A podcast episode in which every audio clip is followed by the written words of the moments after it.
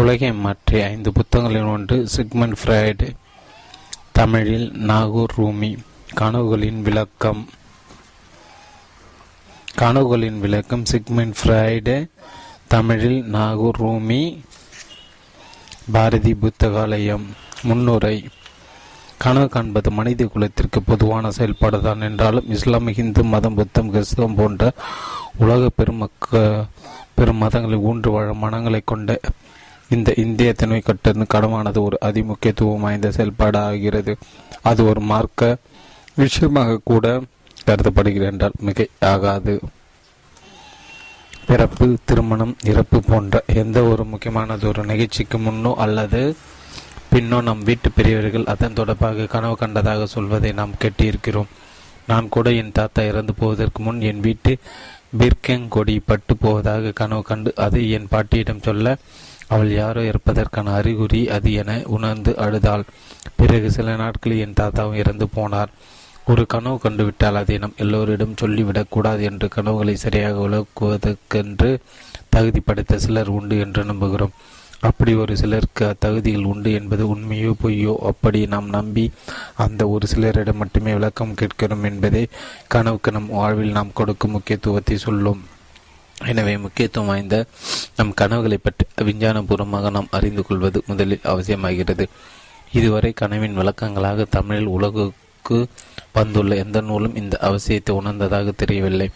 மாறாக கனவுக்கு அகராதி போட்டு அதன் அர்த்தத்தை சுருக்குவதாகவும் அற்புதமான கனவுகளை காண்பதற்குரிய தகுதி பெற்றவராக ஆசிரியர் தன்னை காண்பித்துக் கொள்வதற்காகவும் தான் உள்ளது. ஆகவே இலக்கம் அறிவதற்கு தகுதி உள்ளோர் தேடும் அவசியமின்றி நம்முடைய கனவுகளை அல்லது நம்மை நாமே புரிந்து கொள்வதற்கு விஞ்ஞானபூர்வமானதொரு அடிப்படை தருவதும் அந்த அடிப்படையை தந்த சிந்தனையாளர் மிக முக்கியமான சிக்மண்ட் ஃபிராய்டு என்ற மேதை அறிமுகப்படுத்துவது இந்நூலின் நோக்கமாகும். ஆம்பூர் 12/6/2003. நாகூர் ரூமி. எனக்கான கனவுகளை சுமதாவை நனவான போது கனவாகி போன பேரன்பு கொண்ட என் பாட்டிய செல்லம் என்கிற நன்னம்மா அலி முகமது நாச்சியார் அவர்களுக்கு. கனவுகளின் விளக்கம். 1. சிக்மண்ட் ஃபிராய்டு யார்? 2. கனவை பற்றி விஞ்ஞான ஆராய்ச்சிகள். 3. கனவுகளை விளக்க முறை. 4. கனவு என்பது நிறைவேற்றம். 5. கனவு சிதைவு. 6. கனவுகளின் அதிமூலம். 7. மாதிரி கனவுகள். 8. கனவு செய்யும் வேலைகள். 9. கனவுகளின் உளவியல். 10. முற்றுப்புள்ளி. 1. சிக்மண்ட் ஃபிராய்டு யார்? விரல் விட்டு எண்ணக்கூடிய சில தனி மனிதரின் சேவைகளுக்கும் சாதனைகளுக்கும் தான் இந்த உலகமே கடமைப்பட்டுள்ளது என்பது வியப்பு தரக்கூடிய விஷயமானால் உண்மை அந்த ஒரு சில சிக்மண்ட் ஃபிராய்டும் ஒருவர். அவர் ஒரு பெரிய மேதை என்பதனால் மட்டுமே நாம் அவரை பற்றி தெரிந்து கொள்ள வேண்டிய அவசியமில்லை. ஆனாலும் அவர் தனது அறிவையும் அனுப்பி மனித மனம் என்னும் மகத்தான ஒரு விஷயத்தை புரிந்து கொள்ள செலவிட்டார். அதன் பலனாக அவர் கண்டறிந்த உண்மைகள் இந்த உலகத்தை உலுக்கின.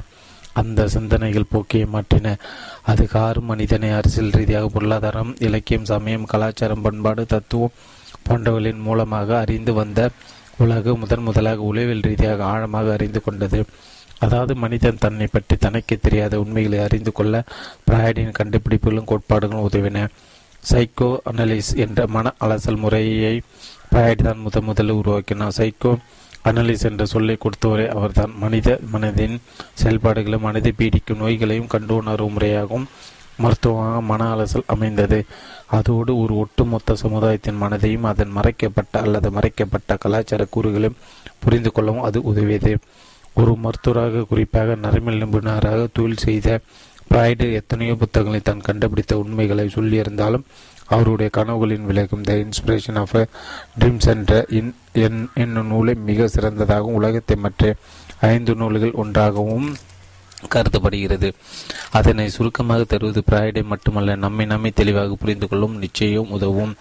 வாழ்க்கை குறிப்பு. ஃபிராய்டு கிபி 1856 மே மாதம் 6 ஃபிரைபெர்க் என்ற ஊரில் தற்போது செக்கோஸ்லோவியாக உள்ள மொராவியா நாட்டில் பிறந்தார். 1859 அவர் கூட வியன்னா நகருக்கு குடிபெயர்ந்தது. வியன்னா பல்கலைக்கழகத்தில் மருத்துவம் பயின்ற ஃபிராய்டு மனித மூளை பற்றிய பல ஆராய்ச்சிகள் செய்தார். விரிவுரையாளராகவும் பணியாற்றினார். மனித மனம் சம்பந்தமான கட்டுரைகள் அவ்வப்போது எழுதி வந்தார். திருப்புமுனை.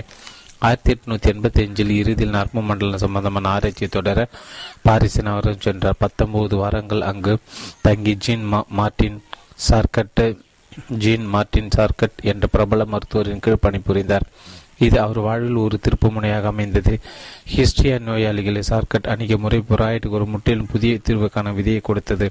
உதாரணமாக, உடல் உறுப்பு ஒன்று இயங்காமல் பாதிக்கப்பட்டவர்கள் சார்க்கட் ஹிப்னாட்டிஸ் மூலம் நோய் நீங்கிவிட்டது என்ற கருத்தை திணிப்பதன் மூலம் நிவாரணம் உண்டாக்கினார். அதை பார்த்த ஃபிராய்டு மனித மொழியை நம்புவதை விட மனித மனதின் சக்திகளை ஆராய்ந்து பயன் தரும் என்று புரிந்து கொண்டார்.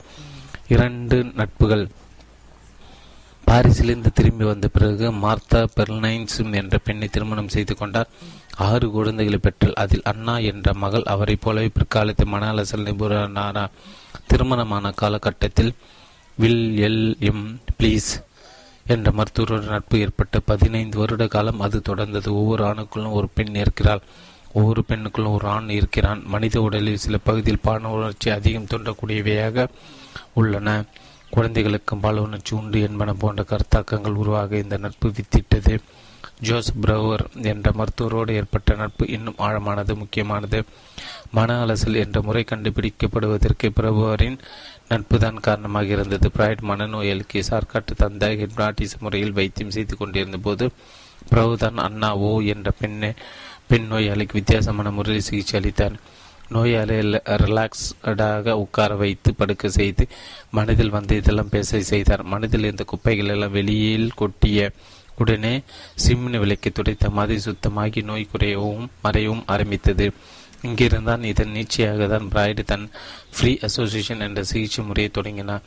பிராய்டும் பிராவரும் இணைந்து ஸ்டடிஸ் இன் ஹிஸ்ட்ரியா என்ற நூலையும் எழுதினார். கனவுகளை பற்றி ஆராய்ச்சி. 1897 ஜூலில் இருந்த தன் தந்தையின் மறைவுக்கு பிறகு பிராய்டு கனவுகளை பற்றி தனது ஆராய்ச்சியில் இறங்கினார். பிரபஞ்சமானதை அறிந்து கொள்ள உதவும் ராஜபாட்டை என்று கனவுகளை அவர் வர்ணித்தார்.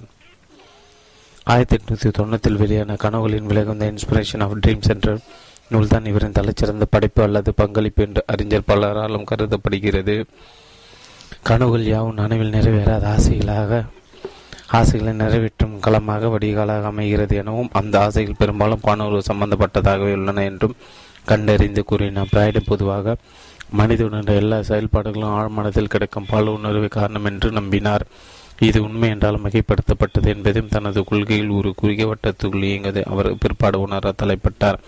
குறிப்பாக முதல் உலகம் போரின் போது மனநோய்க்கு ஆளான போர் வீரர்களின் கனவுகளை அவர்களின் குழந்தை பருவ பால் உணர்வு அடிப்படையில் விளக்க முடியாததை இங்கு குறிப்பிடலாம். குழந்தை பருவ பால் உணர்வு இன்ஃபினிட்டிலி செக்ஷுவலிட்டி மனித ஒட்டுமொத்த குணாம்சத்துக்கு காரணம் என்ற நிலைப்பாட்டிலிருந்து மாறி மற்ற உணர்வுகளும் மனிதனை குறிப்பிட்ட குணாம்சங்கள் உள்ளன மாற்ற வல்லவை என்பதை அவர் 1920 பிறகு புரிந்து கொண்டார். இதற்கு அவருடைய பிற்கால எடுத்துக்களே உதாரணம்.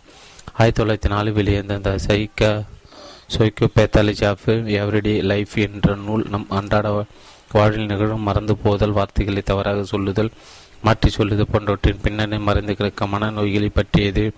1905 வெளியான ஜோக்ஸ் அன்று திலேஷன் டு த அன்கான்சியஸ் என்ற நூல் நகைச்சுவின் பின்னால் மறைந்துள்ள சோகத்தை பிரச்சனைகளை பற்றியது. இதே வருடம் வெளியான 3 essays on the theory of the sexuality என்ற நூல் இவரை ஒரு பாலியல் மருத்துவ நிபுணர் நிர்மாணித்தது. மனிதன் ஆரோக்கியமாக இருப்பதற்கும் சரி, மனநோயாளாக மாறுவதற்கும் சரி, பாலியல் சம்பந்தப்பட்ட பிரச்சனைகளுக்கு காரணம் என்று பிராய்டு கருதினார். குழந்தை தாயின் தனங்களில் பால் இருந்தவருக்கு தாய்ப்பால் கொடுப்பதற்கு பசியோ பாசமோ காரணம் அல்ல, பால் உணர்வு அடிப்படை காரணம் என்று விளக்கினார் என்றால் பார்த்து கொள்ள வேண்டும். இந்த கருத்தை பின்னால் இயற்கை பிரேம் போன்ற சமூகங்கள் மிக கடுமையாக விமர்சி ஆதாரபூர்வமாக மறுத்துள்ளனர். 1920களில் வெளிவந்த அவருடைய புத்தகங்கள் பியாண்ட் த பிளஷர் பிரின்சிபல் மற்றும் the you and the id ஆகிய பாலுணர்வு என்ற வட்டத்திலிருந்து அவர் வெளிவர முயன்றதை சுட்டும். இதில் வேடிக்கை என்னவென், மனித மனதை அக்குவேறு அணிவேராக அலைசி ஆராய்ந்து பிட்டு வைத்தவர் தான் பிராய்டு என்றாலும் அவர் ஆராய்ந்த அத்தனை மனங்களும் மனநோயாளிகளுடைய நோயுற்ற மனங்கள். அத்தகைய மனங்களிலிருந்து ஆரோக்கியமான உண்மைகள் கிடைத்திருக்குமா என்ற கேள்வி எழுதுவது நியாயமானதே. பிராய்டு 1939 செப்டம்பர் 23 இந்த உலகை விட்டு மறைந்தார். எனினும் கனவுகள் உள்ளவரை, கனவு காண்கின்ற கடைசி மனிதன் உள்ளவரை அவர் ஃபீனிக்ஸ் பறவை போல உயர்த்து எழுந்து கொண்டே இருப்பார். பிராய்டின் கோட்பாடு தவறு உள்ளது என்பது பின்னால் நிரூபிக்கப்பட்டாலும் கனவு பற்றி விஞ்ஞானபூர்வமாக அறிந்து கொள்ள பிராய்டின் சிந்தனை பரிச்சயம் கொள்வது முதல் அவசியம். அதற்கு சிறந்த வழி அவருடைய எடுத்து படிப்பதுதான். உலகத்தை மற்ற 5 புத்தகங்களில் ஒன்றான Sigmund Freud the interpretation dreams என்ற நூலின் சாரும் இனிவரும் பக்கங்கள் கொடுக்கப்பட்டுள்ளது. அதை குடித்து விட்டால் இனி கனவு கண்டு பயந்து எழ வேண்டிய அவசியம் இருக்காது. 2. கனவை பற்றிய விஞ்ஞான ஆராய்ச்சியில் வரலாற்றுக்கு முந்தைய கருத்தும் கனவின் சில குல அம்சங்களும். கனவை பற்றி தனது ஆராய்ச்சி பிராய்டு திடீரென்று ஏதோ ஒரு புள்ளியிலிருந்து தொடங்கிவிடவில்லை. தனக்கு முந்தைய ஆராய்ச்சிகளும் படித்து அலசி கரைத்து குடித்து விட்டு தான் அவர் தனக்கான சில முடிவுகளும் வருகிறார். அவர் அடிக்கடி அவர் மண்ட் ஹில் டெப்ரான் மேரி ஜென்சன் ராஸ்டாக் ஸ்டம்பரல் காண்ட் போன்ற உளவியலாளர்கள், மருத்துவர்கள், தத்துவவாதிகள் போன்றவரின் கருத்தில் மேற்கோள் காட்டுவார். கனவுகளை புரிந்து கொள்வதற்கு அந்த ஆராய்ச்சிகள் பற்றி அறிவு இன்றியமையாதவை. எனவே அவற்றை இங்கு சுருக்கமாக தருகிறோம். அதோடு இந்த நூல் முழுவதும் பேசுவது பிராய்டு தான் என்றாலும் அங்கெங்கே அர்த்தம் கொடுக்க வேண்டிய அவ்வப்போது அவரை பேசுவதாக குறிப்பிட்டு இருக்கிறோம். அதற்கு அர்த்தம் மற்றவை எல்லாம் அவர் சொல்லாதது என்பதல்ல. இன்றல்ல நேற்றல்ல ஆயிரக்கணக்கான ஆண்டுகளாக மனிதன் கனவுகளை புரிந்து கொள்ள முயன்று வருகிறான். ஆனால் விஞ்ஞானத்தை அடிப்படையாக வைத்து அணுகுமுறை மிக சமீபத்தியது. அரிஸ்டாட்டிலுக்கு முந்தைய காலத்தில் கனவுகள் தெய்வீக அறிவிப்பு மற்றும் தீர்க்கதரிசி ஆபிரகாமின் மகனை வெட்டி பலி கொடுக்க வேண்டும் என்ற இரவின் கனவில் கட்டளை பிறப்பித்ததை போன்ற நேரடி தீர்க்க தரிசனங்கள் என்றும் மேலும் வருங்காலத்தை முன்னறிவிக்க வல்லவை என்றும் கருதப்பட்டு வந்தன. தெய்வீக செயல்பாடாக கருதப்பட்டதால் கனவை உண்டாக்கும் காரணிகளை பற்றி விஞ்ஞானபூர்வமாக அறியும் அவசியம் ஏற்படவில்லை. எனினும் இந்த காலகட்டத்தில் சில உண்மைகள் அறியப்பட்டன. சின்ன விஷயங்கள் கண்காது மூக்கு வைத்து ஒன்றுக்கு ஒன்பதாக்கும் பழக்கத்தை மனிதன் கனவுகளிடமிருந்துதான் கற்றுக்கொண்டு இருந்திருக்க வேண்டும். ஏனெனும் உணர்வுகளை கனவு மிகப்படுத்தி காட்டும் தன்மையுடையது என்பதை நமது உள்ளுறுப்புகளின் ஆரோக்கிய குறைவை அது அறிவிக்கும் எனவும் கனவான தூக்க நிலையின் சிந்தனை என்பதாகவும் கிரேக்க தத்துவவாதி அரிஸ்டாட்டில் சரியாக அறிந்து வைத்திருந்தார். கனவுகளை பற்றி பேசும் அவருடைய 2 புத்தகங்கள் மூலமாக இந்த தகவல்கள் நாம் பெறுகிறோம். தீ மீது கலந்து கொள்வதாக கனவு வரும். உண்மையில் உறங்கிக் கொண்டிருந்தவரும் பக்கத்தில் யாராவது டாட்டாயிசம் அல்லது மெழுகுவர்த்தி ஏற்றி வைத்திருப்பார். சரி, கனவுகள் வேறொரு உலகத்திலிருந்து வருகின்றன என்று சொல்ல முடியாவிட்டாலும் அவை வேறொரு உலகத்துக்கு நம்மை அடைத்துச் செல்கின்றன என்பதை தூங்கி வடிந்த அனைவருமே ஒத்துக்கொள்வார். கனவு நமது வாழ்வை காட்டுவதில்லை. கனவு நம்மை வாழ்வதிலிருந்து ஒழிப்பது கனவின் நோக்கமாக உள்ளது. நமது மனமும் சிந்தனையும் ஒரு பிரச்சனை மூழ்கி உள்ள போது அதை குறியீடுகள் மூலம் பிரதிபலிப்பதாக கனவு உள்ளது என்ற டாக்டர் பட்டாக் கூறுகிறார். இதே கருத்தை பல ஆராய்ச்சிகளும் ஒத்துக்கொண்டுள்ளன. நாம் சொன்னது செய்தது செய்ய நினைத்தும் தான் கனவில் வருகின்ற நெருக்கத்தை மோறி முன்வைக்கிறார். கனவு காண்பரின் வயது, வன்முறை அனுபவம், அவர் ஆனா பெண்ணா போன்றவை தான் கனவில் உள் விஷயங்களை தீர்மானிக்கின்றன என்று ஜெசன் என்று உரிமையாளர் கூறுகிறார். கனவானது நமது நனவு வாழ்வோடு சம்பந்தப்பட்டு இருந்தாலும் நனவு வாழ்வுக்கும் கொஞ்சம் கூட சம்பந்தமில்லாத விஷயங்களையும் காட்ட வல்லது என்று ஹில் டெப்ரான் கூறுகிறார். உதாரணமாக, சென்னைகளின் தீவுக்கு கடற்பணம் செய்து அங்கு சிறை கைதியாக இருக்க நெப்போலியனை சந்தித்து மது வகையில் அவனுக்கு அளிப்பதாக கனவு காணும் ஒருவன் நிஜ வாழ்வில் நெப்போலியன் விற்க கூடியவனாக, மதுவோடு சம்பந்தப்படவனாக, நெப்போலியன் இறந்த பிறகு பிறந்தவனாக இருக்கக்கூடிய வாய்ப்பு உண்டு. பெரும்புதிராக உள்ள இந்த கனவு என்றால் என்ன, ஏன் உண்டாகிறது, காரணிகள் எவை போன்ற கேள்விகளுக்கு விஞ்ஞான விடை காண முற்பட்ட போது கனவின் பலவடி குணாம்சங்களை பற்றியும் அதன் விளைவாக அல்லது வழியாக மனதின் இயக்கத்தை பற்றியும் ஆழத்தில் அமுங்கிய கிடக்கும் ஆசைகளை பற்றியும் ஓரளவு அறிந்து கொள்ள முடிந்தது.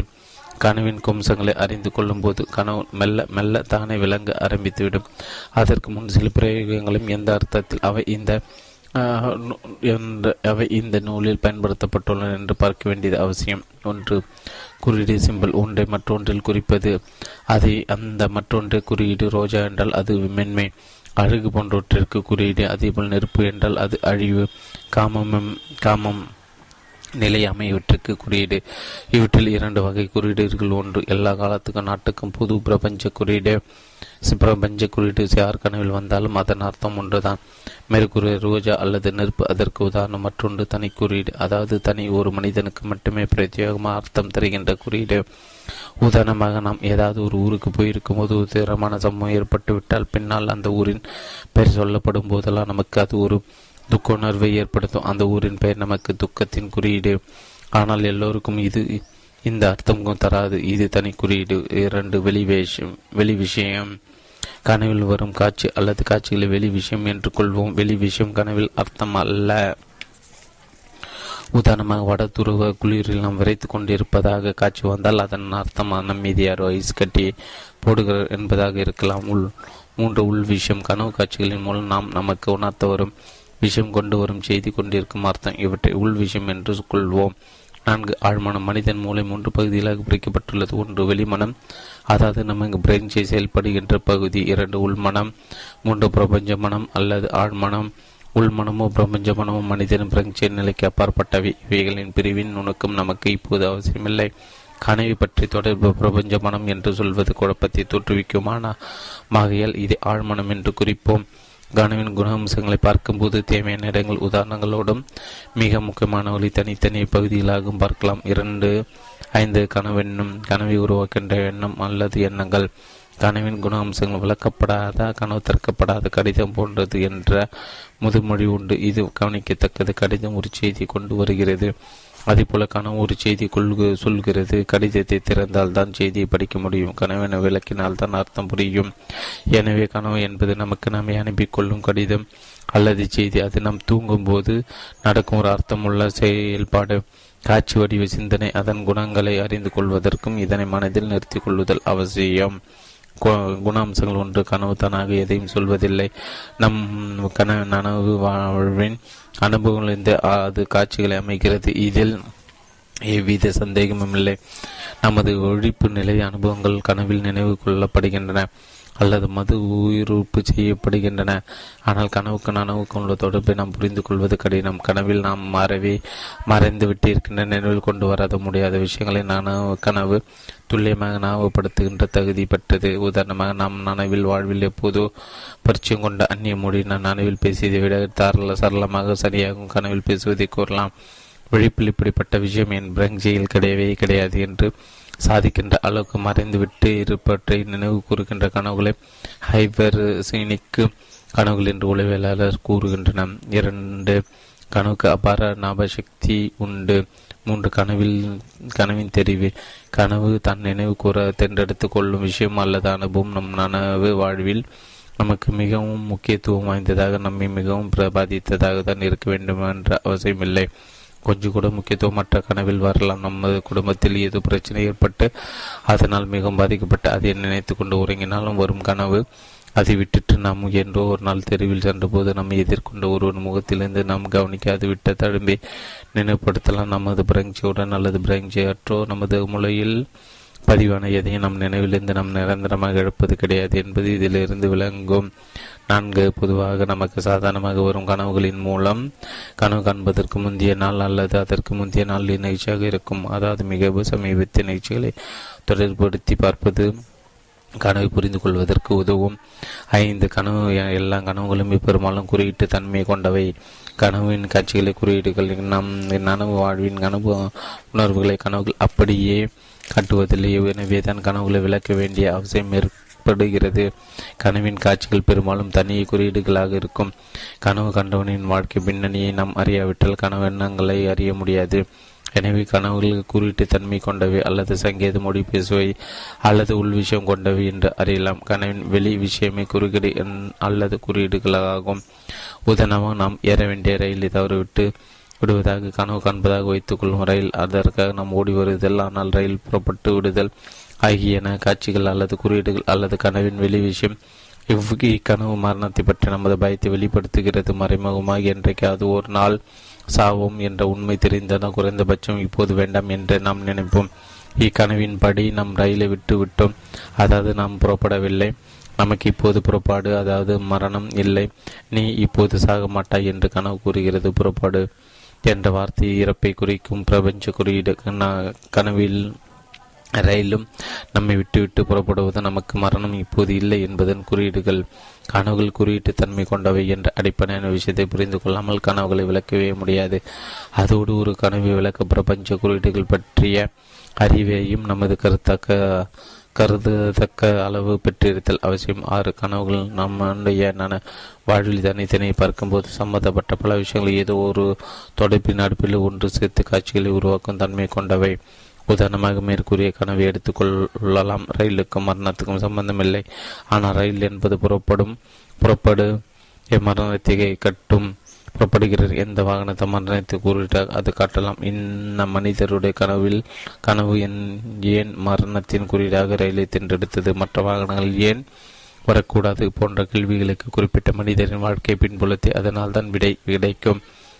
ஒவ்வொரு கனவும் ஏதோ ஒரு விதத்தில் நம் ஆழ்மானத்தின் விருப்பம் என்று நிறைவேறிவிட்டதாக காட்டும். அது பெரும்பாலும் பாலவற்றிற்கு சம்பந்தப்பட்டதாக இருக்கும் என்று பிராய்ட் கூறுகிறார். கனவை பற்றி அவருடைய ஆராய்ச்சியில் மிக முக்கியமான அம்சம் கனவு நமது விருப்பம் நிறைவேற்றுவதாக காட்டும் தன்மை கொண்டது என்பது.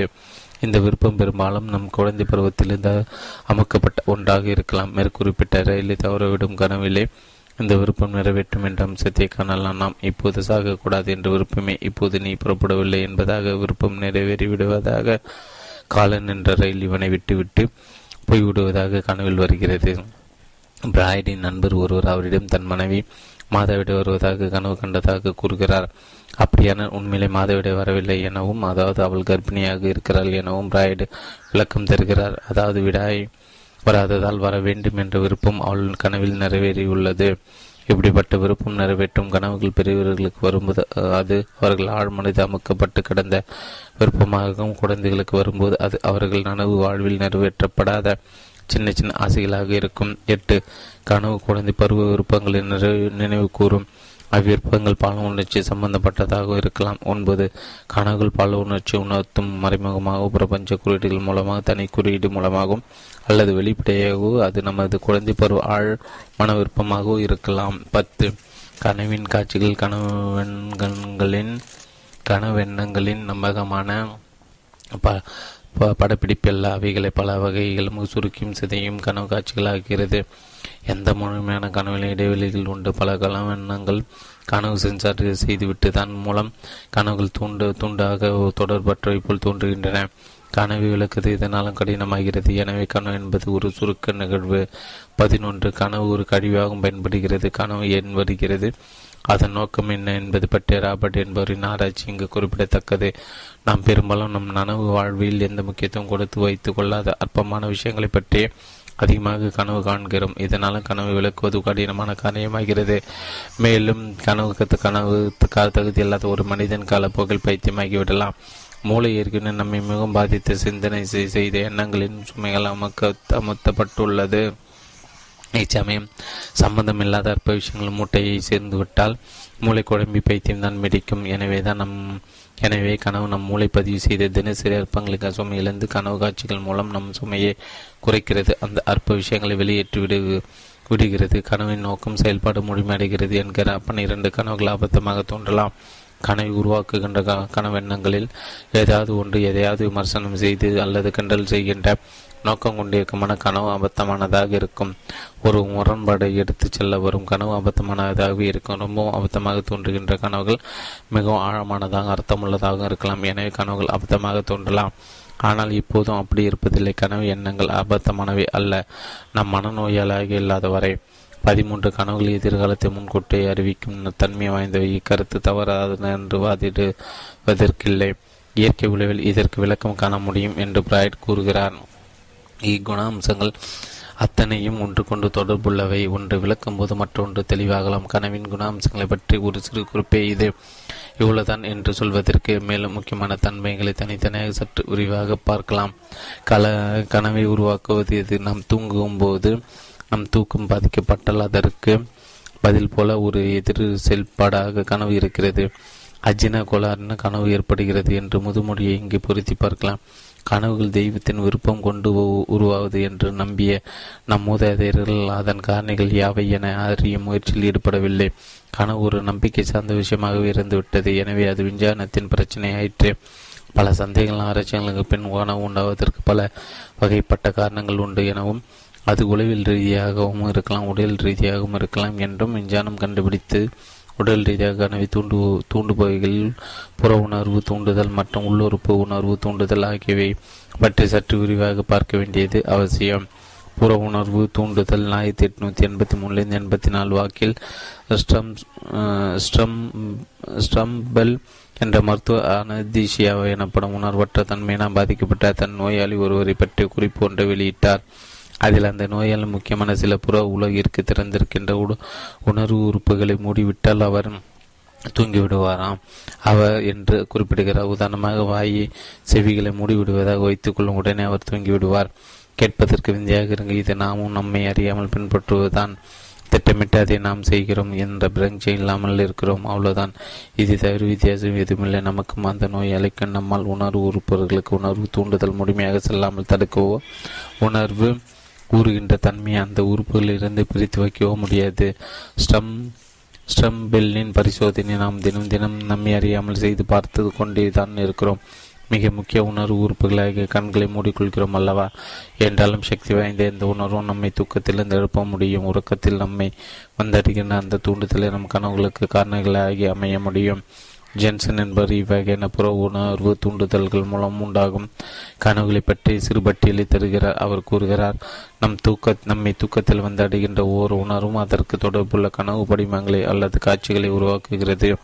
இடியின் சப்தம் நம்மை போர்க்களத்தின் நடுவே நிறுத்தலாம். சேவல் கூவினால் பயங்கரமாக ஒரு மனிதன் அலறலாம். கதவு கீறிச்சிட்டால் திருடர்கள் வரலாம். கனவில் நம் படுக்கை துணி இரவில் கீழே விழுந்து விட்டால் நாம் நிர்வாணமாக நடக்கலாம் அல்லது தண்ணீரில் விழலாம். நாம் தலையினை கீழே தலையை போய்விட்டால் கனவில் ஒரு பெரிய பாறைக்குள் கீழ் தலையை நசுங்கலாம். விந்து பெருக்கிவிட்டால் காமந்த கனவுகள் வரலாம்.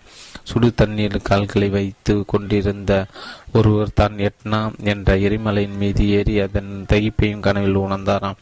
தலையை போர்வையால் பொருத்தாமல் முழுகிய ஒருவருக்கு அவர் ஒரு மார்க் சடங்கில் திறந்த தலையுடன் கலந்து கொள்வதாக கனவு வந்ததாம். நமக்கு திருப்பதிக்கு போய் மொட்டை அடித்து கொண்டு வருவதாக அல்லது அரபாத் மைதானத்தில் மொட்டை தலையுடன் செல்வதாக கனவு வரலாம்.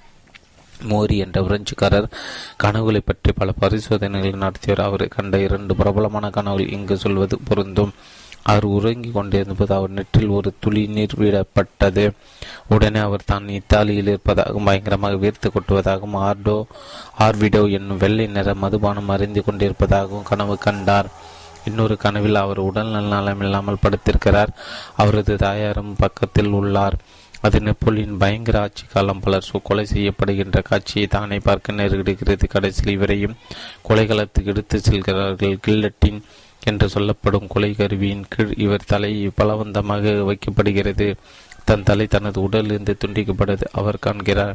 மிகுந்த வேதனையுடன் அவர் விழித்த போது தன் படுக்கையின் தலைமாட்டு பக்கம் கீழே விழுந்து தலை பலமாக அடிபட்டிருந்ததாம். பரிசோதனை பிற ஒரு கில்லட்டின் கூர்மையான தகடுகள் தலையில் விழுந்திருந்தால் எப்படி இருக்குமோ அதே விதத்தில் அவர் தலையில் அடிபட்டு நரம்புகள் பாதிக்கப்பட்டிருந்தனவாம். கனவுக்கான மூலக்காரணிகள் புற உணர்வு தூண்டுதலை மிகவும் நிச்சயப்படுத்தப்பட்டதாகும் என்று இம்மாதிரியான உதாரணங்கள் மூலம் அறிய முடிகிறது.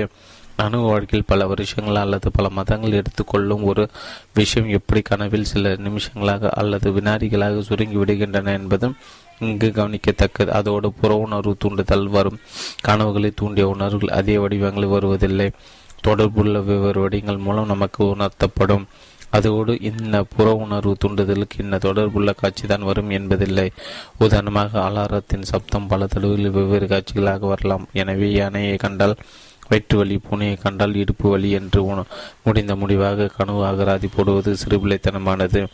மனது எந்த சூழலில் ஒரு குறிப்பிட்ட உணர்வை வாங்கிக் கொள்கிறோம் அந்த சூழலுக்கு தகுந்த வடிவங்களை கனவில் ஆடுகிறது என்று ஸ்டாம்பெல் வண்டு போன்ற உதவியாளர்கள் கூறுகின்றன. நம் காலார நடந்து போகும் தூரத்தில் தெரியும் ஒரு குதிரையை போல் நமக்கு தோன்றலாம். சற்று அருகில் நெருங்கினும் அது அமைந்திருக்கும் பசு என்று முடிவு கட்டலாம். கடைசியில் அங்கே 4-5 பேர் அமைந்திருக்கும் ஒரு கும்பலாக இருக்கலாம். இதை போலவே தூக்கத்தில் நம்மை வந்தடைகின்ற உணர்வுகளும் நிச்சயமற்ற தன்மை கொண்டவனாக இருக்கின்றன. எனவே அதன் அடிப்படையில் கனவில் பின்னப்படும் காட்சிகள் ஒவ்வொரு சூழ்நிலைக்கும் தக்கப்படி வெவ்வேறாக இருப்பதில் ஆச்சரியமில்லை. உதாரணத்தில் டெப்ராண்டின் கடிகார கனவுகளை பார்க்கலாம். ஹில் டெப்ரான் ஒரு புற உணர்வை தூண்டுதலாம் 3 வேறு காட்சிகளை கொண்ட கனவுகளை காண்கிற. அவற்றில் 2 பார்க்கலாம். முதல் கனவு, ஒரு வசந்த கால வேளையில் அவர் காலார நடந்து போகிறார். பச்சை வயல்கள் அவடி பக்கத்து கிராமத்துக்கு வந்து விடுகிறார். கிராமத்தை தங்களது சிறப்பு ஆடைகளில் கைகளில் பைபிளை ஏந்தி வண்ணம் தேவாலயத்தை நோக்கி சென்று கொண்டு உள்ளன. ஆமாம், அது ஒரு ஞாயிற்றுக்கிழமை காலை ஜபம் சற்று நேரத்தில் ஆரம்பித்துவிடும். மணி அடிப்பவன் தேவாலயத்தின் மீதேறி மணியை கண்ணெருங்கும் சப்தம் கட்டு. இப்போது தொழுகையை அறிவித்து மணி அடிக்கும். அதே போல மணி அடித்தது. ஆனால் அடித்து கொண்டே இருந்தது. நிற்காமல் சிரிப்பறைகள் கிழியுமாறு விடித்து பார்த்தபோது அலாரம்தான் அப்படி அலறி அடித்து கொண்டே இருந்தது. இரண்டாவது கனவு. வீட்டு சமையல்காரி நிறைய பிங்கான்களையும் குப்பைகளும் ஒன்றன் மேல் ஒன்றாக அடுக்கி டைனிங் ஹாலை நோக்கி போய் கொண்டிருந்தாள். அதிலிருந்து சைனா கோப்பை ஒன்று நடி விடும் நிலையிலிருந்து பயந்தபடி வாசல் படியில் அவள் தடுக்கி நிலை தடுமாற எல்லாம் கீழே விழுந்து ஒரே சப்தமயம் சப்தம் கெட்டுக்கொண்டே இருந்தது. ஆனால் ஒருங்கும் சப்தமாக அல்ல, மணி அடிப்பது போல வெடித்தது. பக்கத்தில் அலாரம் அலறிக்கொண்டே இருந்தது. அலாரத்த சப்தம் என்ற ஒரே காரணி ஏன் 2 அல்லது 3 விதமான கனவுகளை தொற்றுவிக்க வேண்டும் என்ற கேள்வி எழுவது இயற்கைதான். ஆனால் கனவுகளில் அப்படித்தான். மூர்லி வேர்ல்டு என்பவர் ஒரு பரிசோதனை செய்தார். அதாவது தூங்கி கொண்டிருப்பவரின் உடல் உறுப்பில் ஏதாவது ஒன்றின் நிலை, உதாரணமாக கையை மாற்றுவதன் மூலம் கனவில் மாற்றங்கள் ஏற்படுகின்றன என்று கண்டுபிடித்தார். கீழ்கண்டவர் அவர் தன் முடிவுகளை அறிவிக்கிறார். 1. கனவில் ஒருவரின் உடல் உறுப்பு எந்த நிலையில் இருக்கிறதோ அதே நிலை தான் வெடிப்பு நிலையிலும் இருக்கும்.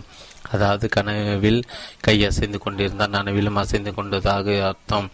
2. கனவு காண்பரின் உடல் அசைவு அல்லது அசைவின்மை கனவில் இன்னொருவரின் உடல் அசைவாக அல்லது அசைவின்மையாக தெரியலாம். 3. தூங்கி கொண்டிருப்பேன் உடல் உறுப்புகளின் அசைவை நிறுத்தினால் அல்லது தொந்தரவு செய்தால் அது கூட அது கனவாக வரலாம். காலாட்டி கொண்டே தூங்குவரின் காலை நிறுத்தினால் அதனால் கூட கனவு வரலாம். 4. தூக்கத்தில் உள்ளவரின் உடல் உறுப்புகளின் நிலை கனவில் மிருகமாக வரலாம். கனவில் வரும் நோய்களும் பேய்களும் நமது கையாகவோ காலாகவோ முகமாகவும் இருக்கலாம். 5. குறிப்பிட்ட நிலையில் உள்ள தூங்குவரின் உடல் உறுப்புகள் அதற்கேற்ற எண்ணங்களையும் கனவில் ஏற்படுத்தலாம். உதாரணமாக விரல்களின் நிலை எண்ணங்களை பற்றிய கனவுகள் வரலாம். ஒரு முறை பிராய்டுக்கு விரையின் அடியில் ஆப்பிள் கலவு பெரிய கொப்பளம் வந்து மிகவும் அவஸ்தைப்பட்டார். ஒவ்வொரு அசைவும் சித்திரவதையாக இருந்தது. அந்த நேரத்தில் தூங்கும்போது அந்த கனவில் அவர் குதிரை சவாரி செய்து கொண்டிருந்தார். குதிரை சவாரி பிராய்டு ஒரு முறை தான் நிஜ வாழ்வில் செய்திருந்தாராம். அந்த கொப்பளத்தின் வேதனையோடு எந்த வேலையும் செய்திருக்கலாம், கஷ்டப்பட்ட. ஆனால் ஒரு வேலை மட்டும் நிச்சயமாக செய்திருக்க முடியாது, அதுதான் குதிரை சவாரி செய்வது. ஆனால் அதை நன்றாக செய்வதாக தான் கனவு. அதாவது அந்த வேதனை விடுதலை பெற வேண்டும் என்ற விருப்பத்தை கனவு நிறைவேற்றிருக்கிறது. நமது உடல் உறுப்புகளின் அனுபவங்களினால் ஏற்படும் கனவுகள் எந்த மாதிரியான காட்சிகளை தோற்றுவிக்கும் என்று முடிவாக கூற முடியாத நிலையில் தான் நாம் உள்ளோம். உள்ளுறுப்பு உணர்வு தூண்டுதல். நமது உடலின் உள்ளே உறுப்புகளின் இயக்கங்களை நாம் எப்போதும் பிரஞ்சையில் பிரஞ்சை கொள்வதில்லை. நம்மை அறியாமல் அவை நடந்து கொண்டிருக்கிறோம். ஆனால் உள்ளுறுப்புகள் நோய் வைப்படுமோ அதன் வை அவற்றின் சௌகரியத்தை நாம் கனவுகள் மூலமாக அறியலாம். வெடிப்பு நிலையில் அறிவதற்கு முன்பே கனவின் மூலமாக உள்ளுறுப்புகள் தங்கள் பிரச்சனைகளை வெளிப்படுத்திக் கொள்வது சாத்தியமே. அரிஸ்டாட்டில் கூட தனது நூலில் கூறுகிறார். அதாவது அரிஸ்டாட்டில் காலத்தில் கனவுகள் நோய் அறிவிக்கும் என்ற உண்மை உணரப்பட்டுள்ளது. மேலும் நமது மனமானது அல்லது மூளையானது உடல் சம்பந்தப்பட்ட உணர்வு நிகழ்வுகளை வெடிப்பு நிலையை விட உறக்க நிலையிலே அதிகமாகவும் ஆழமாக புரிந்து கொள்கிறது என்று ஸ்டாம்பெல் அறிவிக்கிறார். 43 வயதான ஒருத்தி அடிக்கடி கவலை தரும் கனவுகள் கண்டு கொண்டிருந்தார். மருத்துவ பரிசோதனைகள் பின் அவளுக்கு இருதய நோய் இருப்பது தெரிய வந்தது. இருதய நுரையீரல் சம்பந்தப்பட்ட ஒழுங்குகள் அடிக்கடி கவலை கனவுகள் மூலமாக அறிவிக்கப்படுகிறது என்பது விஞ்ஞான ரீதியாக எல்லா மருத்துவரும் ஒத்துக்கொண்ட ஒன்றாயிற்று. குறைந்த நேர கனவாகவும் வெடிக்கும் நிலையில் அது ஒரு பயங்கரமான மரணத்தை அல்லது ஒரு பயங்கர முடிவாக கொண்டதாகவும் இருக்கும். கனவு இருதய நோயை அறிவிப்பதாக இருக்கும். மூச்சு திணறல், கூட்ட நெரிச்சல், ஓட்டம் முதலியவை கனவில் வரும்போது அது நுரையீரல் பாதிப்பை அறிவிப்பதாக இருக்கலாம். ஆனால் நமது உள்ளுறுப்பில் ஆரோக்கிய குறைவே கனவுகள் வர காரணம் என்று எண்ணுவது தவறாகும். ஆரோக்கியமானவர்களுக்கும் எல்லோருக்கும் ஒவ்வொரு இரவும் கனவு வரலாம். எனவே கனவு கண்டதும் உடனே நமது உடலில் ஏதோ கோளாறு என்ற எண்ணம் தேவையில்லை. கனவுகள் நோயையும் அறிவிக்கும் அவ்வளவுதான். கனவுகளின் ஞாபக சக்தி யானைக்கு அபார சக்தி என்று சொல்வார். ஆனால் கனவுகளின் ஞாபக சக்தி பல 100 யானைகளுக்கு சமம். கனவில் வரும் காட்சிகள் யாவும் நம்முடைய நனவு வாழ்வின் அனுபவங்களிலிருந்து எடுக்கப்பட்டனவையே. அதாவது நனவு வாழ்வின் அனுபவங்கள் கனவில் மறுபடியும் நினைவு கொள்ளப்படுகின்றன. 100க்கு 100 அப்படியே நினைவு கூறப்படுவதில்லை என்பது வேறு விஷயம்.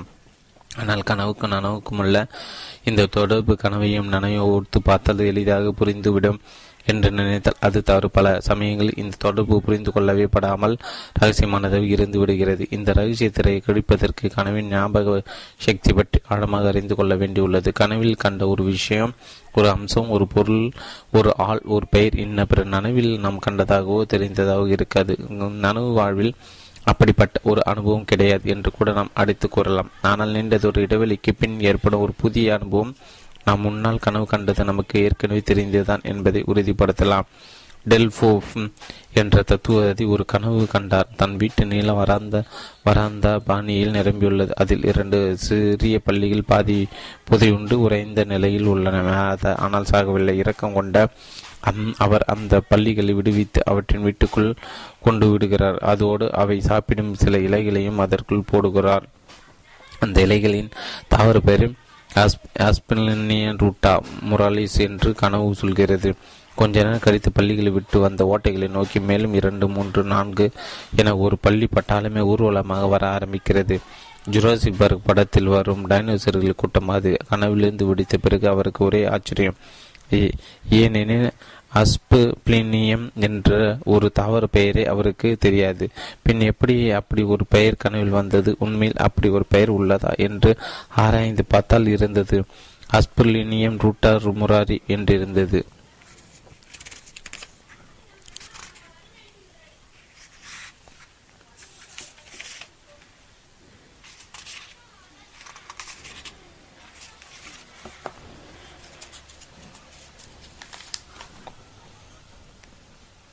சிக்மண்ட்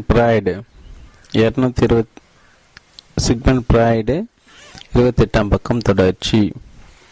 இந்த கனவை அவர் கண்ட 1862. அதன் பிறகு 16 வருஷம் கழித்து நண்பர் ஒருவரை பார்க்க சென்றார். அங்கே புக்களை பதிவு வைத்து அதன் தாவர பெயர்களும் கீழே எழுதப்பட்ட ஒரு ஆல்பம் இருந்தது. அதை புரட்டி கொண்டிருந்தார். அதில் அவர் கனவில் அஸ்பிளினியம் இருந்தது. வேடிக்கை என்னென்றால் அதன் கீழே அதன் தாவர பெயர் அவர் கையாலே எழுதப்பட்டிருந்தது. இப்போது எல்லாம் விளங்கிவிட்டது. 1860, அதாவது பள்ளி கனவுக்கு வந்ததற்கு 2 வருடங்கள் முன்பு அவரது நண்பரின் சகோதரி அவரை பார்க்க வந்தார். அவர் தான் அந்த தாவர ஆல்பத்தை கொண்டு வந்தார். ஒரு தாவர நிபுணர் சொல்ல சொல்ல அவர் அந்த ஆல்பத்திலிருந்து ஒவ்வொரு பூவின் தாவர பெயரும் அவளுக்காக அவர் தான் தன் கைப்பட எழுதினார். அப்போது எழுதியதான் அஸ்பிளினியம். சரி, ஆனால் இதுவரை பாதி கனவு தான் விளங்கியுள்ளது. 1877 ஒரு நாள் பள்ளி கனவு 15 வருஷம் கடித்து ஒரு பத்திரிகை புரட்டி கொண்டிருந்தார். அதில் ஒரு பக்கத்தில் ஒரு பள்ளிக்கூட ஊர்வல போட்டோ அல்லது வரைபடம் இருந்தது. அந்த பத்திரிகை வருடத்தை அதை பார்த்த பின்பு தானும் அந்த பத்திரிகையின் சகோதரன நினைவுக்கு வந்தது. ஒருவருக்கு அடிக்கடி முஸ்லிடம் என்ற சொல் நினைவுக்கு வந்து கொண்டிருந்தது. அது பிரான்ஸ் நாட்டில் உள்ள ஒரு ஊரின் பெயர் என்பதை தவிர வேறு எதுவும் அவருக்கு தெரியாது. பின்பு ஒரு கனவு கண்டார். அது ஒரு ஆளுடன் பேசுகிறார். அந்த ஆள் தான் முஸ்லிமிடமிருந்து வருவதாக சொல்கிறான். அது எங்கே உள்ளது என்று கேட்க அது டோடோன் என்ற பகுதியில் உள்ள ஊர் என்று சொல்கிறான். சிக்மண்ட் ஃபிராய்டு 28 பக்கம் தொடர்ச்சி. இந்த கனவை அவர் கண்டது 1862. அதன் பிறகு 16 வருஷம் கழித்து நண்பர் ஒருவர் பார்க்க சென்றார். அங்கே பூக்களை புதி வைத்து அதன் தவற பெயர்களும் கீழ் எழுதப்பட்ட ஒரு ஆல்பம் இருந்தது. அதை புரட்டி கொண்டிருந்தார். அதில் அவர் கனவில் கண்ட அஸ்பிளினியம் இருந்தது. வேடிக்கை என்னவென்றால் அதன் கீழே அதன் தவறு பெயர் அவர் கையால் எழுதப்பட்டு இருந்தது. இப்போது எல்லாம் விளங்கிவிட்டது. 1860, அதாவது பள்ளி கனவு வந்ததற்கு 2 வருடங்கள் முன்பு அவரது நண்பரின் சகோதரி அவரை பார்க்க வந்தார். அவர் தான் அந்த தாவர ஆல்பத்தை கொண்டு வந்தார். ஒரு தாவரவியல் முன்னர் சொல்ல சொல்ல அந்த ஆல்பத்திலிருந்து ஒவ்வொரு பூவின் தாவர பெயரையும் அவளுக்காக அவர் தான் தன் கைப்பட எழுதினார். அப்போது எழுதியதான் அஸ்பிளினியம். சரி, ஆனால் இதுவரை பாதி கனவு தான் விளங்கியுள்ளது. 1877 ஒரு நாள் பள்ளி கனவுக்கு 15 வருஷம் கழித்து ஒரு பத்திரிகை புரட்டி கொண்டிருந்தார். அதில் ஒரு பக்கத்தில் ஒரு பள்ளி கூட்ட ஊர்வல போட்டோ அல்லது வரைபடம் இருந்தது. அந்த பத்திரிகை 1861 வருடத்துடையது. அதை பார்த்த பின்புதான் தானும் அந்த பத்திரிகையின் சந்தாதாரர் என்ற நினைவு வந்தது. ஒருவர் அடிக்கடி முஸ்லிடம் என்ற சொல் நினைவுக்கு வந்து கொண்டிருந்தது. அது பிரான்ஸ் நாட்டில் உள்ள ஒரு ஊரின் பெயர் என்பதை தவிர வேறு எதுவும் அவருக்கு தெரியாது. பின் ஒரு கனவு கண்டார். அதில் அவர் ஒரு ஆளுடன் பேசுகிறார். அந்த ஆள் தான் முசியிடமிருந்து வருவதாக சொல்கிறான். அது எங்கே உள்ளது என்று கேட்க அது டோடோன் என்ற பகுதியில் உள்ள ஊர் என்று சொல்கிறான். கனவு கொடுத்த இந்த தகவல் மீது நம்பிக்கை இல்லாமல் விசாரித்தார் அவர். கனவு சொன்ன தகவல் முழுக்க சரியானது என்று தெரிந்தது. கனவில் பெறப்படும் அறிவு நனவு வாழ்வதனை விட துல்லியமானதும் சரியாக உள்ளது என்பதையும் கனவின் துல்லியமான ஞாபக சக்தியும் இவை நிரூபிக்கின்றன. கனவு கொடுத்த இந்த தகவல் மீது நம்பிக்கை இல்லாமல் விசாரித்தார் அவர். அவர் கனவு சொன்ன தகவல் முழுக்க முழுக்க சரியான என்று தெரிந்தது. கனவில் பெறப்படும் அறிவு நனவு வாழ்வதனை விட துல்லியமானதும் சரியாகவும் உள்ளது என்பதையும் கனவின் துல்லியமான ஞாபக சக்தி இவை நிரூபிக்கின்றன. ஒரு இசையமைப்பாளர் கனவில் ஒரு மெட்டை கேட்டார். அது ரொம்பவும் புதியதாகவும் இருந்தது. நனவு வாழ்வில் எங்குமே எப்போதும் கேட்ட மாதிரி இல்லை. ஆனால் பல வருடங்களுக்கு பிறகு ஒரு இசை பற்றி புத்தகத்தை அந்த மெட்டு பற்றிய குறிப்பில் கண்டு ஆச்சரியமுட்டார். தன் நோயாளிக்கு பலர் தங்கள் நனவு வாழ்வில் மறந்துவிட்ட பல மேற்கோள்களும் சில கட்ட வார்த்தைகளும் கனவுகளில் நினைவு கூர்ந்ததாக ஃபிராய்டு கூறுகிறார். ஒரு நோயாளி ஒருவர் தன் கனவில் ஹோட்டலில் போய் கோண்ட் டூசோ என்ற ஒன்றை கொண்டு வரும்படி ஆர்டர் கொடுக்கிறார். ஆனால் அவர் ஆர்டர் செய்த பொருள் என்னவென்று அவருக்கே தெரியவில்லை. அது ஒரு போலாந்த நாட்டு மதுபான வகை என்று பிராய்டு சொல்கிறார். பிறகு ஒரு நாள் ஹோட்டல் வாசல் விளம்பர பலகையிலிருந்து பிராய்டு சொன்னது சரிதான் என்று அந்த நோயாளி அறிந்து கொள்கிறார். ஃபிராய்டு கூட பல வருஷங்களாக ஒரு தேவாலயத்தின் கோபுரம், ஒரு இரட்டான பகுதியும் அதை ஒட்டி பயமுறுத்தும் உருவங்களும் அடிக்கடி கனவில் வந்து கொண்டிருந்தன. 1895 அவர் இத்தாலியில் உள்ள பாடுவா நகர பல்கலைக்கழகத்தை சென்றது. மறுபடியும் 1907 சென்றபோதுதான் கனவில் கண்ட தேவாலய கோபுரத்தை அங்கே கண்டார். மேலும் அவர் கண்ட பயமுறுத்தும் உருவங்கள் தேவாலயத்தின் பக்கத்திலிருந்து மதுக்கடியின் சித்திர வேலைப்பாடுகள் தான் எனவும் தெரிந்து கொண்டார். கனவு தனக்கான காட்சிகளின் நினைவுகளை அமைப்பதற்காக நனவு வாழ்வின் பல நிலைகளில் இருந்தும் விஷயங்களை எடுத்துக்கொள்கிறது. அதில் முக்கியமானது குழந்தை பருவ அனுபவம். மோரி தன் குழந்தை பருவத்தில் தன் ஊருக்கு பக்கத்தில் இருந்த ட்ரில்போர்ட் என்ற ஒரு கிராமத்திற்கு அடிக்கடி சென்று வருவார். அங்கு ஒரு பாலம் கட்டப்பட்டு குறைந்தார். அதற்கு மேற்பார்வையாளராக அவர் தந்தையார் இருந்தார். மோரி கண்ட கனவில் அவர் மறுபடியும் குழந்தையாகி ட்ரில்போர்ட் தெருக்குள்ளே விளையாடி கொண்டிருக்கிறார். அப்போது ஒரு மாதிரியான சீருடை அணிந்த ஒருவர் வந்து தன் பேரேசி எனவும் தான் அந்த பாலத்தின் வாட்ச்மேன் எனவும் கூறினார். இந்த கனவை மோரி தன் நம்பவில்லை. ஆனால் தன் வீட்டு வேலைக்கார கழிவிடம் கேட்டபோது அது உண்மைதான் என்பது உறுதியானது. என்னுடைய கனவு ஒன்றில் ஒரு டாக்டர் வந்தார். அவருடைய முகம் என் பள்ளிக்கூடத்து வாத்தியார் ஒருவன் முகத்தை போல் இருந்தது. இருவருக்கும் என்ன சம்பந்தம் என்று விளங்கவில்லை. என் கனவை அம்மாவிடம் சொல்லி கேட்டபோது, ஆமாம், அப்படியே ஒரு டாக்டர் இருந்தார், அவருக்கு ஒற்றை கண் என்றார்கள். என் பள்ளிக்கூட வாத்தியாருக்கும் ஒற்றை கண் தான். அந்த டாக்டரை நான் பார்த்து 38 வருடங்கள் மேலாகிவிட்டு அவரை பற்றி என் நனவு வாழ்வில் ஒருமுறை கூட எண்ணி பார்த்தது கிடையாது என்று ஃபிராய்டு கூறுகிறார்.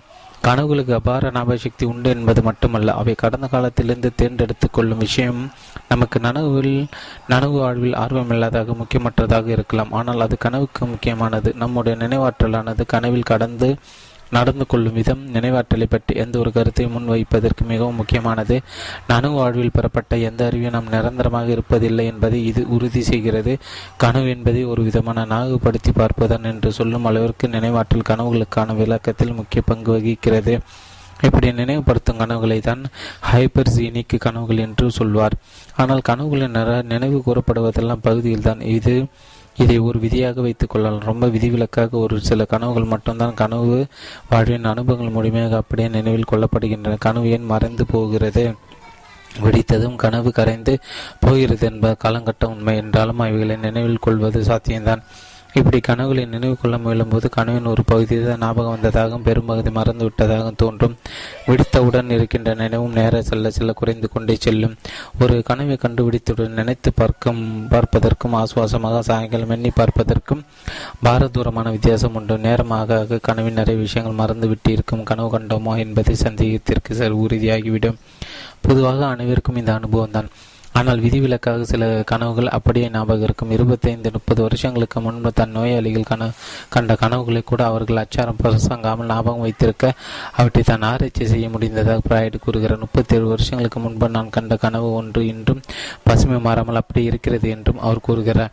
விழிப்பு நிலையில் நாம் ஏன் பல விஷயங்களை மறந்து போகிறோம்? அதே காரணங்களால் தான் கனவுகளை மறந்து போகிறோம். கனவில் நம் மனத்தில் தங்கக்கூடிய அளவுக்கு வலுவாக இல்லாத பலவீனமான விஷயங்களை நாம் மறந்து விடுகிறோம். கனவு காட்சிகளும் அப்படித்தான். வலுவான காட்சிகள் நினைவிலும் பலவீனமானவை மறந்து போகின்றன. ஆனால் பலவீனம் காரணமாகத்தான் கனவுகள் மறந்து போகின்றன என்று அடித்து கூறிவிடவும் முடியாது. ஏனெனில் பல சமயங்கள் கனவுகளில் வந்த மிக தெளிவான படிவங்கள் விஷயங்கள் மறந்து விடுகின்றன. ஆனால் நிழலாட்டம் பலவீனமான பல விஷயங்கள் நினைவில் உள்ளன.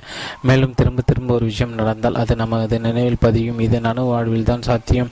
ஆனால் கனவு காட்சிகளும் மிகவும் பிரத்யோகமான வீடியோ படம் போல ரிவைண்ட் பண்ணி பார்க்க முடியாதது ஒரு முறைதான். இதன் காரணமாகவும் கனவுகள் மறைந்து போகின்றன.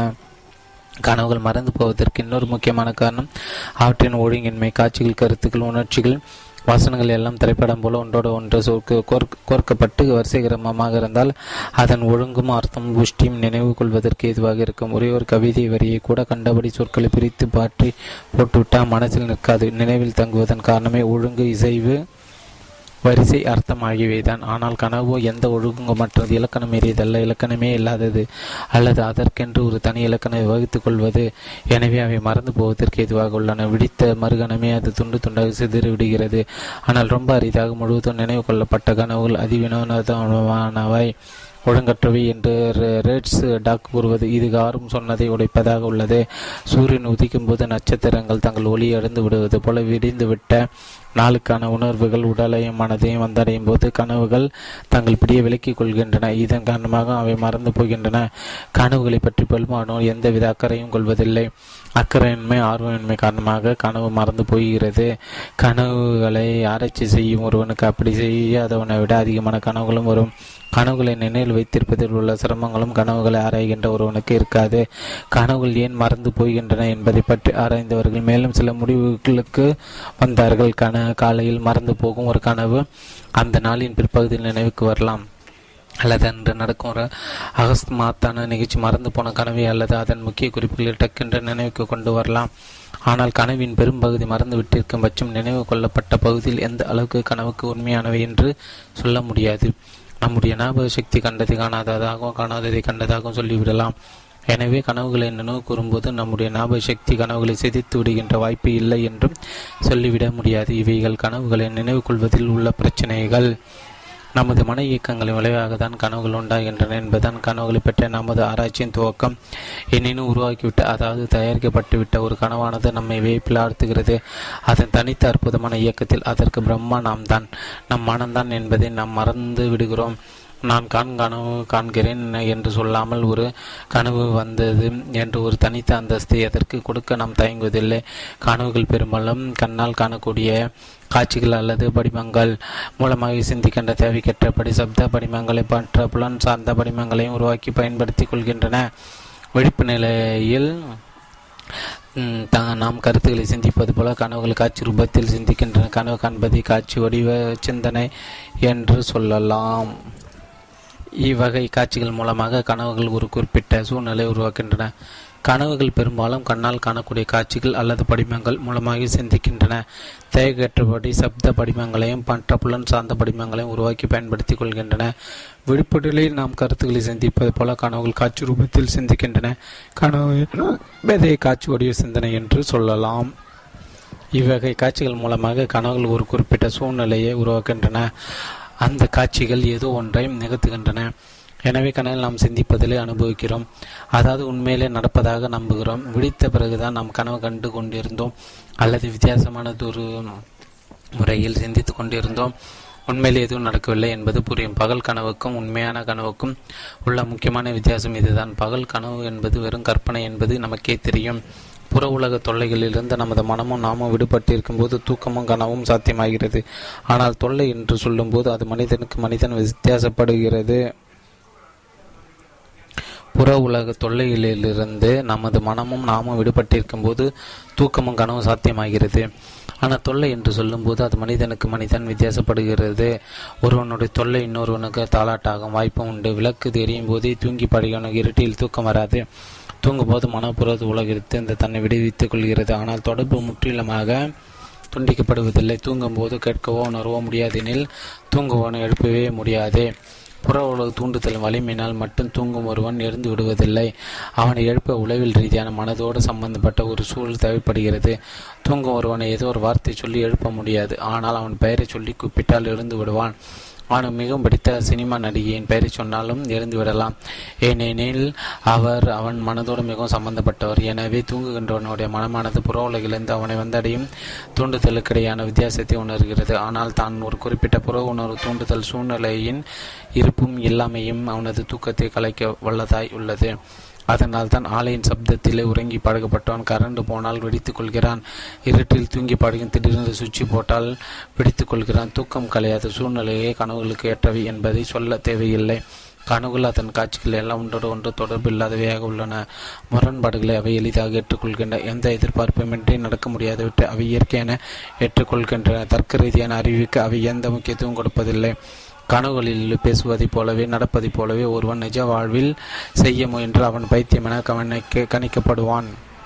ஒன்றுக்கொன்று தொடர்பற்ற தன்மையானது கனவுகளுக்கு அடிப்படையானது. அதாவது ஒரு மூளை உள்ள மனிதன் மன இயக்கங்கள் எல்லாம் ஒரு முட்டாள்களுடையதாக மாறி போனால் உள்ள நிலைமைதான் கனவுடுவது. மூன்றையும் பெருக்கினால் இருப்பதாகும். நாய் கவிதை பாடும் வருஷங்கள் நிமிஷங்களாகும். கனவில் எல்லாம் நடக்கும் ஆச்சரியங்களின் அதுதான் இயற்கை என்பதை போல் கனவுகள் மனிதன் நல்லது கெட்டது பற்றிய பிரான்ச்சை கொண்டுள்ளனவை என்ற கேள்விக்கு உளவியலாளர்கள் ஆம் என்று இல்லை என்று பதில் தந்துள்ளன. நனவில் நாம் இருப்பதை விட நல்லவனாக நாம் கனவில் மாறுவதில்லை. மாறாக நம் மனசாட்சி கனவில் தூங்கிவிடுகிறது. எந்தவித விருப்பு வெறுப்போ வருத்தமோ இன்றி நாம் கனவில் திருடலாம், வன்முறையை நிகழ்த்தலாம், கொலை கூட செய்யலாம் என்று ஜெசன் கூறுகிற ஓல்கட் கெல்ட்டு கூறுகிற பால் உறவு சம்பந்தப்பட்ட விஷயங்கள் கனவு காண்பான் கட்ட விழுந்தது போல் உள்ளான். எந்தவித வெட்கமும் அடைவதில் தான் மட்டுமல்லாது தன் நனவு வாழ்வில் மிகவும் பாதிக்கும் சிலரோடு விரும்பத்தகாத காரியங்கள் மிகவும் இயற்கையாக ஈடுபட்டிருப்பதை அவன் காண்பான். இதற்கு நேர்மாறாக சில கருத்து வைக்கின்றன. நிஜ வாழ்வு நாம் எப்படிப்பட்டவர்களாக இருக்கிறோமோ அதற்கு மாறாக நாம் கனவில் பேசுவதோ நடந்து கொள்வதோ இல்லை என்கிற சோபமானவர் இதற்கு நேர்மாறாகவும் சிலர் கருத்து வைக்கின்ற நிஜ வாழ்வில் நாம் எப்படிப்பட்டவர்கள் இருக்கிறோமோ அதற்கு மாறாக நாம் கனவில் பேசுவது நடந்து கொள்வது இல்லை என்கிறார் ஷோபான். அவர் ஒரு நல்லவன் கனவில் நல்லவனாக உள்ளான். கோபம், பொறாமை, வெறுப்பு போன்ற கருத்திலிருந்து அவன் தன்னை கனவிலும் காத்துக்கொள்கிறான். ஆனால் கெட்டவனும் கனவிலும் அப்படியே உள்ளான் என்கிறார் ஹாப்னர். இந்த நிலைப்பாட்டில் உள்ளவர் ஒழுக்கம் குறைவான கனவுகளை கணக்கில் எடுத்துக்கொள்வதில்லை. அப்படிப்பட்ட கனவுகள் ஒரு நல்லவனுக்கு வந்தாலும் அதற்கு அவர்கள் அவனை பொறுப்பாக்குவதில்லை. எப்படி ஒரு அபத்தமான கனவு வந்தால் அதை வைத்து கனவு கண்டவனின் அறிவில் கோளாறு உள்ளது என்று முடிவு செய்ய முடியாதோ அதேபோல ஒழுக்க குறைவான கனவுகளுக்கு அதை கண்டவனும் பொறுப்பாக முடியாது என்பது இவர்களின் வாதம். ஆனால் இதில் விசேஷம் என்னவென்றால் எல்லா கண்ணியமானவர்களுக்கும் அசிங்கமான கனவுகள் வரதான் செய்கின்றன என்பது ஒரு அழகான உண்மை.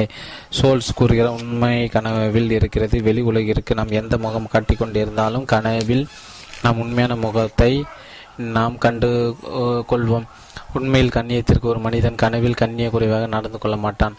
இந்த பிரச்சனை பற்றி ஆழமாக ஆராய்ந்த ஹில் டெப்ரான் கூட மனிதன் தன் கனவில் புரியும் செயல்களுக்கு முழுமையாக பொறுப்பேற்க முடியாது, ஆனால் பொறுப்பேற்காமல் இருக்கவும் முடியாது என்கிற மீசையில் மண் ஓட்டவில்லை என்பது போல மேலும் நம்முடைய நோக்கத்தில் மீது யாராவது மாசு கற்பிக்க முற்படும் போது கனவிலும் நான் அப்படி நினைத்ததில்லை என்று நாம் கூறுவதுண்டு.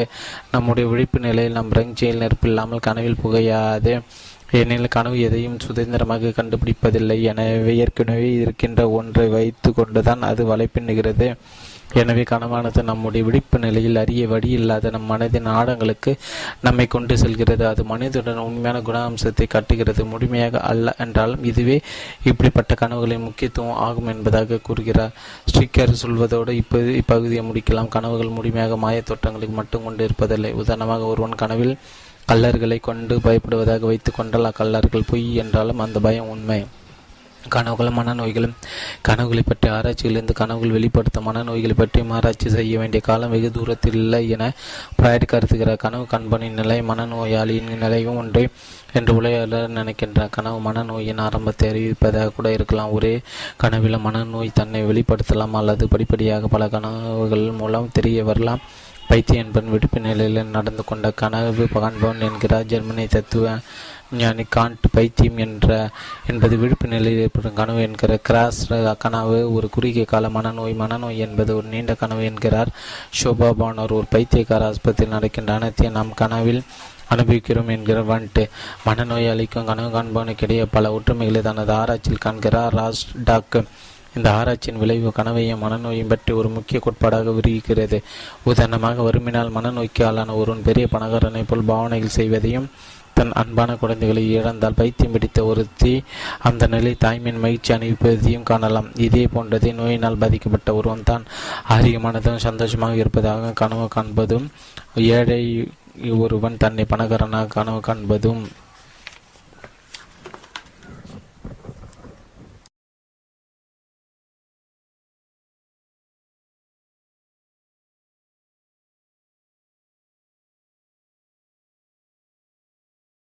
உலகை மாற்றிய 5 புத்தகங்களில் ஒன்று சிக்மண்ட் ஃபிராய்டு, தமிழில் நாகூர் ரூமி. கனவுகளின் விளக்கம் சிக்மண்ட் ஃபிராய்டு, தமிழில் நாகூர் ரூமி. பாரதி புத்தகாலயம். முன்னுரை. கனவு காண்பது மனித குலத்திற்கு பொதுவான செயல்பாடு தான். என்றாலும் இஸ்லாம், இந்து மதம், புத்தம், கிறிஸ்தவம் போன்ற உலக பெரும் மதங்களை ஊன்று வாழ மனங்களை கொண்ட இந்த இந்திய தன்மை கட்டணு கடமானது ஒரு அதிமுக்கியத்துவம் வாய்ந்த செயல்பாடு ஆகிறது. அது ஒரு மார்க்க விஷயமாக கூட கருதப்படுகிறது என்றால் மிக ஆகாது. பிறப்பு, திருமணம், இறப்பு போன்ற எந்த ஒரு முக்கியமானதொரு நிகழ்ச்சிக்கு முன்னோ அல்லது பின்னோ நம் வீட்டு பெரியவர்கள் அதன் தொடர்பாக கனவு கண்டதாக சொல்வதை நாம் கேட்டிருக்கிறோம். நான் கூட என் தாத்தா இறந்து போவதற்கு முன் என் வீட்டு பீர்க்கங்கொடி பட்டு போவதாக கனவு கண்டு அதை என் பாட்டியிடம் சொல்ல அவள் யாரோ இருப்பதற்கான அறிகுறி அது என உணர்ந்து அழுதாள். பிறகு சில நாட்களில் என் தாத்தாவும் இறந்து போனார். ஒரு கனவு கண்டுவிட்டால் அதை நாம் எல்லோரிடம் சொல்லிவிடக்கூடாது என்று கனவுகளை சரியாக விளக்குவதற்கென்று தகுதி படைத்த சிலர் உண்டு என்று நம்புகிறோம். அப்படி ஒரு சிலருக்கு அத்தகுதிகள் உண்டு என்பது உண்மையோ பொய்யோ. அப்படி நாம் நம்பி அந்த ஒரு சிலரிடம் மட்டுமே விளக்கம் கேட்கிறோம் என்பதே கனவுக்கு நம் வாழ்வில் நாம் கொடுக்கும் முக்கியத்துவத்தை சொல்லும். எனவே முக்கியத்துவம் வாய்ந்த நம் கனவுகளை பற்றி விஞ்ஞானபூர்வமாக நாம் அறிந்து கொள்வது முதலில் அவசியமாகிறது. இதுவரை கனவின் விளக்கங்களாக தமிழில் உலகுக்கு வந்துள்ள எந்த நூலும் இந்த அவசியத்தை உணர்ந்ததாக தெரியவில்லை. மாறாக கனவுக்கு அகராதி போட்டு அதன் அர்த்தத்தை சுருக்குவதாகவும் அற்புதமான கனவுகளை காண்பதற்குரிய தகுதி பெற்றவராக ஆசிரியர் தன்னை காண்பித்துக் கொள்வதற்காகவும் தான் உள்ளது. ஆகவே இலக்கம் அறிவதற்கு தகுதி உள்ளோர் தேடும் அவசியமின்றி நம்முடைய கனவுகளை அல்லது நம்மை நாமே புரிந்து கொள்வதற்கு விஞ்ஞானபூர்வமானதொரு அடிப்படை தருவதும் அந்த அடிப்படையை தந்த சிந்தனையாளர் மிக முக்கியமான சிக்மண்ட் ஃபிராய்டு என்ற மேதை அறிமுகப்படுத்துவது இந்நூலின் நோக்கமாகும். ஆம்பூர் 12/6/2003. நாகூர் ரூமி. எனக்கான கனவுகளை சுமதாவை நனவான போது கனவாகி போன பேரன்பு கொண்ட என் பாட்டியர் செல்லம் என்கிற நன்னம்மா அலி முகமது நாச்சியர் அவர்களுக்கு. கனவுகளின் விளக்கம். 1. சிக்மண்ட் ஃபிராய்டு யார்? 2. கனவை பற்றி விஞ்ஞான ஆராய்ச்சிகள். 3. கனவுகளை விளக்க முறை. 4. கனவு என்பது விருப்பத் நிறைவேற்றம். 5. கனவு சிதைவு. 6. கனவுகளின் அதிமூலம். 7. மாதிரி கனவுகள். 8. கனவு செய்யும் வேலைகள். 9. கனவுகளின் உளவியல். 10. முற்றுப்புள்ளி. 1. சிக்மண்ட் ஃபிராய்டு யார்? விரல் விட்டு எண்ணக்கூடிய சில தனி மனிதரின் சேவைகளுக்கும் சாதனைகளுக்கும் தான் இந்த உலகமே கடமைப்பட்டுள்ளது என்பது வியப்பு தரக்கூடிய விஷயமானால் உண்மை அந்த ஒரு சில சிக்மண்ட் ஃபிராய்டும் ஒருவர். அவர் ஒரு பெரிய மேதை என்பதனால் மட்டுமே நாம் அவரை பற்றி தெரிந்து கொள்ள வேண்டிய அவசியமில்லை. ஆனாலும் அவர் தனது அறிவையும் அனுப்பி மனித மனம் என்னும் மகத்தான ஒரு விஷயத்தை புரிந்து கொள்ள செலவிட்டார். அதன் பலனாக அவர் கண்டறிந்த உண்மைகள் இந்த உலகத்தை உலுக்கின. அந்த சிந்தனைகள் போக்கியை மாற்றின. அது காரும் மனிதனை அரசியல் ரீதியாக பொருளாதாரம், இலக்கியம், சமயம், கலாச்சாரம், பண்பாடு, தத்துவம் போன்றவர்களின் மூலமாக அறிந்து வந்த உலக முதன் முதலாக உளவியல் ரீதியாக ஆழமாக அறிந்து கொண்டது. அதாவது மனிதன் தன்னை பற்றி தனக்கு தெரியாத உண்மைகளை அறிந்து கொள்ள ஃபிராய்டின் கண்டுபிடிப்புகளும் கோட்பாடுகளும் உதவின. சைக்கோ அனலிஸ் என்ற மன அலசல் முறையை ஃபிராய்டு தான் முதலில் உருவாக்கினார். சைக்கோ அனலிஸ் என்ற சொல்லை கொடுத்தவரை அவர்தான். மனித மனதின் செயல்பாடுகளும் மனித பீடிக்கும் நோய்களையும் கண்டு உணர்வு முறையாகவும் மருத்துவமாக மன அலசல் அமைந்தது. அதோடு ஒரு ஒட்டுமொத்த சமுதாயத்தின் மனதையும் அதன் மறைக்கப்பட்ட அல்லது மறைக்கப்பட்ட கலாச்சார கூறுகளையும் புரிந்து கொள்ளவும் அது உதவியது. ஒரு மருத்துவராக, குறிப்பாக நரம்பியல் நிபுணராக தொழில் செய்த ஃபிராய்டு எத்தனையோ புத்தகங்களை தான் கண்டுபிடித்த உண்மைகளை சொல்லியிருந்தாலும் அவருடைய கனவுகளின் விளக்கம் த இன்ஸ்பிரேஷன் ஆஃப் ட்ரீம்ஸ் என்ற என்னும் நூலை மிக சிறந்ததாகவும் உலகத்தை மற்ற 5 நூல்கள் ஒன்றாகவும் கருதப்படுகிறது. அதனை சுருக்கமாக தருவது ஃபிராய்டை மட்டுமல்ல, நம்மை தெளிவாக புரிந்து கொள்ளும் நிச்சயம் உதவும். வாழ்க்கை குறிப்பு. ஃபிராய்டு கிபி 1856 மே மாதம் 6 ஃபிரைபெர்க் என்ற ஊரில், தற்போது செக்கோஸ்லோவியாக உள்ள மொராவியா நாட்டில் பிறந்தார். 1859 அவர் கூட வியன்னா நகருக்கு குடிபெயர்ந்தது. வியன்னா பல்கலைக்கழகத்தில் மருத்துவம் பயின்ற ஃபிராய்டு மனித மூளை பற்றிய பல ஆராய்ச்சிகள் செய்தார். விரிவுரையாளராகவும் பணியாற்றினார். மனித மனம் சம்பந்தமான கட்டுரைகள் அவ்வப்போது எழுதி வந்தார். திருப்புமுனை. 1885 இறுதியில் நரம்பு மண்டலம் சம்பந்தமான ஆராய்ச்சி தொடர பாரிசின் அவரும் சென்றார். 19 வாரங்கள் அங்கு தங்கி Jean Martin Charcot Jean Martin Charcot என்ற பிரபல மருத்துவரின் கீழ் பணிபுரிந்தார். இது அவர் வாழ்வில் ஒரு திருப்பு முனையாக அமைந்தது. ஹிஸ்ட்ரியா நோயாளிகளை சார்க்கட் அணுகிய முறை ஃபிராய்டுக்கு ஒரு முற்றிலும் புதிய தீர்வுக்கான விதியை கொடுத்தது. உதாரணமாக, உடல் உறுப்பு ஒன்று இயங்காமல் பாதிக்கப்பட்டவர்கள் சார்க்கட் ஹிப்னாட்டிஸ் மூலம் நோய் நீங்கிவிட்டது என்ற கருத்தை திணிப்பதன் மூலம் நிவாரணம் உண்டாக்கினார். அதை பார்த்த ஃபிராய்டு மனித மொழியை நம்புவதை விட மனித மனதின் சக்திகளை ஆராய்ந்து பயன் தரும் என்று புரிந்து கொண்டார். இரண்டு நட்புகள். பாரிஸிலிருந்து திரும்பி வந்த பிறகு மார்த்தா பெர்லைன்ஸ் என்ற பெண்ணை திருமணம் செய்து கொண்டார். 6 குழந்தைகளை பெற்றார். அதில் அண்ணா என்ற மகள் அவரை போலவே பிற்காலத்தில் மன அலசல் நிபுணரானார்.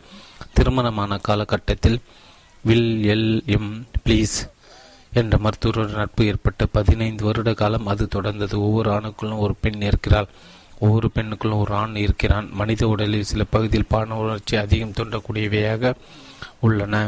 குழந்தைகளுக்கு பால் உணர்ச்சி உண்டு என்பன போன்ற கருத்தாக்கங்கள் உருவாக இந்த நட்பு வித்திட்டது. ஜோசப் பிரபுவர் என்ற மருத்துவரோடு ஏற்பட்ட நட்பு இன்னும் ஆழமானது, முக்கியமானது.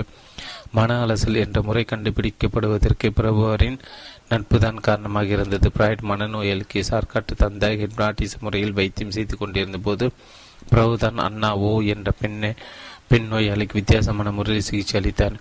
நோயாளியை ரிலாக்ஸ்டாக உட்கார வைத்து படுக்க செய்து மனதில் வந்து இதெல்லாம் பேச செய்தார். மனதில் இருந்த குப்பைகள் எல்லாம் வெளியில் கொட்டிய உடனே சிம்னு விலைக்கு துடைத்த மாதிரி சுத்தமாகி நோய் குறையவும் மறையவும் ஆரம்பித்தது. இங்கிருந்தான் இதன் நீட்சியாக தான் பிராய்டு தன் ஃப்ரீ அசோசியேஷன் என்ற சிகிச்சை முறையை தொடங்கினார். பிராய்டும் பிராவரும் இணைந்து ஸ்டடிஸ் இன் ஹிஸ்ட்ரியா என்ற நூலையும் எழுதினார். கனவுகளை பற்றி ஆராய்ச்சி.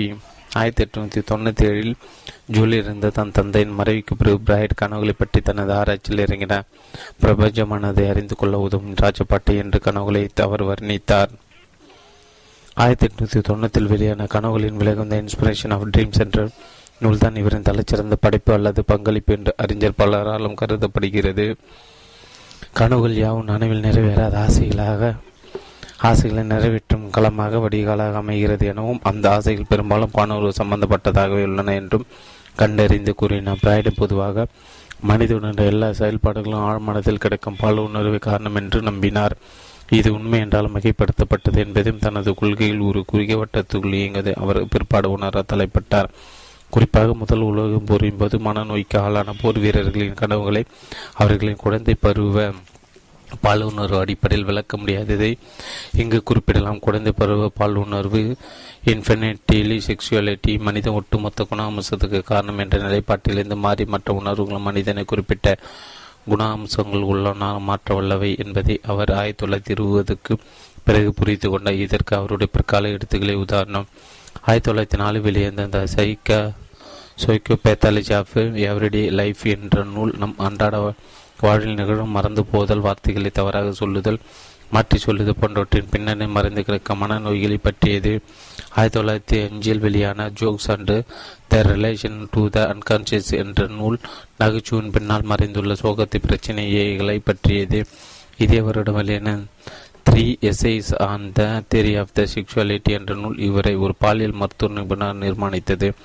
மனிதன் ஆரோக்கியமாக இருப்பதற்கும் சரி, மனநோயாளாக மாறுவதற்கும் சரி, பாலியல் சம்பந்தப்பட்ட பிரச்சனைகளுக்கு காரணம் என்று பிராய்டு கருதினார். குழந்தை தாயின் தனங்களில் பால் இருந்தவருக்கு தாய்ப்பால் கொடுப்பதற்கு பசியோ பாசமோ காரணம் அல்ல, பால் உணர்வு அடிப்படை காரணம் என்று விளக்கினார் என்றால் பார்த்து கொள்ள வேண்டும். இந்த கருத்தை பின்னால் எரிக்கு பிரேம் போன்ற சமூகங்கள் மிக கடுமையாக விமர்சி ஆதாரபூர்வமாக மறுத்துள்ளனர். 1920 வெளிவந்த அவருடைய புத்தகங்கள் பியாண்ட் த பிளஷர் பிரின்சிபல் மற்றும் the you and the id ஆகிய பாலுணர்வு என்ற வட்டத்திலிருந்து அவர் வெளிவர முயன்றதை சுட்டும். இதில் வேடிக்கை என்னவென், மனித மனதை அக்குவேறு அணிவேறாக அலைசி ஆராய்ந்து பிட்டு வைத்தவர் தான் பிராய்டு என்றாலும் அவர் ஆராய்ந்த அத்தனை மனங்களுமே மனநோயாளிகளுடைய நோயுற்ற மனங்கள். அத்தகைய மனங்களிலிருந்து ஆரோக்கியமான உண்மைகள் கிடைத்திருக்குமா என்ற கேள்வி எழுதுவது நியாயமானதே. பிராய்டு 1939 செப்டம்பர் 23 இந்த உலகை விட்டு மறைந்தார். எனினும் கனவுகள் உள்ளவரை, கனவு காண்கின்ற கடைசி மனிதன் உள்ளவரை அவர் ஃபீனிக்ஸ் பறவை போல உயர்த்து எழுந்து கொண்டே இருப்பார். பிராய்டின் கோட்பாடு தவறு உள்ளது என்பது பின்னால் நிரூபிக்கப்பட்டாலும் கனவு பற்றி விஞ்ஞானபூர்வமாக அறிந்து கொள்ள பிராய்டின் சிந்தனை பரிச்சயம் கொள்வது முதல் அவசியம். அதற்கு சிறந்த வழி அவருடைய எடுத்து படிப்பதுதான். உலகத்தை மற்ற 5 புத்தகங்களில் ஒன்றான Sigmund Freud the interpretation dreams என்ற நூலின் சாரும் இனிவரும் பக்கங்கள் கொடுக்கப்பட்டுள்ளது. அதை குடித்து விட்டால் இனி கனவு கண்டு பயந்து எழ வேண்டிய அவசியம் இருக்காது. 2. கனவை பற்றிய விஞ்ஞான ஆராய்ச்சியில் வரலாற்றுக்கு முந்தைய கருத்தும் கனவின் சில குல அம்சங்களும். கனவை பற்றி தனது ஆராய்ச்சி பிராய்டு திடீரென்று ஏதோ ஒரு புள்ளியிலிருந்து தொடங்கிவிடவில்லை. தனக்கு முந்தைய ஆராய்ச்சிகளும் படித்து அலைசி கரைத்து குடித்து விட்டு தான் அவர் தனக்கான சில முடிவுகளும் வருகிறார். அவர் அடிக்கடி அவர் மண்ட் ஹில் டெப்ரான் மேரி ஜென்சன் ராஸ்டாக் ஸ்டம்பரல் காண்ட் போன்ற உளவியலாளர்கள், மருத்துவர்கள், தத்துவவாதிகள் போன்றவரின் கருத்துக்கள் மேற்கோள் காட்டுவார். கனவுகளை புரிந்து கொள்வதற்கு அந்த ஆராய்ச்சிகள் பற்றி அறிவு இன்றியமையாதவை. எனவே அவற்றை இங்கு சுருக்கமாக தருகிறோம். அதோடு இந்த நூல் முழுவதும் பேசுவது ஃபிராய்டு தான் என்றாலும் அங்கெங்கே அர்த்தம் கொடுக்க வேண்டிய அவ்வப்போது அவரை பேசுவதாக குறிப்பிட்டு இருக்கிறோம். அதற்கு அர்த்தம் மற்றவை எல்லாம் அவர் சொல்லாதது என்பதல்ல. இன்றல்ல நேற்றல்ல ஆயிரக்கணக்கான ஆண்டுகளாக மனிதன் கனவுகளை புரிந்து கொள்ள முயன்று வருகிறான். ஆனால் விஞ்ஞானத்தை அடிப்படையாக வைத்து அணுகுமுறை மிக சமீபத்தியது. அரிஸ்டாட்டிலுக்கு முந்தைய காலத்தில் கனவுகள் தெய்வீக அறிவிப்பு மற்றும் தீர்க்கதரிசி ஆபிரகாமும் மகனை வெட்டி பலி கொடுக்க வேண்டும் என்ற இரவின் கனவில் கட்டளை பிறப்பித்ததை போன்ற நேரடி தீர்க்க தரிசனங்கள் என்றும் மேலும் வருங்காலத்தை முன்னறிவிக்க வல்லவை என்றும் கருதப்பட்டு வந்தன. தெய்வீக செயல்பாடாக கருதப்பட்டதால் கனவை உண்டாக்கும் காரணிகளை பற்றி விஞ்ஞானபூர்வமாக அறியும் அவசியம் ஏற்படவில்லை. எனினும் இந்த காலகட்டத்தில் சில உண்மைகள் அறியப்பட்டன. சின்ன விஷயங்கள் கண் காது மூக்கு வைத்து 1:9 வழக்கத்தை மனிதன் கனவுகளிடமிருந்துதான் கற்றுக்கொண்டு இருந்திருக்க வேண்டும். ஏனெனும் உணர்வுகளை கனவு மிகப்படுத்தி காட்டும் தன்மையுடையது என்பதை நமது உள்ளுறுப்புகளின் ஆரோக்கிய குறைவை அது அறிவிக்கும் எனவும் கனமான தூக்க நிலையின் சிந்தனை என்பதாகவும் கிரேக்க தத்துவவாதி அரிஸ்டாட்டில் சரியாக அறிந்து வைத்திருந்தார். கனவுகளை பற்றி பேசும் அவருடைய 2 புத்தகங்கள் மூலமாக இந்த தகவல்கள் நாம் பெறுகிறோம். தீ மீது கலந்து கொள்வதாக கனவு வரும். உண்மையில் உறங்கிக் கொண்டிருந்தவரும் பக்கத்தில் யாராவது டாட்டாயிசம் அல்லது மெழுகுவர்த்தி ஏற்றி வைத்திருப்பார். சரி, கனவுகள் வேறொரு உலகத்திலிருந்து வருகின்றன என்று சொல்ல முடியாவிட்டாலும் அவை வேறொரு உலகத்துக்கு நம்மை அடைத்துச் செல்கின்றன என்பதை தூங்கி வடிந்த அனைவருமே ஒத்துக்கொள்வார். கனவு நமது வாழ்வை காட்டுவதில்லை. கனவு நம்மை வாழ்வதிலிருந்து ஒழிப்பது கனவின் நோக்கமாக உள்ளது. நமது மனமும் சிந்தனையும் ஒரு பிரச்சனை மூழ்கி உள்ள போது அதை குறியீடுகள் மூலம் பிரதிபலிப்பதாக கனவு உள்ளது என்ற டாக்டர் பட்டாக்கு கூறுகிறார். இதே கருத்தை பல ஆராய்ச்சிகளும் ஒத்துக்கொண்டுள்ளன. நாம் சொன்னது செய்தது செய்ய நினைத்தும் தான் கனவில் வருகின்ற நெருக்கத்தை மோறி முன்வைக்கிறார். கனவு காண்பரின் வயது, வன்முறை அனுபவம், அவர் ஆனா பெண்ணா போன்றவை தான் கனவில் உள் விஷயங்களை தீர்மானிக்கின்றன என்று ஜெசன் என்று உறவியலாளர் கூறுகிறார். கனவானது நமது நனவு வாழ்வோடு சம்பந்தப்பட்டு இருந்தாலும் நனவு வாழ்வுக்கும் கொஞ்சம் கூட சம்பந்தமில்லாத விஷயங்களையும் காட்ட வல்லது என்று ஹில் டெப்ரான் கூறுகிறார். உதாரணமாக, செயின்ட் ஹெலினா தீவுக்கு கடற்பணம் செய்து அங்கு சிறை கைதியாக இருக்க நெப்போலியனை சந்தித்து மது வகையில் அவனுக்கு அளிப்பதாக கனவு காணும் ஒருவன் நிஜ வாழ்வில் நெப்போலியன் விற்க கூடியவனாக, மதுவோடு சம்பந்தப்படவனாக, நெப்போலியன் இறந்த பிறகு பிறந்தவனாக இருக்கக்கூடிய வாய்ப்பு உண்டு. பெரும்புதிராக உள்ள இந்த கனவு என்றால் என்ன, ஏன் உண்டாகிறது, காரணிகள் எவை போன்ற கேள்விகளுக்கு விஞ்ஞானம் விடை காண முற்பட்ட போது கனவின் பல வடி குணாம்சங்களை பற்றியும் அதன் விளைவாக அல்லது வழியாக மனதின் இயக்கத்தை பற்றியும் ஆழத்தில் அமுங்கிய கிடக்கும் ஆசைகளை பற்றியும் ஓரளவு அறிந்து கொள்ள முடிந்தது. கனவின் கும்சங்களை அறிந்து கொள்ளும் போது கனவு மெல்ல மெல்ல தானே விளங்க ஆரம்பித்துவிடும். அதற்கு முன் சில பிரயோகங்களும் எந்த அர்த்தத்தில் அவை இந்த நூலில் பயன்படுத்தப்பட்டுள்ளன என்று பார்க்க வேண்டியது அவசியம். 1. குறியீடு சிம்பிள். ஒன்றை மற்றொன்றில் குறிப்பது.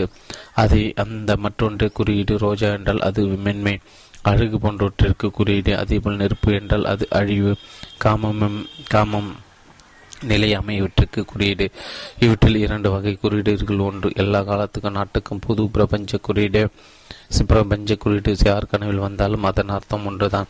மேற்கூறிய ரோஜா அல்லது நெருப்பு அதற்கு உதாரணம். மற்றொன்று தனி குறியீடு, அதாவது தனி ஒரு மனிதனுக்கு மட்டுமே பிரத்யேகமாக அர்த்தம் தருகின்ற குறியீடு.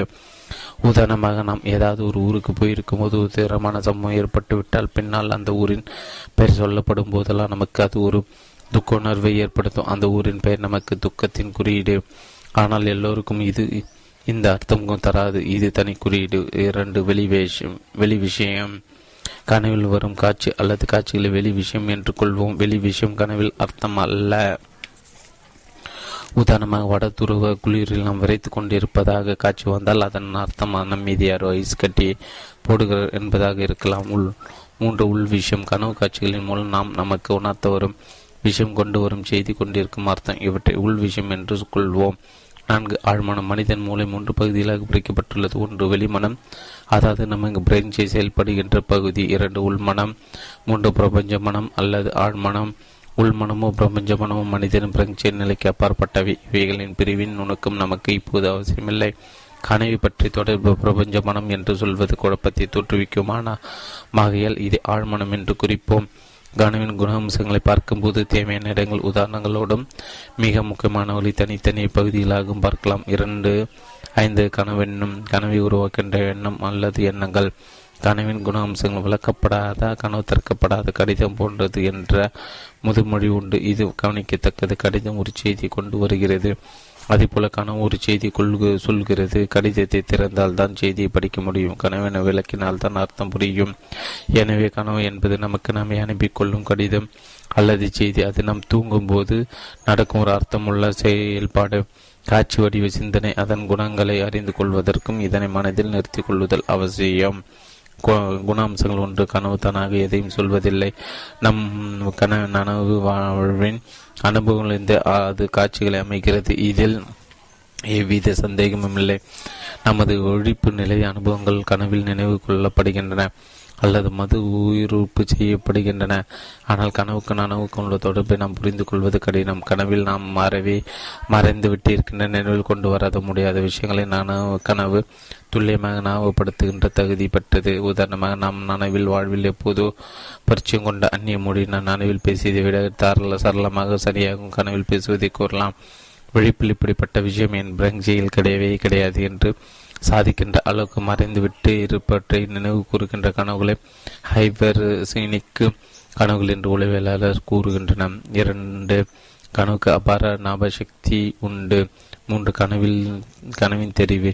கனவு தன் நினைவு கூற தென்றெடுத்து கொள்ளும் விஷயம் அல்லது அனுபவம் நம் நனவு வாழ்வில் நமக்கு மிகவும் முக்கியத்துவம் வாய்ந்ததாக நம்மை மிகவும் பாதித்ததாக தான் இருக்க வேண்டும் என்ற அவசியமில்லை. கொஞ்சம் கூட முக்கியத்துவமற்ற கனவில் வரலாம். நமது குடும்பத்தில் ஏதோ பிரச்சனை ஏற்பட்டு அதனால் மிகவும் பாதிக்கப்பட்டு அதை நினைத்து கொண்டு உறங்கினாலும் வரும் கனவு. அதை விட்டுட்டு நாம் என்றோ ஒரு நாள் தெருவில் சென்றபோது நம்மை எதிர்கொண்ட ஒருவர் முகத்திலிருந்து நாம் கவனிக்காது விட்ட தழும்பை நினைவுபடுத்தலாம். நமது பிரங்சியுடன் அல்லது பிரங்சியற்றோ நமது மூளையில் பதிவான எதையும் நம் நினைவிலிருந்து நாம் நிரந்தரமாக இழப்பது கிடையாது என்பது இதிலிருந்து விளங்கும். 4 பொதுவாக நமக்கு சாதாரணமாக வரும் கனவுகளின் மூலம் கனவு காண்பதற்கு முந்தைய நாள் அல்லது அதற்கு முந்தைய நாள் நிகழ்ச்சியாக இருக்கும். அதாவது மிக சமீபத்திய நிகழ்ச்சிகளை தொடர்படுத்தி பார்ப்பது கனவை புரிந்து கொள்வதற்கு உதவும். 5 கனவு. எல்லா கனவுகளும் பெரும்பாலும் குறியீட்டு தன்மை கொண்டவை. கனவின் காட்சிகளை குறியீடுகள் நம் நனவு வாழ்வின் கனவு உணர்வுகளை கனவுகள் அப்படியே காட்டுவதில்லை. எனவேதான் கனவுகளை விளக்க வேண்டிய அவசியம் ஏற்படுகிறது. கனவின் காட்சிகள் பெரும்பாலும் தனியே குறியீடுகளாக இருக்கும். கனவு கண்டவனின் வாழ்க்கை பின்னணியை நாம் அறியாவிட்டால் கனவு எண்ணங்களை அறிய முடியாது. எனவே கனவுகள் குறியீட்டு தன்மை கொண்டவை அல்லது சங்கேத மொழி பேசுவை அல்லது உள் விஷயம் கொண்டவை என்று அறியலாம். கனவின் வெளி விஷயமே குறுக்கீடு அல்லது குறியீடுகளாகும். உதாரணமாக நாம் ஏற வேண்டிய ரயிலை தவறிவிட்டு விடுவதாக கனவு காண்பதாக வைத்துக்கொள்ளும் ரயில், அதற்காக நாம் ஓடி வருதல் ஆனால் ரயில் புறப்பட்டு விடுதல் ஆகியன காட்சிகள் அல்லது குறியீடுகள் அல்லது கனவின் வெளி விஷயம். இக்கனவு மரணத்தை பற்றி நமது பயத்தை வெளிப்படுத்துகிறது மறைமுகமாக. என்றைக்காவது ஒரு நாள் சாவோம் என்ற உண்மை தெரிந்தால் குறைந்தபட்சம் இப்போது வேண்டாம் என்று நாம் நினைப்போம். இக்கனவின் படி நாம் ரயிலை விட்டு விட்டோம், அதாவது நாம் புறப்படவில்லை. நமக்கு இப்போது புறப்பாடு, அதாவது மரணம் இல்லை. நீ இப்போது சாக மாட்டாய் என்று கனவு கூறுகிறது. புறப்பாடு என்ற வார்த்தை இறப்பை குறிக்கும் பிரபஞ்ச குறியீடு. கனவில் ரயிலும் நம்மை விட்டுவிட்டு புறப்படுவது நமக்கு மரணம் இப்போது இல்லை என்பதன் குறியீடுகள். கனவுகள் குறியீட்டு தன்மை கொண்டவை என்ற அடிப்படையான விஷயத்தை புரிந்து கொள்ளாமல் கனவுகளை விளக்கவே முடியாது. அதோடு ஒரு கனவை விளக்க பிரபஞ்ச குறியீடுகள் பற்றிய அறிவையும் நமது கருதத்தக்க அளவு பெற்றிருத்தல் அவசியம். 6 கனவுகள் நம்முடைய வாழ்வில் தனித்தனை பார்க்கும்போது சம்பந்தப்பட்ட பல விஷயங்கள் ஏதோ ஒரு தொடர்பின் அடுப்பில் ஒன்று சேர்த்து காட்சிகளை உருவாக்கும் தன்மை கொண்டவை. உதாரணமாக மேற்கூறிய கனவை எடுத்துக்கொள்ளலாம். ரயிலுக்கும் மரணத்துக்கும் சம்பந்தமில்லை, ஆனால் ரயில் என்பது புறப்படும் மரணத்தை கட்டும். புறப்படுகிறார். எந்த வாகனத்தை மரணத்தை கூறிட்டார் அது காட்டலாம். இன்ன மனிதருடைய கனவு ஏன் மரணத்தின் குறியீடாக ரயிலை தென்றெடுத்தது, மற்ற வாகனங்கள் ஏன் வரக்கூடாது போன்ற கேள்விகளுக்கு குறிப்பிட்ட மனிதரின் வாழ்க்கை பின்புலத்தை அதனால் தான் விடை கிடைக்கும். ஏழு, ஒவ்வொரு கனவும் ஏதோ ஒரு விதத்தில் நம் ஆழ்மானத்தின் விருப்பம் என்று நிறைவேறிவிட்டதாக காட்டும். அது பெரும்பாலும் பாலவற்றிற்கு சம்பந்தப்பட்டதாக இருக்கும் என்று பிராய்ட் கூறுகிறார். கனவை பற்றி அவருடைய ஆராய்ச்சியில் மிக முக்கியமான அம்சம் கனவு நமது விருப்பம் நிறைவேற்றுவதாக காட்டும் தன்மை கொண்டது என்பது. இந்த விருப்பம் பெரும்பாலும் நம் குழந்தை பருவத்திலிருந்து அமைக்கப்பட்ட ஒன்றாக இருக்கலாம். மேற்குறிப்பிட்ட ரயிலை தவறவிடும் கனவிலே இந்த விருப்பம் நிறைவேற்றும் என்ற அம்சத்தை காணலாம். நாம் இப்போது சாகக்கூடாது என்ற விருப்பமே இப்போது நீ புறப்படவில்லை என்பதாக விருப்பம் நிறைவேறிவிடுவதாக காலன் என்ற ரயில் இவனை விட்டுவிட்டு போய்விடுவதாக கனவில் வருகிறது. பிராய்டின் நண்பர் ஒருவர் அவரிடம் தன் மனைவி மாதவிட வருவதாக கனவு கண்டதாக கூறுகிறார். அப்படியான உண்மையிலே மாதவிட வரவில்லை எனவும் அதாவது அவள் கர்ப்பிணியாக இருக்கிறாள் எனவும் பிராய்டு விளக்கம் தருகிறார். அதாவது விடாய் வராததால் வர வேண்டும் என்ற விருப்பம் அவள் கனவில் நிறைவேறியுள்ளது. இப்படிப்பட்ட விருப்பம் நிறைவேற்றும் கனவுகள் பெரியவர்களுக்கு வரும்போது அது அவர்கள் ஆழ்மனது அமைக்கப்பட்டு கிடந்த விருப்பமாகவும், குழந்தைகளுக்கு வரும்போது அது அவர்கள் நனவு வாழ்வில் நிறைவேற்றப்படாத சின்ன சின்ன ஆசைகளாக இருக்கும். 8, கனவு குழந்தை பருவ விருப்பங்களை நினைவு கூறும். அவ்விருப்பங்கள் பால் உணர்ச்சி சம்பந்தப்பட்டதாக இருக்கலாம். 9, கனவுகள் பால் உணர்ச்சி உணர்த்தும். மறைமுகமாக பிரபஞ்ச குறியீடுகள் மூலமாக, தனி குறியீடு மூலமாகவும் அல்லது வெளிப்படையாகவோ அது நமது குழந்தை பருவ ஆழ் மன விருப்பமாகவோ இருக்கலாம். 10, கனவின் காட்சிகள் கனவெண்ணங்களின் நம்பகமான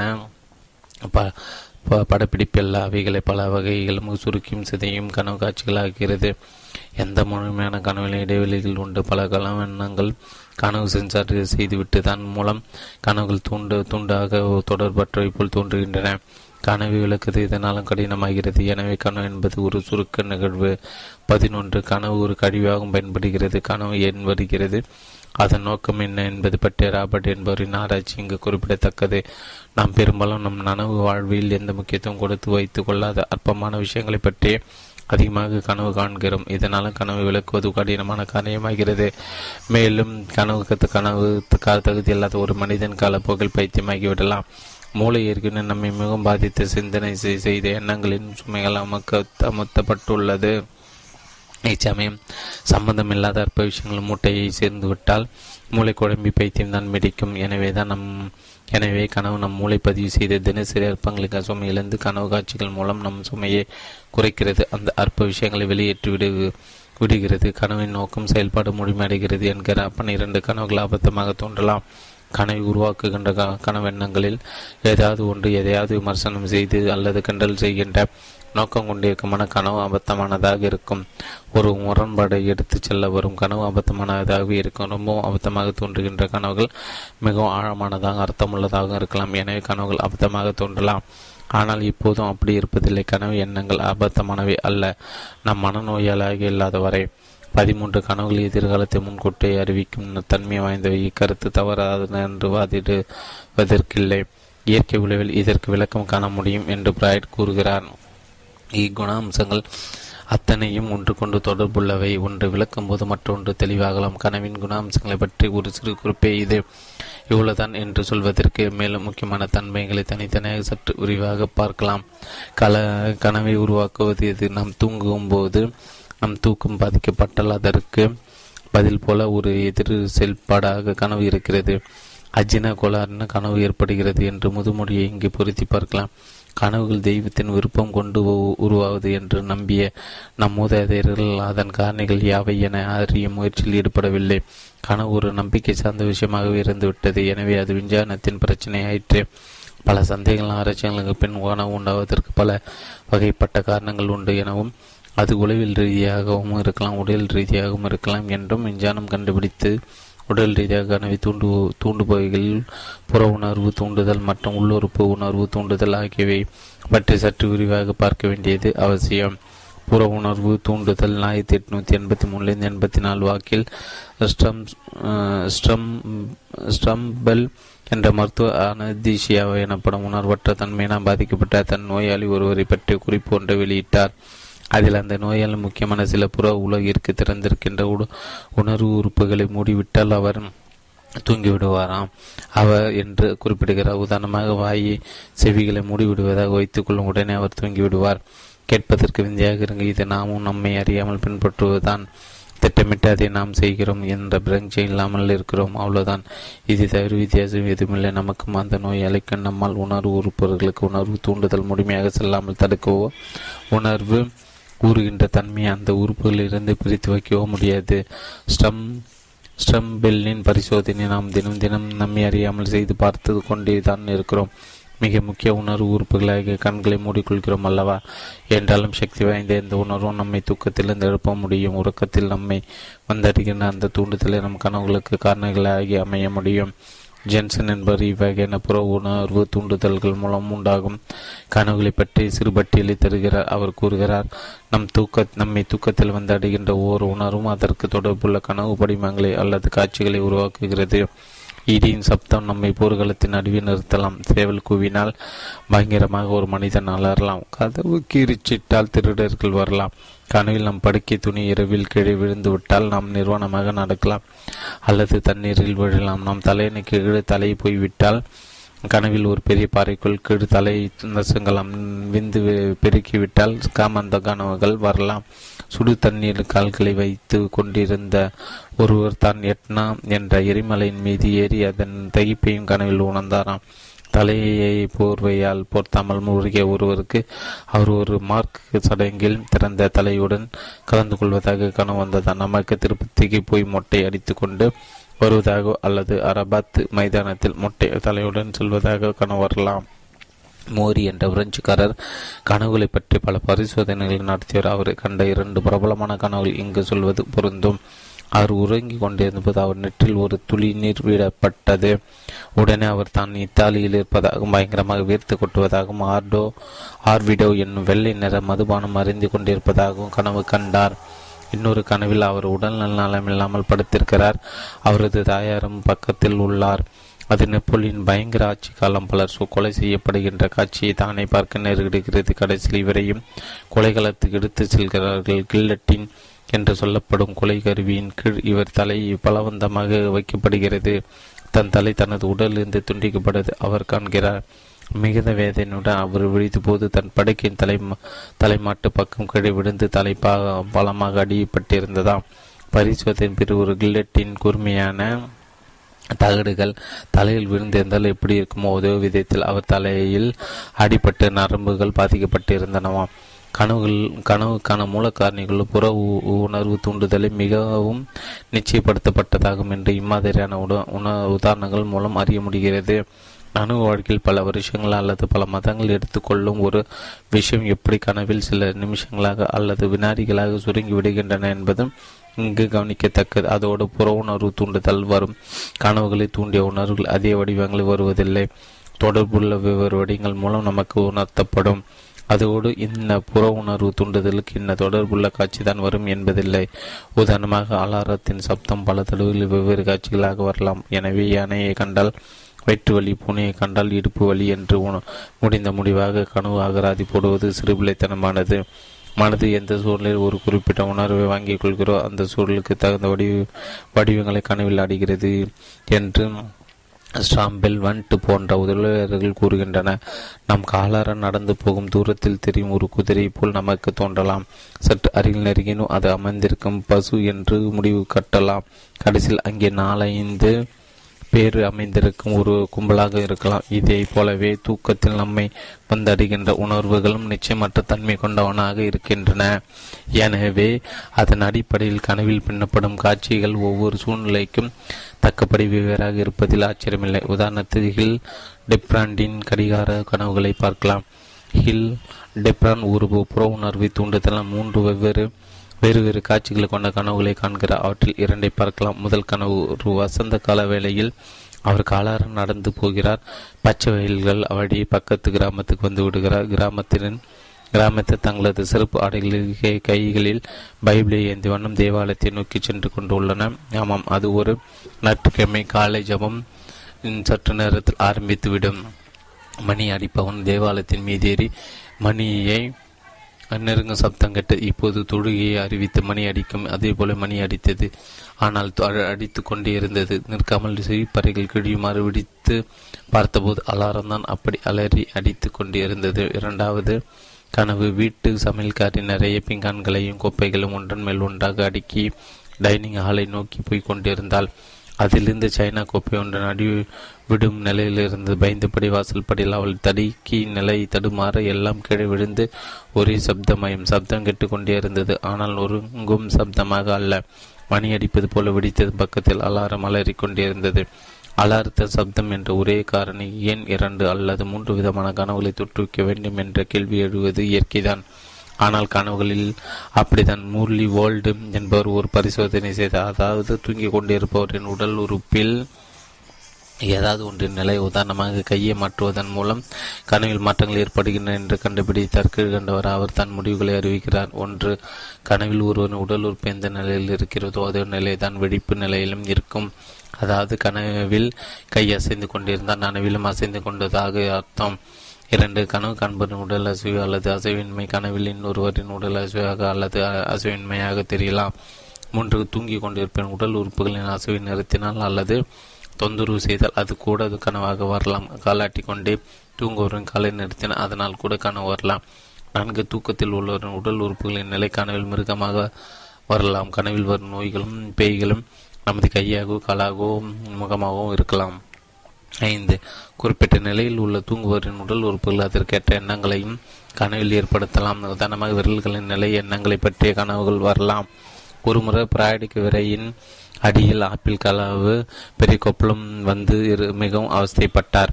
ஒவ்வொரு அசைவும் சித்திரவதையாக இருந்தது. அந்த நேரத்தில் தூங்கும்போது அந்த கனவில் அவர் குதிரை சவாரி செய்து கொண்டிருந்தார். குதிரை சவாரி பிராய்டு ஒரு முறை தான் நிஜ வாழ்வில் செய்திருந்தாராம். அந்த கொப்பளத்தின் வேதனையோடு எந்த வேலையும் செய்திருக்கலாம். கஷ்டப்பட்ட ஆனால் ஒரு வேலை மட்டும் நிச்சயமாக செய்திருக்க முடியாது. அதுதான் குதிரை சவாரி செய்வது. ஆனால் அதை நன்றாக செய்வதாக தான் கனவு. அதாவது அந்த வேதனை விடுதலை பெற வேண்டும் என்ற விருப்பத்தை கனவு நிறைவேற்றிருக்கிறது. நமது உடல் உறுப்புகளின் அனுபவங்களினால் ஏற்படும் கனவுகள் எந்த மாதிரியான காட்சிகளை தோற்றுவிக்கும் என்று முடிவாக கூற முடியாத நிலையில்தான் நாம் உள்ளோம். உள்ளுறுப்பு உணர்வு தூண்டுதல். நமது உடலின் உள்ளே உறுப்புகளின் இயக்கங்களை நாம் எப்போதும் பிரஞ்சையில் பிரஞ்சை கொள்வதில்லை. நம்மை அறியாமல் அவை நடந்து கொண்டிருக்கிறோம். ஆனால் உள்ளுறுப்புகள் நோய் வைப்படுமோ அதன் வை அவற்றின் சௌகரியத்தை நாம் கனவுகள் மூலமாக அறியலாம். வெடிப்பு நிலையில் அறிவதற்கு முன்பே கனவின் மூலமாக உள்ளுறுப்புகள் தங்கள் பிரச்சனைகளை வெளிப்படுத்திக் கொள்வது சாத்தியமே.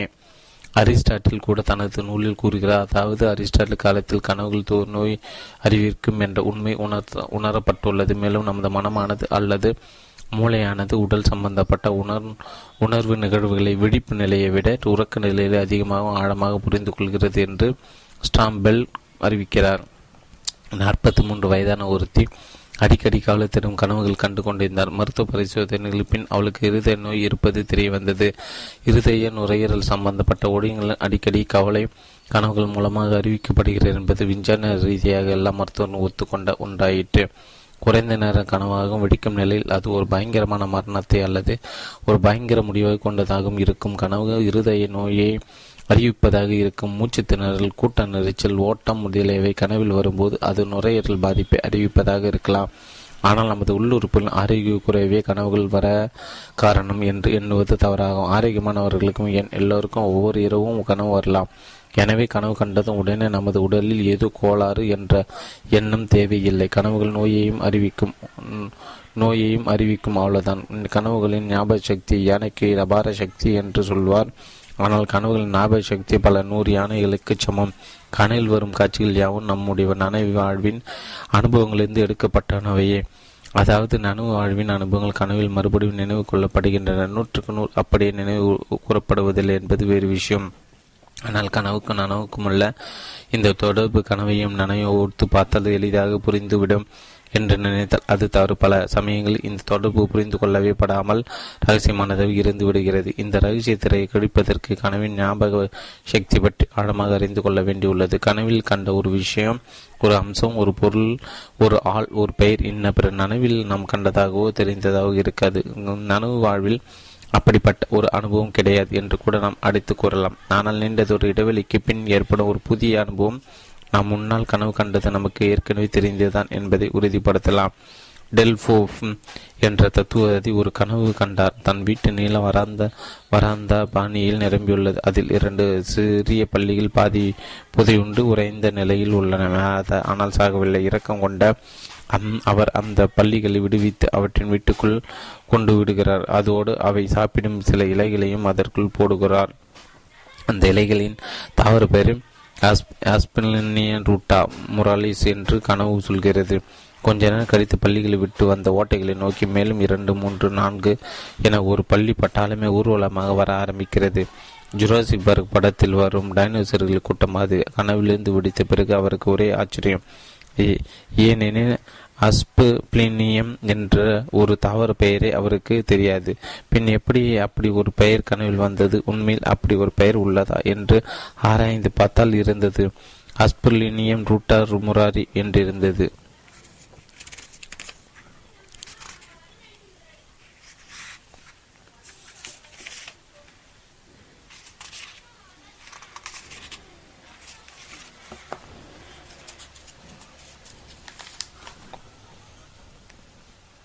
சிக்மண்ட் ஃபிராய்டு 28 பக்கம் தொடர்ச்சி. இந்த கனவை அவர் கண்டது 1862. அதன் பிறகு 16 வருஷம் கழித்து நண்பர் ஒருவரை பார்க்க சென்றார். அங்கே புக்களை பதிவு வைத்து அதன் தாவர பெயர்களும் கீழே எழுதப்பட்ட ஒரு ஆல்பம் இருந்தது.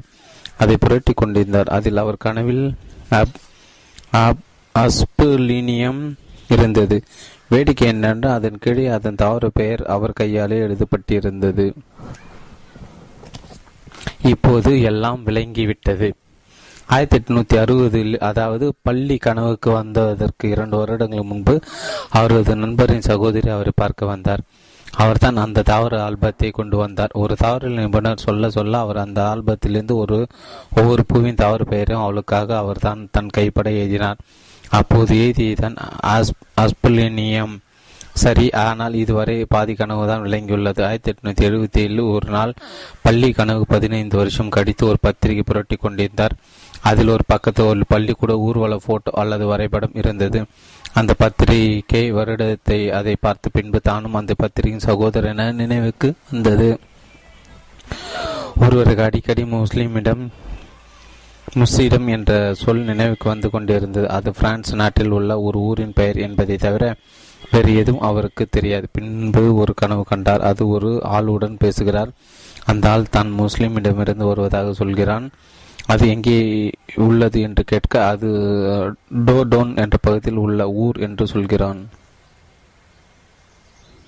சிக்மண்ட் ஃபிராய்டு 28 பக்கம் தொடர்ச்சி. இந்த கனவை அவர் கண்டது 1862. அதன் பிறகு 16 வருஷம் கழித்து நண்பர் ஒருவர் பார்க்க சென்றார். அங்கே பூக்களை புதி வைத்து அதன் தவற பெயர்களும் கீழ் எழுதப்பட்ட ஒரு ஆல்பம் இருந்தது. அதை புரட்டி கொண்டிருந்தார். அதில் அவர் கனவில் கண்ட அஸ்பிளினியம் இருந்தது. வேடிக்கை என்னவென்றால் அதன் கீழே அதன் தவறு பெயர் அவர் கையால் எழுதப்பட்டு இருந்தது. இப்போது எல்லாம் விளங்கிவிட்டது. 1860, அதாவது பள்ளி கனவு வந்ததற்கு 2 வருடங்கள் முன்பு அவரது நண்பரின் சகோதரி அவரை பார்க்க வந்தார். அவர் தான் அந்த தாவர ஆல்பத்தை கொண்டு வந்தார். ஒரு தாவரவியல் முன்னர் சொல்ல சொல்ல அந்த ஆல்பத்திலிருந்து ஒவ்வொரு பூவின் தாவர பெயரையும் அவளுக்காக அவர் தான் தன் கைப்பட எழுதினார். அப்போது எழுதியதான் அஸ்பிளினியம். சரி, ஆனால் இதுவரை பாதி கனவு தான் விளங்கியுள்ளது. 1877 ஒரு நாள் பள்ளி கனவுக்கு 15 வருஷம் கழித்து ஒரு பத்திரிகை புரட்டி கொண்டிருந்தார். அதில் ஒரு பக்கத்தில் ஒரு பள்ளி கூட்ட ஊர்வல போட்டோ அல்லது வரைபடம் இருந்தது. அந்த பத்திரிகை 1861 வருடத்துடையது. அதை பார்த்த பின்புதான் தானும் அந்த பத்திரிகையின் சந்தாதாரர் என்ற நினைவு வந்தது. ஒருவர் அடிக்கடி முஸ்லிம் என்ற சொல் நினைவுக்கு வந்து கொண்டிருந்தது. அது பிரான்ஸ் நாட்டில் உள்ள ஒரு ஊரின் பெயர் என்பதை தவிர வேறு எதுவும் அவருக்கு தெரியாது. பின் ஒரு கனவு கண்டார். அதில் அவர் ஒரு ஆளுடன் பேசுகிறார். அந்த ஆள் தான் முசியிடமிருந்து வருவதாக சொல்கிறான். அது எங்கே உள்ளது என்று கேட்க அது டோடோன் என்ற பகுதியில் உள்ள ஊர் என்று சொல்கிறான். கனவு கொடுத்த இந்த தகவல் மீது நம்பிக்கை இல்லாமல் விசாரித்தார் அவர். கனவு சொன்ன தகவல் முழுக்க சரியானது என்று தெரிந்தது. கனவில் பெறப்படும் அறிவு நனவு வாழ்வதனை விட துல்லியமானதும் சரியாக உள்ளது என்பதையும் கனவின் துல்லியமான ஞாபக சக்தியும் இவை நிரூபிக்கின்றன. கனவு கொடுத்த இந்த தகவல் மீது நம்பிக்கை இல்லாமல் விசாரித்தார் அவர். அவர் கனவு சொன்ன தகவல் முழுக்க முழுக்க சரியான என்று தெரிந்தது. கனவில் பெறப்படும் அறிவு நனவு வாழ்வதனை விட துல்லியமானதும் சரியாகவும் உள்ளது என்பதையும் கனவின் துல்லியமான ஞாபக சக்தி இவை நிரூபிக்கின்றன. ஒரு இசையமைப்பாளர் கனவில் ஒரு மெட்டை கேட்டார். அது ரொம்பவும் புதியதாகவும் இருந்தது. நனவு வாழ்வில் எங்குமே எப்போதும் கேட்ட மாதிரி இல்லை. ஆனால் பல வருடங்களுக்கு பிறகு ஒரு இசை பற்றி புத்தகத்தை அந்த மெட்டு பற்றிய குறிப்பில் கண்டு ஆச்சரியமுட்டார். தன் நோயாளிக்கு பலர் தங்கள் நனவு வாழ்வில் மறந்துவிட்ட பல மேற்கோள்களும் சில கட்ட வார்த்தைகளும் கனவுகளில் நினைவு கூர்ந்ததாக ஃபிராய்டு கூறுகிறார். ஒரு நோயாளி ஒருவர் தன் கனவில் ஹோட்டலில் போய் கோண்ட் டூசோ என்ற ஒன்றை கொண்டு வரும்படி ஆர்டர் கொடுக்கிறார். ஆனால் அவர் ஆர்டர் செய்த பொருள் என்னவென்று அவருக்கே தெரியவில்லை. அது ஒரு போலாந்த நாட்டு மதுபான வகை என்று பிராய்டு சொல்கிறார். பிறகு ஒரு நாள் ஹோட்டல் வாசல் விளம்பர பலகையிலிருந்து பிராய்டு சொன்னது சரிதான் என்று அந்த நோயாளி அறிந்து கொள்கிறார். ஃபிராய்டு கூட பல வருஷங்களாக ஒரு தேவாலயத்தின் கோபுரம், ஒரு இரட்டான பகுதியும் அதையொட்டி பயமுறுத்தும் உருவங்களும் அடிக்கடி கனவில் வந்து கொண்டிருந்தன.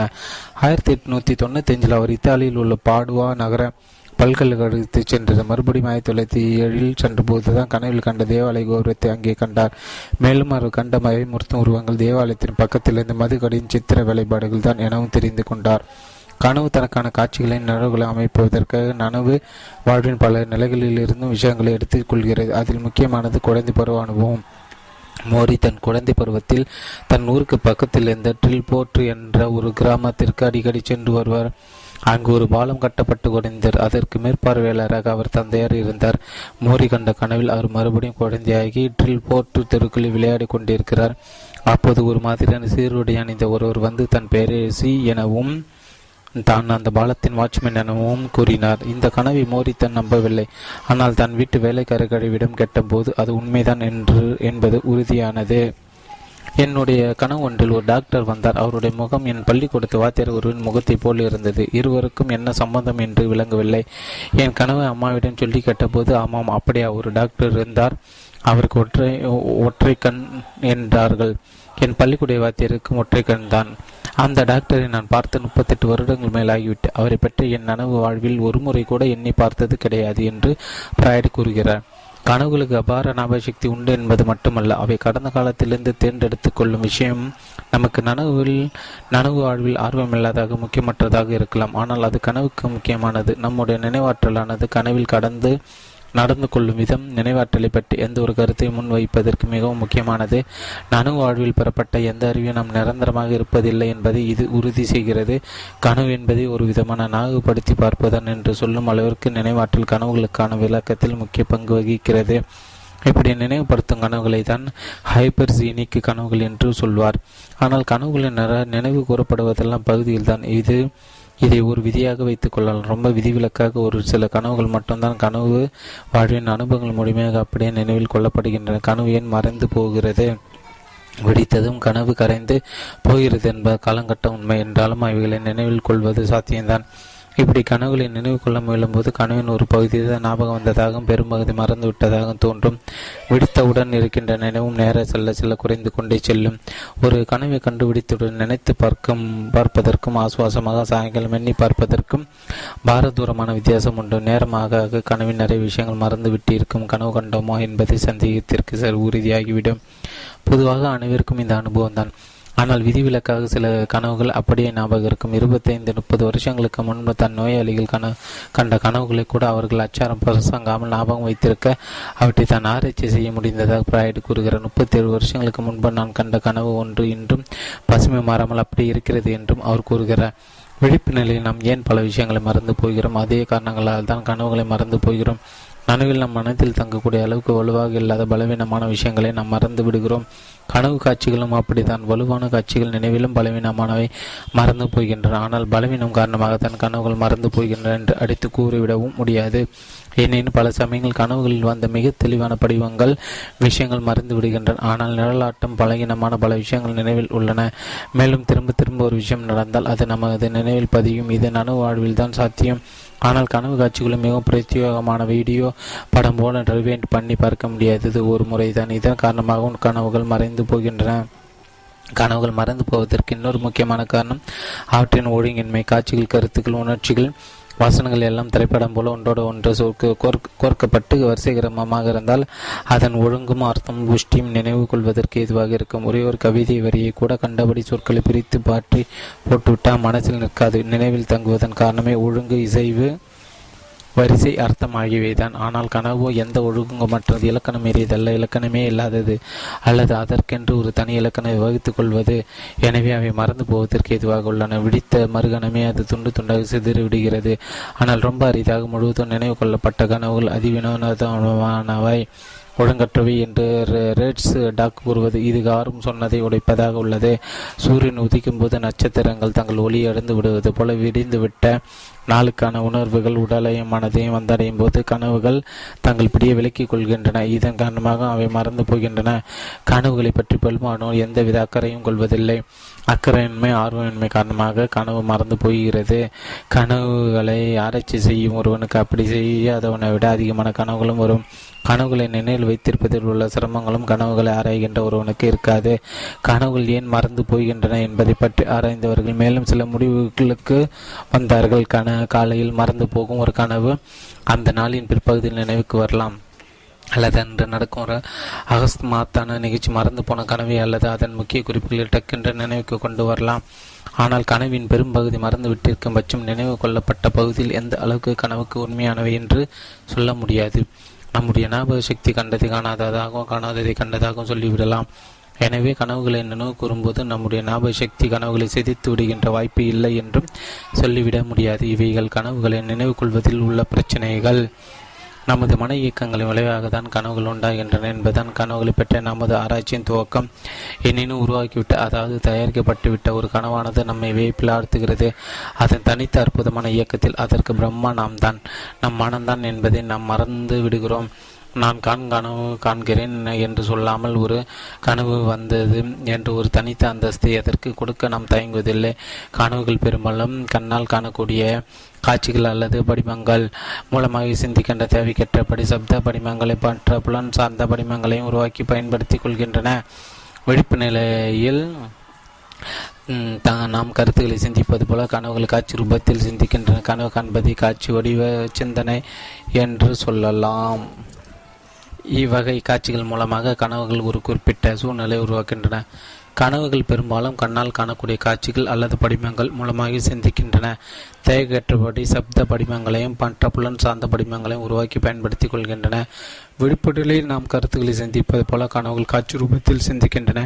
கனவு காட்சி வடிவ சிந்தனை என்று சொல்லலாம். இவ்வகை காட்சிகள் மூலமாக கனவுகள் ஒரு குறிப்பிட்ட சூழ்நிலையை உருவாக்கின்றன. அந்த காட்சிகள் ஏதோ ஒன்றை நிகழ்த்துகின்றன. எனவே கனவில் நாம் சிந்திப்பதிலே அனுபவிக்கிறோம், அதாவது உண்மையிலே நடப்பதாக நம்புகிறோம். விழித்த பிறகுதான் நாம் கனவு கண்டு கொண்டிருந்தோம் அல்லது வித்தியாசமானதொரு முறையில் சிந்தித்து கொண்டிருந்தோம், உண்மையிலே எதுவும் நடக்கவில்லை என்பது புரியும். பகல் கனவுக்கும் உண்மையான கனவுக்கும் உள்ள முக்கியமான வித்தியாசம் இதுதான். பகல் கனவு என்பது வெறும் கற்பனை என்பது நமக்கே தெரியும். புற உலக தொல்லைகளிலிருந்து நமது மனமும் நாமும் விடுபட்டிருக்கும் போது தூக்கமும் கனவும் சாத்தியமாகிறது. ஆனால் தொல்லை என்று சொல்லும்போது அது மனிதனுக்கு மனிதன் வித்தியாசப்படுகிறது. புற உலக தொல்லைகளிலிருந்து நமது மனமும் நாமும் விடுபட்டிருக்கும் போது தூக்கமும் கனவும் சாத்தியமாகிறது. ஆனால் தொல்லை என்று சொல்லும்போது அது மனிதனுக்கு மனிதன் வித்தியாசப்படுகிறது. ஒருவனுடைய தொல்லை இன்னொருவனுக்கு தாளாட்டாகும் வாய்ப்பும் உண்டு. விளக்கு தெரியும் போதே தூங்கி படுகிறவனுக்கு இருட்டில் தூக்கம் வராது. தூங்கும்போது மனப்புற உலகிற்கு இந்த தன்னை விடுவித்துக் கொள்கிறது. ஆனால் தொடர்பு முற்றிலுமாக துண்டிக்கப்படுவதில்லை. தூங்கும்போது கேட்கவோ உணரவோ முடியாதெனில் தூங்குவோன்னு எழுப்பவே முடியாது. புற உலக தூண்டுதல் வலிமையினால் மட்டும் தூங்கும் ஒருவன் எழுந்து விடுவதில்லை. அவனை எழுப்ப உளவில் ரீதியான மனதோடு சம்பந்தப்பட்ட ஒரு சூழல் தேவைப்படுகிறது. தூங்கும் ஒருவனை ஏதோ ஒரு வார்த்தை சொல்லி எழுப்ப முடியாது. ஆனால் அவன் பெயரை சொல்லி கூப்பிட்டால் எழுந்து விடுவான். அவனுக்கு மிகவும் பிடித்த சினிமா நடிகையின் பெயரை சொன்னாலும் எழுந்து விடலாம். ஏனெனில் அவர் அவன் மனதோடு மிகவும் சம்பந்தப்பட்டவர். எனவே தூங்குகின்றவனுடைய மனமானது புற உலகிலிருந்து அவனை வந்தடையும் தூண்டுதலுக்கிடையான வித்தியாசத்தை உணர்கிறது. ஆனால் தான் ஒரு குறிப்பிட்ட புற உணர்வு தூண்டுதல் சூழ்நிலையின் இருப்பும் இல்லாமையும் அவனது தூக்கத்தை கலைக்க வல்லதாய் உள்ளது. அதனால் தான் ஆலையின் சப்தத்திலே உறங்கி பழகப்பட்டவன் கரண்டு போனால் வெடித்துக் கொள்கிறான். இருட்டில் தூங்கி பழகும் திடீரென்று சுவிட்சு போட்டால் வெடித்துக் கொள்கிறான். தூக்கம் கலையாத சூழ்நிலையே கனவுகளுக்கு ஏற்றவை என்பதை சொல்ல தேவையில்லை. கனவுகள் அதன் காட்சிகள் எல்லாம் ஒன்றோடு ஒன்று தொடர்பு இல்லாதவையாக உள்ளன. முரண்பாடுகளை அவை எளிதாக ஏற்றுக்கொள்கின்றன. எந்த எதிர்பார்ப்புமின்றி நடக்க முடியாதவற்றை அவை இயற்கையான ஏற்றுக்கொள்கின்றன. தர்க்க ரீதியான அறிவுக்கு அவை எந்த முக்கியத்துவம் கொடுப்பதில்லை. கனவுகளில் பேசுவதைப் போலவே நடப்பதைப் போலவே ஒருவன் நிஜ வாழ்வில் செய்ய முயன்று அவன் பைத்தியமென கணிக்கப்படுவான். ஒன்று கொண்டு தொடர்பற்ற தன்மையானது கனவுகளுக்கு அடிப்படையானது. அதாவது ஒரு மூளை உள்ள மனிதன் மன இயக்கங்கள் எல்லாம் ஒரு முட்டாள்களுடையதாக மாறி போனால் உள்ள நிலைமைதான் கனவுடுவது. மூன்றையும் பெருக்கினால் இருப்பதாகும். நாய் கவிதை பாடும் வருஷங்கள் நிமிஷங்களாகும். கனவில் எல்லாம் நடக்கும் ஆச்சரியங்களின் அதுதான் இயற்கை என்பதை போல் கனவுகள் மனிதன் நல்லது கெட்டது பற்றிய பிரான்ச்சை கொண்டுள்ளனவை என்ற கேள்விக்கு உளவியலாளர்கள் ஆம் என்று இல்லை என்று பதில் தந்துள்ளன. நனவில் நாம் இருப்பதை விட நல்லவனாக நாம் கனவில் மாறுவதில்லை. மாறாக நம் மனசாட்சி கனவில் தூங்கிவிடுகிறது. எந்தவித விருப்பு வெறுப்போ வருத்தமோ இன்றி நாம் கனவில் திருடலாம், வன்முறையை நிகழ்த்தலாம், கொலை கூட செய்யலாம் என்று ஜெசன் கூறுகிற ஓல்கட் கெல்ட்டு கூறுகிற பால் உறவு சம்பந்தப்பட்ட விஷயங்கள் கனவு காண்பான் கட்ட விழுந்தது போல் உள்ளான். எந்தவித வெட்கமும் அடைவதில் தான் மட்டுமல்லாது தன் நனவு வாழ்வில் மிகவும் பாதிக்கும் சிலரோடு விரும்பத்தகாத காரியங்கள் மிகவும் இயற்கையாக ஈடுபட்டிருப்பதை அவன் காண்பான். இதற்கு நேர்மாறாக சில கருத்து வைக்கின்றன. நிஜ வாழ்வு நாம் எப்படிப்பட்டவர்களாக இருக்கிறோமோ அதற்கு மாறாக நாம் கனவில் பேசுவதோ நடந்து கொள்வதோ இல்லை என்கிற சோபமானவர். இதற்கு நேர்மாறாகவும் சிலர் கருத்து வைக்கின்ற நிஜ வாழ்வில் நாம் எப்படிப்பட்டவர்கள் இருக்கிறோமோ அதற்கு மாறாக நாம் கனவில் பேசுவது நடந்து கொள்வது இல்லை என்கிறார் ஷோபான். அவரும் ஒரு நல்லவன் கனவில் நல்லவனாக உள்ளான். கோபம், பொறாமை, வெறுப்பு போன்ற கருத்திலிருந்து அவன் தன்னை கனவிலும் காத்துக்கொள்கிறான். ஆனால் கெட்டவனோ கனவிலும் அப்படியே உள்ளான் என்கிறார் ஹாப்னர். இந்த நிலைப்பாட்டில் உள்ள ஒழுக்க குறைவான கனவுகளை கணக்கில் எடுத்துக்கொள்வதில்லை. அப்படிப்பட்ட கனவுகள் ஒரு நல்லவனுக்கு வந்தாலும் அதற்கு அவர்கள் அவனை பொறுப்பாக்குவதில்லை. எப்படி ஒரு அபத்தமான கனவு வந்தால் அதை வைத்து கனவு கண்டவனின் அறிவில் கோளாறு உள்ளது என்று முடிவு செய்ய முடியாதோ அதே போல ஒழுக்க குறைவான கனவுகளுக்கு அதை கண்டவனும் பொறுப்பாக முடியாது என்பது இவர்களின் வாதம். ஆனால் இதில் விசேஷம் என்னவென்றால் எல்லா கண்ணியமானவர்களுக்கும் அசிங்கமான கனவுகள் வரதான் செய்கின்றன என்பது ஒரு அழகான உண்மை. சோல்ஸ் கூறுகிற உண்மை கனவில் இருக்கிறது. வெளி உலகிற்கு நாம் எந்த முகம் காட்டிக்கொண்டிருந்தாலும் கனவில் நாம் உண்மையான முகத்தை நாம் கண்டு கொள்வோம். உண்மையில் கண்ணியத்திற்கு ஒரு மனிதன் கனவில் கண்ணிய குறைவாக நடந்து கொள்ள மாட்டான். இந்த பிரச்சனை பற்றி ஆழமாக ஆராய்ந்த ஹில் டெப்ரான் கூட மனிதன் தன் கனவில் புரியும் செயல்களுக்கு முழுமையாக பொறுப்பேற்க முடியாது, ஆனால் பொறுப்பேற்காமல் இருக்கவும் முடியாது என்கிற மீசையில் மண் ஓட்டவில்லை என்பது போல மேலும் நம்முடைய நோக்கத்தில் மீது யாராவது மாசு கற்பிக்க முற்படும் போது கனவிலும் நான் அப்படி நினைத்ததில்லை என்று நாம் கூறுவதுண்டு. நம்முடைய விழிப்பு நிலையில் நாம் பிரஞ்சையில் நெருப்பில்லாமல் கனவில் புகையாது. ஏனெனில் கனவு எதையும் சுதந்திரமாக கண்டுபிடிப்பதில்லை. எனவே ஏற்கனவே இருக்கின்ற ஒன்றை வைத்து கொண்டுதான் அது வலை பின்னுகிறது. எனவே கனவானது நம்முடைய விழிப்பு நிலையில் அறிய வழி இல்லாத நம் மனதின் ஆழங்களுக்கு நம்மை கொண்டு செல்கிறது. அது மனிதனுடன் உண்மையான குணாம்சத்தை காட்டுகிறது, முழுமையாக அல்ல என்றாலும். இதுவே இப்படிப்பட்ட கனவுகளின் முக்கியத்துவம் ஆகும் என்பதாக கூறுகிறார் ஸ்டிக்கர். சொல்வதோடு இப்பகுதியை முடிக்கலாம். கனவுகள் முழுமையாக மாயத் தோற்றங்களுக்கு மட்டும் கொண்டு இருப்பதில்லை. உதாரணமாக ஒருவன் கனவில் கள்ளர்களை கொண்டு பயப்படுவதாக வைத்துக் கொண்டால் அக்கள்ளர்கள் பொய் என்றாலும் அந்த பயம் உண்மை.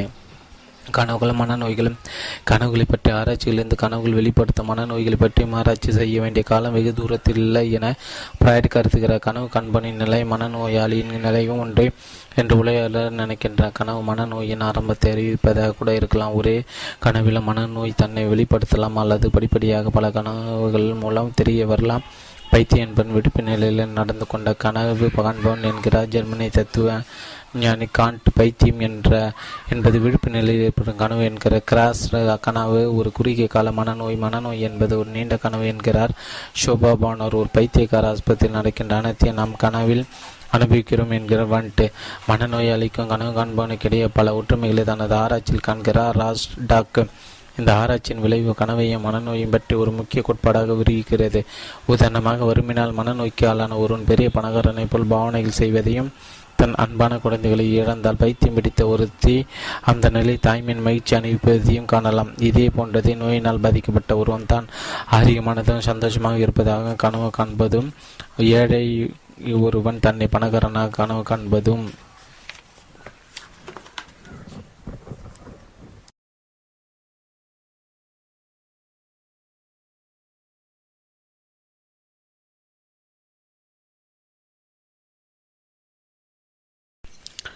சிக்மண்ட் ஃபிராய்டு 38 பக்கம் தொடர்ச்சி.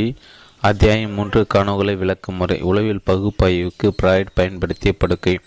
கனவுகள் யாவை விளக்க முடியும்? அதாவது கனவுகளை விளக்குவது என்பதன் பொருள் என்னவென்றால் கனவுக்கு ஒரு அர்த்தம் தருதலாகும். ஒவ்வொரு கனவுக்கும் ஒரு அர்த்தம் உண்டு, அது எவ்வளோ ரகசியமானாலும் சரி. 2 முறைகள் கனவுகளை விளக்குவதற்கு ஆரம்ப காலத்திலிருந்து 2 முறைகள் பின்பற்று வந்தன. முதல் முறை, ஒரு கனவை அப்படியே முழுசாக எடுத்துக்கொண்டு அதற்கு பதிலாக வேறொரு அர்த்தத்தை அதன் இடத்தில் வைப்பது. இது குறியீட்டு விளக்க முறை.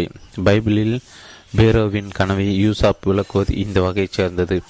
7 கொழுத்த பசுக்கள் 7 நோஞ்சான் பசுக்களை சாப்பிட்டு விடுவதாக அவன் கனவு காண்கிறான். எகிப்தில் 7 வருஷம் பஞ்சம் வரும் என்றும் அது முந்தைய 7 வருஷங்களின் செழிப்பையும் வளத்தையும் காலி செய்துவிடும் என்றும் யூசாப் அதற்கு விளக்கம் கொடுக்கிறார். இங்கே பசுக்கள் பஞ்சத்திற்கும் செழிப்புக்கும் குறியீடு.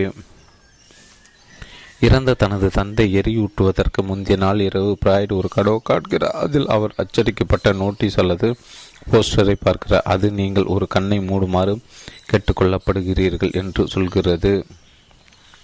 தந்தையின் ஈமச்சடங்குகளை மிக எளிமையாக செய்யவே ஃபிராய்டு விரும்புகிறார். தந்தை விருப்பத்திற்கு ஆனால் மற்ற உறவினர்கள் அவள் எளிமையாக செய்வதை விரும்பவில்லை. ஈமச்சடங்கிற்கு வருவர்கள் முன்னிலையில் அந்தஸ்து குறைவாக இருக்கக்கூடாது என்பது அவர்களுடைய வாதம். இந்த பிரச்சனைக்கு தீர்வாக கனவு வருகிறது. ஒரு கண்ணை மூடினால் கண்ணடிப்பது போல் இருக்கும், அதாவது உறவினர்கள் சொல்வதை பெரிதாக எடுத்துக்கொள்ள வேண்டாம் என்று கனவு சொல்வதாக ஃபிராய்டு எடுத்துக்கொள்கிறார். இதுவும் குறியீட்டு விளக்கம்தான். கனவுகள் வருங்காலத்தை சொல்பவையாக உள்ளன என்ற கருத்தை பைபிள் காலத்திலிருந்து தீர்க்கதரிசிகள் காலத்திலிருந்து பெறப்பட்ட எச்சம்தான் என்று ஃபிராய்டு கருதுகிறார். இந்த குறியீட்டு விளக்கங்கள் யாவும் வருங்காலத்தை காட்டுபவையாக பெரும்பாலும் உள்ளன. என்றாலும் இப்படிதான் குறியீட்டு விளக்கம் தர வேண்டும் என்பதற்கான அளவுகோல்களோ முறைகளோ எதுவும் கிடையாது. எனவே இவ்வகை விளக்கங்களில் வெற்றி என்பது விளக்குவோரின் தகுதியை சார்ந்து இருந்தது. இப்படி விளக்க கூடியவரும் அசாதாரணமானவராகவும் சிறப்பு தகுதியில் உள்ளவராகவும் அருள் பாலிக்கப்பட்ட தெய்வீகமானவராகவும் கருதப்பட்டார். ஆனால் இந்த வகை விளக்கங்கள் புரிந்து கொள்ள கடினமான குழப்பமான கனவுகள் விளக்க போதுமானதாக இல்லை. 2வது முறை அவிழ்க்கும் முறை என்று சொல்லலாம். இந்த முறையானது கனவை ஒரு சங்கீத பாஷையாக எடுத்துக்கொண்டு தீர்மானிக்கப்பட்ட அளவுகோலின் அடிப்படையில் கனவை விளக்க முற்படுகிறது. இது கனவை மட்டும் பார்க்காமல் கனவு காண்பவருடைய குணம் மற்றும் அவரது சூழ்நிலை வாழ்நிலைகளையும் கணக்கில் எடுத்துக்கொள்கிறது. எனவே இந்த முறைப்படி ஒரே கனவு 4 பேருக்கு 4 விதமாக அர்த்தப்படல் சாத்தியமாகிறது. கனவை ஒட்டுமொத்தமாக எடுத்துக்கொள்ளாமல் அதன் பகுதிகளை தனித்தனியே இந்த முறை அலசுகிறது. கனவுகள் குழப்பமானதாக புரிந்து கொள்ள கடினமானதாகவும் இருந்ததுதான் இந்த அவிழ்க்கு முறை வர காரணமாக அமைந்தது. ஆனால் இந்த 2 முறைகளும் விஞ்ஞானத்தின் வரம்புகளுக்குள் வராதவை. முதல் முறையை பற்றி சொல்லவே வேண்டியதில்லை. 2வது முறையோ ஒரு அர்த்த அகராதியை நம்பியுள்ளது. ஆனால் ஒரு ஆச்சரியம் என்னவெனில் சில கனவுகளை விளக்குவதற்கு இன்று விஞ்ஞானத்தால் முடியவில்லை. ஆனால் அந்த காலத்திலிருந்து போற்றி பாதுகாக்கப்பட்ட நம்பிக்கையில் பெருமளவு கனவுகள் விளக்க உதவுகின்றன என்பதை என்னுடைய அனுபவத்தில் அறிந்து கொண்டேன். எனினும் கனவுகளுக்கு அர்த்தம் உண்டு என்றும் அவற்றை விளக்க ஒரு விஞ்ஞானபூர்வமான அணுகுமுறை சாத்தியம்தான் என்றும் என்னால் உறுதியாக சொல்ல முடியும் என்று ஃபிராய்டு கூறுகிறார். ஃபிராய்டின் கனவு விளக்க பகுப்பாய்வு முறை அடிப்படையில் ஃபிராய்டு ஒரு மனநோய் மருத்துவர். குறிப்பாக ஹிஸ்ட்ரி எனப்படும் மனநோய்க்கு ஆளானவர்கள் பிரச்சனைகளை தீர்ப்பதில் அவர் பல வருஷங்கள் செலவிட்டார். அவருடைய அணுகுமுறையில் அவர் பெரும்பாலும் ஜோசப் பிரபுவரை பின்பற்றி வந்தார். மன அலசல் என்ற ஒரு முறை கண்டுபிடித்ததில் அவர் பிரபுவரிடமிருந்து தனித்து விடுகிறார். இந்த ஹிஸ்டரியை நோயாளிகளின் பிரச்சனைகளும் அதற்கான ஃபிராய்டின் மன அலசல் முறைகளும் தீர்வுகளை தான் அவரை தன் நோயாளியின் கனவுகளையும் கிட்டத்தட்ட அதே முறையில் விளக்குவதில் கொண்டு போய்விட்டது. கனவானது மனநோயின் அறிகுறிகள் ஒன்றாகும், அதே சமயம் நோய்க்கான தீர்வை சுற்றும் வழியாகவும் உள்ளது என்று அவர் கண்டார். அதை விளக்குவதற்கு நோயாளிகள் மருத்துவத்தோடு ஒத்துழைக்க வேண்டியிருந்தது. குறிப்பாக 2 வகையில் அவர்கள் தங்களை தயார்படுத்திக் கொள்ள வேண்டியிருந்தது. ஒன்று, மன இயக்கங்களை அவர்கள் முன்னைவிட உன்னிப்பாக கவனிக்க வேண்டும். 2, மனதில் வருகின்ற எண்ணங்களை எல்லாம் சின்னது பெரியது முக்கியமானது முக்கியமற்றது நல்லது கெட்டது நியாயமானது அநியாயமானது அழகானது அசிங்கமானது போன்ற பாகுபாடுகள் எதுவும் செய்யாமல் திருப்பு வாழாமல் சாதாரணமாக நமது அறிவு செய்கின்ற விமர்சன வேலைகளை எல்லாம் செய்யாமல் வருவதையெல்லாம் அப்படியே மறைக்காமல் ஒன்று விடாமல் டாக்டரிடம் கொட்டிவிட வேண்டும். இது மிக முக்கியமானது. இந்த மனநிலைக்கு சாதகமான உடல் சூழ்நிலையும் உதாரணமாக தளர்ச்சியாக சாய்ந்து கொள்வது கண்களை மூடிக்கொள்வது ஏற்படுத்தி கொள்ள வேண்டும். இந்த ரீதியில் அவர்கள் தங்கள் கனவுகளையும் சொல்வார்கள், ஆனால் அவற்றை பூர்ணமாக விலக்கிவிடுதல் சாத்தியம் என்கிறார் ஃபிராய்டு. கனவுகளை ஒட்டுமொத்தமாக எடுத்துக்கொள்ளாமல் கொஞ்சம் கொஞ்சமாக எடுத்துக்கொள்ள வேண்டும். இது முதல் படி. நீண்ட ஒரு கனவின் ஒரு பகுதியாக ஒரு சப்தம் கேட்பதாக வைத்து கொண்டால், அந்த சப்தம் பற்றி என்ன நினைக்கிறீர்கள் என்று நோயாளி டாக்டர் கேட்பார். நோயாளி சுதந்திரமாக சொல்வதை வைத்து கனவை ஃபிராய்டு புரிந்து கொள்வார். இந்த முறை பாரம்பரியமாக கையாளப்பட்டு வந்த குறியீட்டு முறைக்கு முற்றிலும் மாற்றமானது, ஆனால் அவிழ்க்க முறைக்கு மிக நெருக்கமானது. எனினும் அதன் நின்றும் வித்தியாசமானது. ஏனெனில் முடிந்த முடிவாக உள்ள எந்த ஒரு கனவாகிறது ஃபிராய்டின் முறை நம்பியிருக்கவில்லை. இந்த முறையில் ஒரே கனவு 10 பேருக்கு 10 மாதிரியான அர்த்தங்கள் கொடுக்கும் சாத்தியம் உண்டு. இந்த மாதிரி படிப்படியாக அலைசி பார்க்காமல் கனவின் அர்த்தங்களை தன்னால் கண்டுபிடிக்க முடியாது என்கிறார் ஃபிராய்டு. இந்த ரீதியில் மனநோயாளியின் கனவில் தொடங்கி சாதாரண ஆரோக்கியமானவர்கள் கனவிலிருந்து தன்னுடைய மற்றும் தன்னுடைய குழந்தைகள் கனவுகள் வரை இந்த அலசல் முறையை பயன்படுத்தி விளக்குகிறார். இர்மாவா கனவு. தன்னுடைய கனவு ஒன்றை முதலில் உதாரணமாக தந்து விளக்குகிறார் ஃபிராய்டு. இர்மா என்ற ஒரு இளம் விதவை ஹிஸ்டரிய நோயாளிக்கு அவர் சிகிச்சை செய்து கொண்டிருந்தார். ஆனால் அவருடைய சிகிச்சை முழு வெற்றி அளிக்கவில்லை. இர்மாவின் மனக்காவலங்கள் மற்றும் மன இறுக்கம் மறந்ததை தவிர உடல் உபாதைகள் குறைந்தபாடு இல்லை. ஃபிராய்டு சொன்ன ஒரு தீர்வை இர்மாவின் மனம் ஏற்றுக்கொள்ளவில்லை.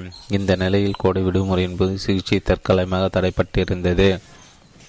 ஒரு நாள் இர்மாவின் கிராமத்து வீட்டில் தங்கியிருந்த ஓட்டோ என்ற இன்னொரு மருத்துவ நண்பரை ஃபிராய்டு சந்திக்கிறார். இர்மாவை பற்றி விசாரிக்கிறார். பரவாயில்லை, ஆனால் இன்னும் சரியாகவில்லை என்று ஓட்டோ சொல்கிறார். அந்த பதில் ஃபிராய்டை எரிச்சல்படுத்துகிறது. அன்று இரவு அவர் ஒரு கனவு காண்கிறார். கனவில் ஒரு வீட்டின் பெரிய ஹாலில் விருந்துக்காக பலர் கூடியுள்ளனர். அங்கே இர்மா வருகிறாள். உடனே ஃபிராய்டு அவளை தனியாக அடைத்துச் சென்று விசாரிக்கிறார்.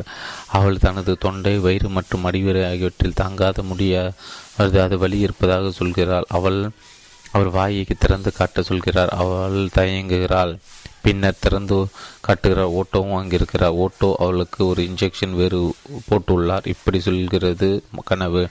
இந்த கனவை வார்த்தையாக காட்சியாக அலசி புரிந்து கொள்ள முயல்கிறார் ஃபிராய்டு. இர்மா நிஜ வாழ்வில் மனம் திறந்து அவளிடம் எதையும் சரியாக சொல்லவில்லை என்பதை, அவள் கனவில் வாயை திறக்க தயங்குவதும் சரியாக திறக்காததையும் குறிக்கிறது என்றும், மேலும் அவளுடைய வேதனைகளுக்கு தான் காரணமல்ல, அந்த ஓட்டோ தான் காரணமாக இருக்க வேண்டும் என்று தனது விருப்பத்தை கனவு நிறைவேற்றுவதாகவும் கூடி முடிக்கிறார்.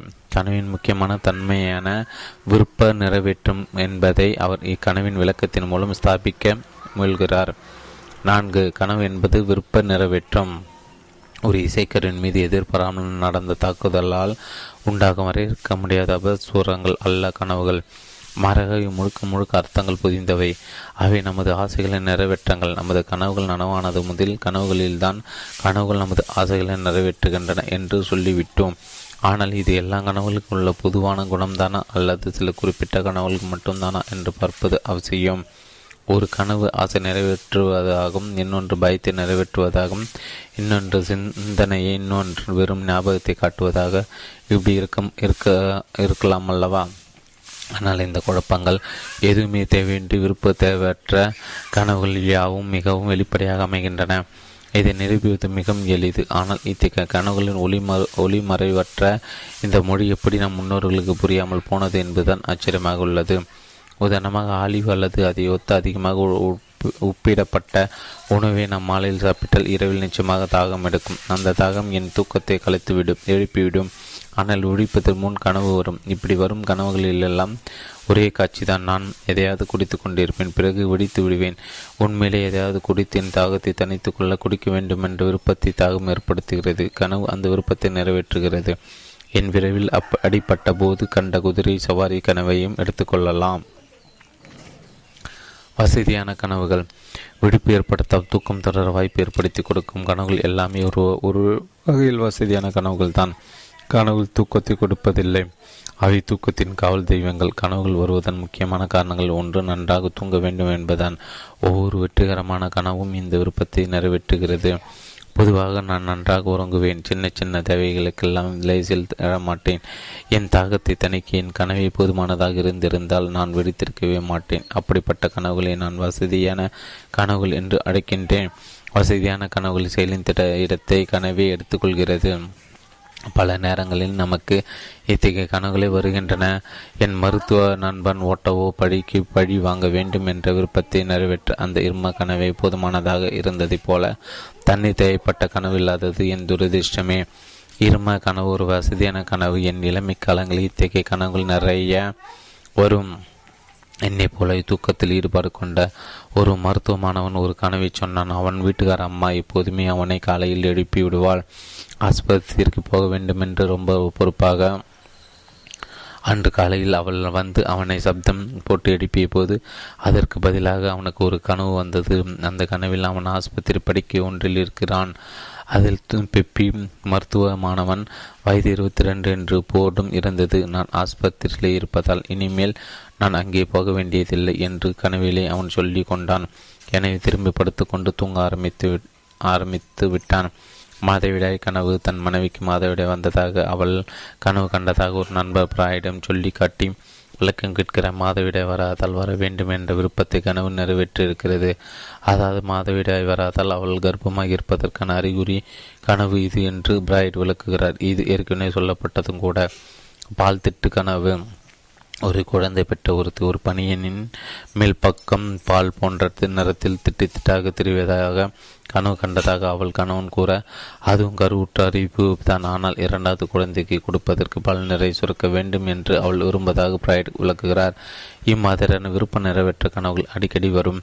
அதோடு அவை எளிமையாகவும் சின்ன சின்ன கனவுகளாகவும் இருக்கும்.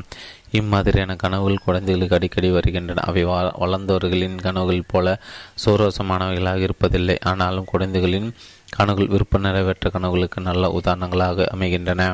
குழந்தைகளின் கனவுகள். ஒரு முறை பிராய்டு தன் குழந்தைகளை ஏற்காடு கொடைக்கானல் மாதிரியான ஒரு மலைப்பகுதியை சுற்றுலா அடைத்து செல்கிறார். சிம்னி ஹியூட் என்ற மலைப்பகுதி பற்றி அவர்களிடம் அடிக்கடி சிலாக்கிறார். ஒவ்வொரு மலை கண்ணில் படும்போதும் இதுவா என்று கேட்டு கேட்டு அவர் 5 வயது மகன் எச்சரிக்கிறான். இல்லை என்ற பதில் அவனை மாயமாற்றிக் கொண்டே வருகிறது. மறுநாள் காலை சந்தோஷமான முகத்துடன் அவன் வந்து சொல்கிறான், நேற்றிரவு நாம் எல்லோரும் சிம்னி ஹியூட்டில் இருந்ததாக கனவு கண்டேன். ஏரியை முதலாக படகில் கடந்து சென்ற போது ரொம்ப சந்தோஷமாகிறது. பிராய்டின் 3 வயது மகளுக்கு ஆனால் ஒரு வருத்தம். படகு பயணம் ரொம்ப சீக்கிரம் முடிந்து விட்டது. ஆனால் அன்று இரவு கனவில் அவள் படகில் நீண்ட நேரம் மனதார சவாரி செய்து கொண்டிருந்தாளாம். 5 கனவில் சிதைவு. எல்லா கனவுகளையும் எப்படி விருப்ப நிறைவேற்ற கனவுகள் என்று சொல்ல முடியும்? நமக்கு வரும் 3/4 கனவுகள் கவலை கனவுகளாக, வேதனை, பயங்கரத்தை, துயரத்தை வெளிப்படுத்துகின்ற கனவுகளாக அல்லவா உள்ளன? குறிப்பாக பெண்களுக்கும் குழந்தைகளுக்கும் இப்படிப்பட்ட கனவுகள் தானே வருகின்றன. இதே போன்ற கேள்விகளுக்கும் எதிர்பார்ப்புகளும் பதில் சொல்வது ஒன்றும் கடினமான காரியமல்ல. கனவுகளை பற்றிய எனது கோட்பாடு கனவின் வெளி விஷயத்தை வைத்து உருவானதல்ல. அந்த கனவின் காட்சிகளை உருவாக்கி எண்ணங்களை அடிப்படையாக வைத்தது. அது சொல்ல வரும் செய்தியை ஒட்டியது. கனவின் வெளி விஷயத்திற்கும் உள் விஷயத்திற்கும் இடையான வித்தியாசத்தை நாம் நன்கு புரிந்து கொள்ள வேண்டும். கனவின் வெளி விஷயம் கவலை தரக்கூடியதாக இருக்கலாம். ஆனால் கேள்வி கேட்பவர்கள் யாராவது அப்படிப்பட்ட கனவுகளை விளக்கமும் முன்வந்துள்ளார்களா? அப்படிப்பட்ட கனவின் உள் விஷயத்தை அர்த்தத்தை புரிந்து கொண்டார்களா? வெளி தோற்றத்துக்கு கவலை கனவுகளை தோன்றுபவையும் உண்மையில் ஏன் விருப்ப நிறைவேற்ற கனவுகளாக இருக்க முடியாது? விஞ்ஞானபூர்வமான ஒரு வேலையில் ஈடுபட்டிருக்கும் போது ஒரு பிரச்சனை தீர்ப்பது கடினமாக இருந்தால் அதை ஒட்டி அதோடு சம்பந்தப்பட்ட இன்னொரு பிரச்சனை ஈடுபடுவது முதல் பிரச்சனையை தீர்க்க உதலாம் அல்லவா? ஒரு கொட்டையை தனியாக உடைப்பது கடினம் என்றால் இன்னொன்றையும் சேர்த்து 2ஐயும் உடைப்பது சுலபம் அல்லவா? எனவே கவலை கனவுகள் எப்படி விருப்ப நிறைவேற்ற கனவுகளாக இருக்க முடியும் என்ற கேள்விந்து நாம் வேறொரு கேள்விக்கு போய்விடலாம் தற்காலிகமாக. அதாவது விருப்ப நிறைவேற்ற கனவுகள் ஏன் வெளிப்படையாக இல்லை? அவற்றுக்கு ஏன் விளக்கம் தேவைப்படுகிறது? இந்த கேள்விக்கு விடை கண்டுபிடித்தால் 2க்கும் விடை கிடைத்துவிடும். எனது இரும கனவை எடுத்துக்கொள்வோம். ஓட்டோவின் மீது பழி போட வேண்டும் என்ற என் விருப்பத்தை நிறைவேற்றிய கனவு அது. ஆனால் இந்த விருப்பம் நிறைவேற்ற விஷயம் கனவை அலசி ஆராய்ந்து புரிந்து கொள்வதற்கு முன்பு புலப்படவே இல்லை. இதற்கெல்லாம் காரணம் கனவுகளின் நடத்தை தான். கனவுகள் விஷயங்களை சிதைக்கின்றன. இச்சிதைவின் காரணமாக தான் கனவுகளில் எளிதில் புரிவதில்லை. கனவுகள் ஏன் இப்படி நடந்து கொள்கின்றன என்பதை புரிந்து கொள்ள மேலும் சில கனவுகளை ஆராய வேண்டியது அவசியம். ஃபிராய்டின் மாமா பற்றிய கனவு. பின்புலம் இரண்டு பிரபலமான செல்வாக்குள்ள பேராசிரியர் ஃபிராய்டுகள் பல்கலைக்கழகத்து உயிர் பதவி தர வேண்டுமென சிபாரிசு செய்கிறார்கள். அது கேட்டு ஃபிராய்டு சந்தோஷமடைகிறார். எனினும் எந்த பதவியும் எதிர்பார்த்து ஏமாற வேண்டும் என்று முடிவெடுக்கிறார். திராட்சைகள் இனிப்பென்றோ புளிப்பொன்றோ நான் சொல்லவில்லை, எனினும் அவை என் தலைக்கு மேலே ரொம்ப உயரத்தில் இருந்தன என்று அவரே சொல்கிறார். அதோடு ஏற்கனவே ஆர் மற்றும் என் என்ற பேராசிரியர்களுக்கு இது போன்ற சிபாரிசு செய்யப்பட்டு கடைசியில் அவர்கள் அப்பதவிகள் கிடைக்காமல் ஏமாந்தார்கள். அந்த ஆர் என்பவரும் ஃபிராய்டை ஒரு நாள் சந்தித்து பேசிவிட்டு போகிறார். அடுத்த நாள் காலையில் ஃபிராய்டுக்கு ஒரு கனவு வருகிறது. கனவு, என் நண்பர் ஆர் எனது மாமா, அவர் மீது எனக்கு அதிக பாசம் உண்டு. அவருடைய முகம் தெரிந்தது, கொஞ்சம் மாறி இருந்தது, நீலவாக்கில் எடுக்கப்பட்ட மாதிரி. கனவின் விளக்கம்: எனது நண்பர் ஆர் எனது மாமா, இதற்கு என்ன அர்த்தம்? எனக்கு ஜோசப் என்று ஒரே ஒரு மாமா தான். அவரை பற்றிய ஒரு சோக கதை உண்டு. பண விஷயம் ஒன்றில் மாட்டிக்கொண்ட சட்டத்தால் தண்டிக்கப்பட்டவர் மாமா ஜோசப்பு கெட்டவர் அல்ல, ஆனால் ஏமாளி என்று என் அப்பா சொல்வார். அப்படியானால் ஆர் எனது மாமா என்றால் ஆர் ஒரு ஏமாளி என்று சொல்ல நான் ஆசைப்பட்டதாக அர்த்தம். ஆருடைய முகமும் எனது மாமா இனத்தை போலத்தான் இருக்கும். எனவே கனவில் நான் கண்ட முகம் ஆருடையதும் என் மாமாவுடையதும் தான். எல்லாம் சரி, என் மாமாவையும் ஆரையும் கனவு என் ஒப்பிட வேண்டும் என்பது இன்னும் புரியவில்லை. மாமாவோ ஏமாளி, ஆர் எந்த குற்றம் செய்யாதவர். இந்த இடத்தில் நண்பர் என் வந்தது. அவரும் உயர் பதவிக்கு சிபாரிசு செய்யப்பட்டு கிடைக்காமலே அமர்ந்தவர். அவர் மீது ஒரு பெண் தொடுத்த நீதிமன்ற வழக்கில் இருந்தது. அதை காரணம் காட்டி பதவி கொடுக்காமல் இருந்திருக்கலாம். எனக்கு அந்த மாதிரி எதுவும் இல்லை, உனக்கு நிச்சயம் கிடைக்கும் என்று அவரே என்னிடம் கூறியுள்ளார். இப்போது விளங்கிவிட்டது, எனது மாமா தான் ஆர், அவரே தான் என். ஒருவர் ஏமாளி, ஒரு குற்றவாளி. நிச்சய வாழ்வில் அவர்கள் இருவரும் அப்படிப்பட்டவர்கள் தான் என்று நான் நினைக்கவில்லை, கனவு நினைக்கிறது. அப்போதுதான் எந்த அப்பழுக்கப்பட்ட எனக்கு அவர்களைப் போல உயர் பதவி நடுவி போவதற்கு வாய்ப்பில்லை. நான் மேலே மேலே போக வேண்டுமென்றால் அவர்கள் கீழே போக வேண்டும். அதுதான் என் விருப்பம் அல்லது கனவின் விருப்பம். அது நிறைவேற்றிருக்கிறது. கனவின் விளக்கம் இன்னும் முடிந்து விடவில்லை. ஒரு முக்கியமான பகுதி விளக்கப்படாமல் உள்ளது. அவர் மீது எனக்கு அதிக பாசம் உண்டு என்பதுதான் அது. என் மாமா ஜோசப் மீது எனக்கு பாசம் எதுவும் இருந்தது கிடையாது. நண்பர் ஆர் மீது மரியாதை உண்டு, ஆனால் அது ஒரு இரத்த பாசமாக தோன்றுவதில் ஒரு செயற்கைத்தன்மையும் மிகைப்படுத்தப்பட்ட தன்மையும் இருந்தது. அந்த பாச காட்சி கனவின் உள்ள விஷயம் அல்ல என்பதை இங்கு கவனிக்க வேண்டும். என் மகளுக்கு தரப்பட்ட ஒரு ஆப்பிள் பழம் அவளுக்கு பிடிக்கவில்லை என்றால் அதை சாப்பிடாமலே அது நன்றாக இல்லை என்று சொல்வாள். என் நோயாளியின் திடீரென்று குழந்தை மாதிரி நடந்து கொள்கிறார்கள் என்றால் எதையோ அவர்கள் சொல்ல விரும்பவில்லை, மறைக்க விரும்புகிறார்கள். குழந்தை தன ஒரு போர்வை என்று அர்த்தம். இதேதான் என் கனவிலும் நடந்துள்ளது. நண்பன் ஆர் மீது என் கனவண்ணங்கள் கொண்ட ஒரு விதமான பொறாமையும் விருப்பம் தான் வெளி விஷயத்தில் பாசமாக மறைந்துள்ளது, மலர்ந்துள்ளது அல்லது சிதைந்துள்ளது. உள் விஷயத்தின் சிதைவு எதிர் திசையை நோக்கி நகர்ந்துள்ளது. வெளி விஷயத்தில் இவ்விதமான தலையீடு சிதைவுகள் நமது அன்றாட வாழ்வில் நடப்பதுதான். ஒரு முட்டாளை வாயா முட்டாளி என்று வெளிப்படையாக சொல்ல முடியாத சூழலில் வாயா அறிவாளி என்று தைரியமாக சொல்லலாம். அரசியல்வாதிகளும் எழுத்தாளர்களும் இன்றைக்கு செய்து கொண்டிருக்கின்ற காரியம் இதுதான். விமர்சனத்தின் கடுமையை பொறுத்து சிதைவின் தீவிரமும் இருக்கும். கனவுகளை உருவாக்கும் போது நமது மனம் இரண்டு விதங்களில் செயல்படுகிறது. இரண்டு மன மாதிரி: ஒன்று நமது விருப்பத்தை வெளிப்படுத்துகிறது, இன்னொன்று விமர்சனங்களை உத்தேசித்து அவற்றை சிதைக்கிறது. சிதைக்கப்பட்டு காட்டப்படுகின்ற வெளி விஷயங்களை அசும்போது தான் அவை உணர்த்த வரும் செய்தியான உள் விஷயங்கள் அறியப்படுகின்றன. அதிகார வெறி கொண்ட ஒரு ஆட்சியாளனுக்கு அவனை வெறுக்கும் மக்களுக்கு இடையே ஒரு பணிப்பொருள் நடப்பதாக வைத்துக்கொள்வோம். ஒரு குறிப்பிட்ட மோசமான அதிகாரி பதவி நீக்கம் செய்ய வேண்டும் என்று மக்கள் விரும்பினால் அந்த ஆட்சியாளன் என்ன செய்வான்? அந்த அதிகாரிக்கு பதவி உயர்வு கொடுப்பான். கனவை உருவாக்கின்ற இரண்டு மனநிலைகளும் மக்களையும் அந்த ஆட்சியாளனை போன்றதுதான். நீ வெறுப்பு என்றால் அந்த பாசம் காட்டும், நீ பிறப்பு என்றால் அது இறப்பை காட்டும். இதை புரிந்து கொண்டு விட்டால் காவலிகள் கனவுகள் எப்படி விருப்ப நிறைவேற்ற கனவுகளாக இருக்க முடியும் என்று உண்மையை புரிந்து கொள்வது எளிது. மேலும் சில கனவுகளை பார்க்கலாம். விருந்து கனவு. என் விருப்பத்திற்கு நேர் எதிரான ஒரு கனவை நான் கண்டேன். அதற்கு என்ன சொல்லப் போகிறீர்கள் என்று என் அறிவான நோயாளி உறுதி கேட்டாள். அவள் கனவில் ஒரு விரவு விருந்து கொடுக்க நினைக்கிறாள். ஆனால் அன்று பார்த்து சுட்டு கையை வைத்த சல்மான் என்ற மீனை தவிர வீட்டில் எதுவும் இல்லை. வெளியே போய் ஏதாவது வாங்கி வரலாம் என்று நினைத்தால் அன்று ஞாயிறு. எல்லா கடைகளையும் மூடியிருக்கும். சில கடைகளுக்கு டெலிஃபோன் செய்ய நினைத்து முயன்ற போது அது பழுதுபட்டிருந்தது. கடைசியாக இரவு விருந்து கொடுக்க வேண்டும் என்ற விருப்பத்தை கைவிட வேண்டியதாயிற்று. விருப்ப நிறைவேற்றத்துக்கு நேர் எதிரான கனவு போல் தோன்றும். இது அலசி பார்க்காமல் முடிவுக்கு வர முடியாது.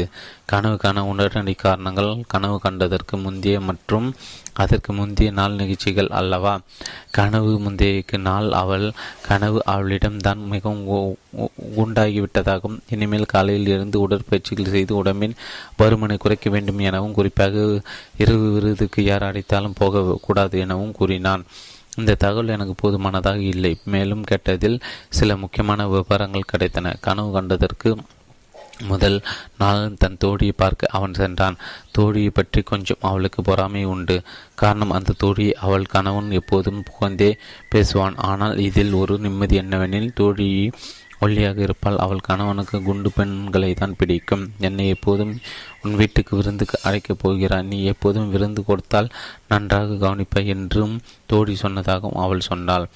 போதும், விடை கிடைத்த மாதிரி தான். விருந்து சாப்பிட்டால் குண்டாகி விடலாம் என்ற கருத்து ஏற்கனவே அவள் கணவன் அவளிடம் விதைத்திருந்தான். தன் தோழிக்கு விருந்து கொடுத்து அவள் குண்டாகிவிட்டால் அவள் தன் இடத்தை பிடித்து கொள்ளும் வாய்ப்பை தானே அவளுக்கு தருவதாக அல்லவா அர்த்தம். கூடவே கூடாது.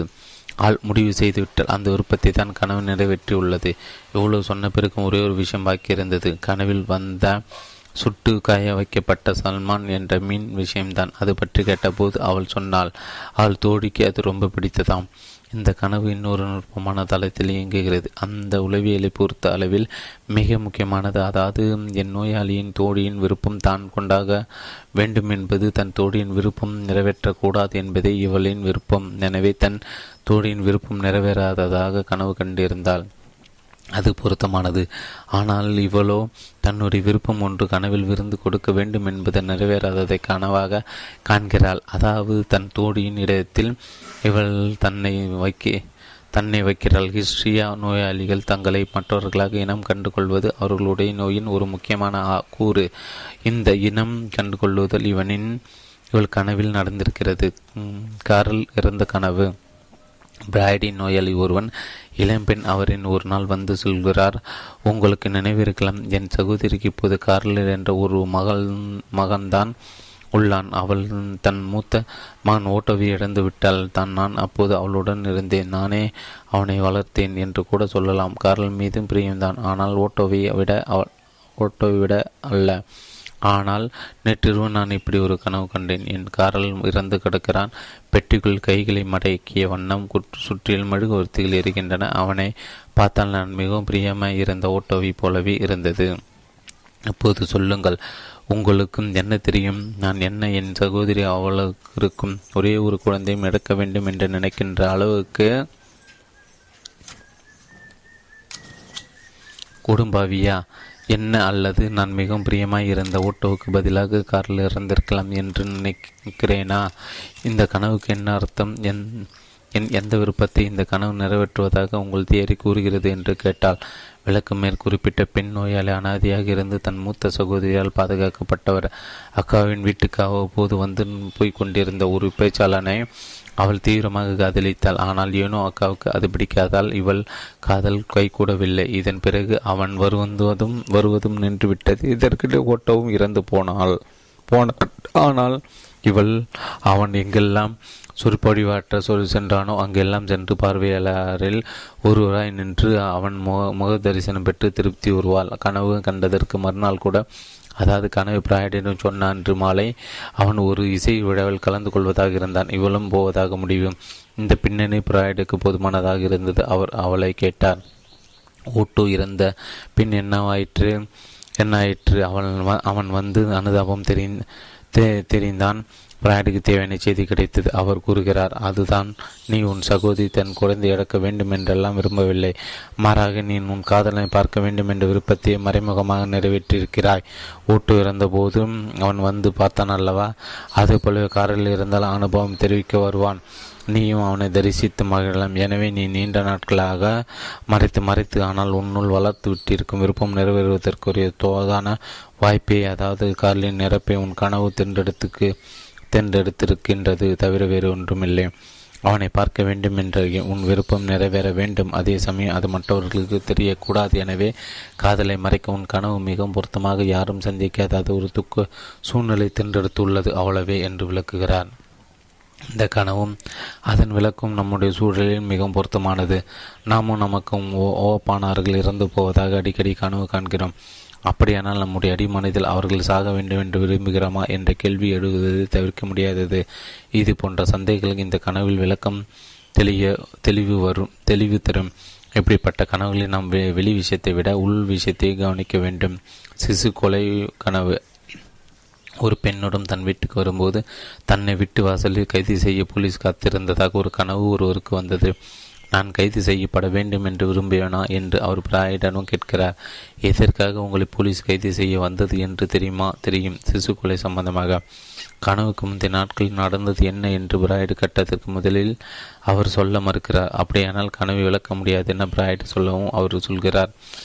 கனவு வந்ததற்கு முதல் நாள் இரவே அவரது தான் நேசித்த ஒரு கல்யாணமான பெண்ணோடு கடிக்கிறார். பல முறை அவளோடு உடல் உறவு கொள்கிறார். ஆனால் குழந்தை உண்டாவதை தடுப்பதற்காக விந்து வெளி வருவதற்கு முன் உறவை முடித்து கொள்வது அவரது வழக்கம். அன்று அதிகாலை மறுபடியும் உடல் உறவு கொண்ட போது சரியாக செய்தோமா என்ற சந்தேகம் வந்தது. பின்பு தூங்கிவிட்டார். பிறகு வந்தது கனவு. குழந்தை உண்டாகி இருக்குமோ என்ற சந்தேகம். உண்டாகியிருந்தால் அதை கலைத்துவிட வேண்டும் என்ற விருப்பத்தை சிசு கொலைக்கு கைது செய்யப்படுவதாக நிறைவேற்றியிருக்கிறது கனவு. அதோடு அந்த பெண்ணை அவர் தன் வீட்டுக்கு அழைத்து வருகிறார். அந்த விருப்பத்தையும் சேர்த்து கனவு நிறைவேற்றியிருப்பதாக விளக்குகிறார் ஃபிராய்டு. வருமான வரி கனவு. நேர்மையாக சம்பாதிக்கும் ஒரு முறை தனக்கு வருமான வரி இலாக்காவிலிருந்து பெரும் அபதாரம் விதித்திருப்பதாக கனவு காண்கிறார். பிராய்டன் விளக்கத்தின்படி அபரிதமான வருமானம் கொண்ட மருத்துவராக வேண்டும் என்ற அவரின் விருப்பத்தை கனவு நிறைவேற்றியிருக்கிறது. கனவுகள் நம் விருப்பங்கள் ஆசைகள் நிறைவேற்றக்கூடிய தன்மை கொண்டவை என்ற கோட்பாட்டை வலியுறுத்தும் பிராய்ட் அடிக்கடி ஒன்றை சொல்கிறார். அதாவது தன் கோட்பாடு தவறாக இருக்க வேண்டும் என்று விரும்பிய தன் நோயாளிகளுக்கு அவர்கள் விருப்பத்தை நிறைவேற்றுவதாகவும் கனவுகள் வந்துள்ளன என்று கூறுகிறார். வாசகர்கள் இரு நிச்சயம் பொருந்தும். இது அடிச்சறுக்காமல் இருக்க யானை செய்கின்ற முன்னேற்பாட்டு முயற்சியா என்பது நாம் தான் முடிவு செய்ய வேண்டும். நமது விருப்பம் நிறைவேறாது போவதாக காட்டும் கனவுகள் விருப்பத்துக்கு நேர் எதிரானது நடப்பதாக காட்டும் கனவுகள் விரும்பத்தகாதது நடப்பதாக வரும் கனவுகள் எல்லாமே விருப்ப நிறைவேற்ற கனவுகள் தான் என்பதை மேற்கொண்ட உதாரணங்களிலிருந்து புரிந்து கொண்டோம். எனவே கனவுகள் என்பவை நமது அமுக்கப்பட்ட அல்லது மறைக்கப்பட்ட விருப்பங்களை மாறுவேஷத்தை நிறைவேற்றுபவை என்று கூறலாம்.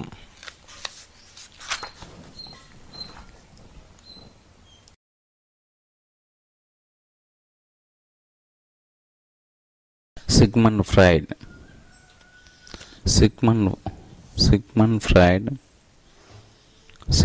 ஃபிராய்டு 63 பக்கம் தொடர்ச்சி. அத்தியாயம் 7 மாதிரி கனவுகள். ஒருவன் தன் ஆழ்மானதை புதைந்து கிடக்கும் ரகசியங்கள்லாம் அவித்து கொட்டினால் ஒழிய அவனுடைய கனவுகளை விலக்கிக் கொள்வதோ விளக்குவதோ சாத்தியமில்லை. ரகசியங்கள்லாம் கட்டுவதற்கு அவன் தயாராக இருப்பதாக வைத்துக் கொண்டாலும் முதலில் ஆழ்மானதில் கிடக்கும் எண்ணங்கள் என்னென்ன என்பதை அவன் அறிந்திருக்க வேண்டுமல்லவா? பிராய்டின் வந்தவர்கள் மனநோயாளாக இருந்ததனால் மனநல அலசல் முறையில் அவர்களின் ஒத்துழைப்போடு அவர்களின் ஆழ்மானத்தில் புகுவது அவருக்கு சாத்தியமாயிற்று. எனவே பொதுவாக ஒரு மனிதனுடைய கனவுகளை அடுத்தவர் விளக்குவது என்பதான காரியம் ஒரு மிகச்சிறிய வட்டத்திற்குள் இயங்கக்கூடியதாகவே உள்ளது. ஒவ்வொரு மனிதனும் அவனுடைய கனவு உலகத்தை அவன் இஷ்டத்துக்கு சிருஷ்டிக்கக்கூடிய சுதந்திர உடையனாக உள்ளான். அவனுடைய இந்த தன்மையானது மற்றவர்கள் அவனது கனவை விலக்கிக் கொள்ள பெரிய முட்டுக்கட்டையாக உள்ளது. ஆனால் இதற்கு நேர்மாறாக சில கனவுகள் எல்லாராலும் ஒரே மாதிரியாகவே காணப்படுகின்றன. அதன் காரணமாக அப்படிப்பட்ட கனவுகளை யார் கண்டாலும் அதன் அர்த்தம் மாறாமல் ஒன்றாகவே உள்ளது. அவைகளின் மூலங்களும் ஆளுக்கு ஆள் மாறாமல் ஒன்றாகவே உள்ளதனானது அவைகளின் மேல் ஒரு தனித்த ஆர்வத்தை ஏற்படுத்துகிறது. இப்படிப்பட்ட கனவுகளை தான் நாம் பிரபஞ்ச கனவுகள் அல்லது பொதுவான கனவுகள் அல்லது மாதிரி கனவுகள் என்று அழைக்கிறோம். பலத்தை எதிர்பார்ப்புகளுடன் நமது கனவு விளக்க முறையே இவைகளின் மீது செலுத்தி பார்க்க உள்ளோம். ஆனால் நம் அலசல் இம்முறை இக்கனவுகளை பொறுத்து அளவில் பலிக்கவில்லை என்பதையும் தயக்கத்தோடு ஒத்துக்கொள்ள வேண்டியுள்ளது என்று போக போக தெரியும். நிர்வாண கனவுகள். நிர்வாண கனவுகள் போதுமான அளவு ஆடைகள் உடம்பில் இல்லாத மாதிரியோ ஆடைகள் விலைக்கு மாதிரியோ அல்லது முழு நிர்வாணமாக அதுவும் ஊர் பேர் தெரியாது அந்நியர்கள் முன்னிலையில் இருப்பது மாதிரியான கனவுகள் பெரும்பாலோருக்கு வருகின்றன.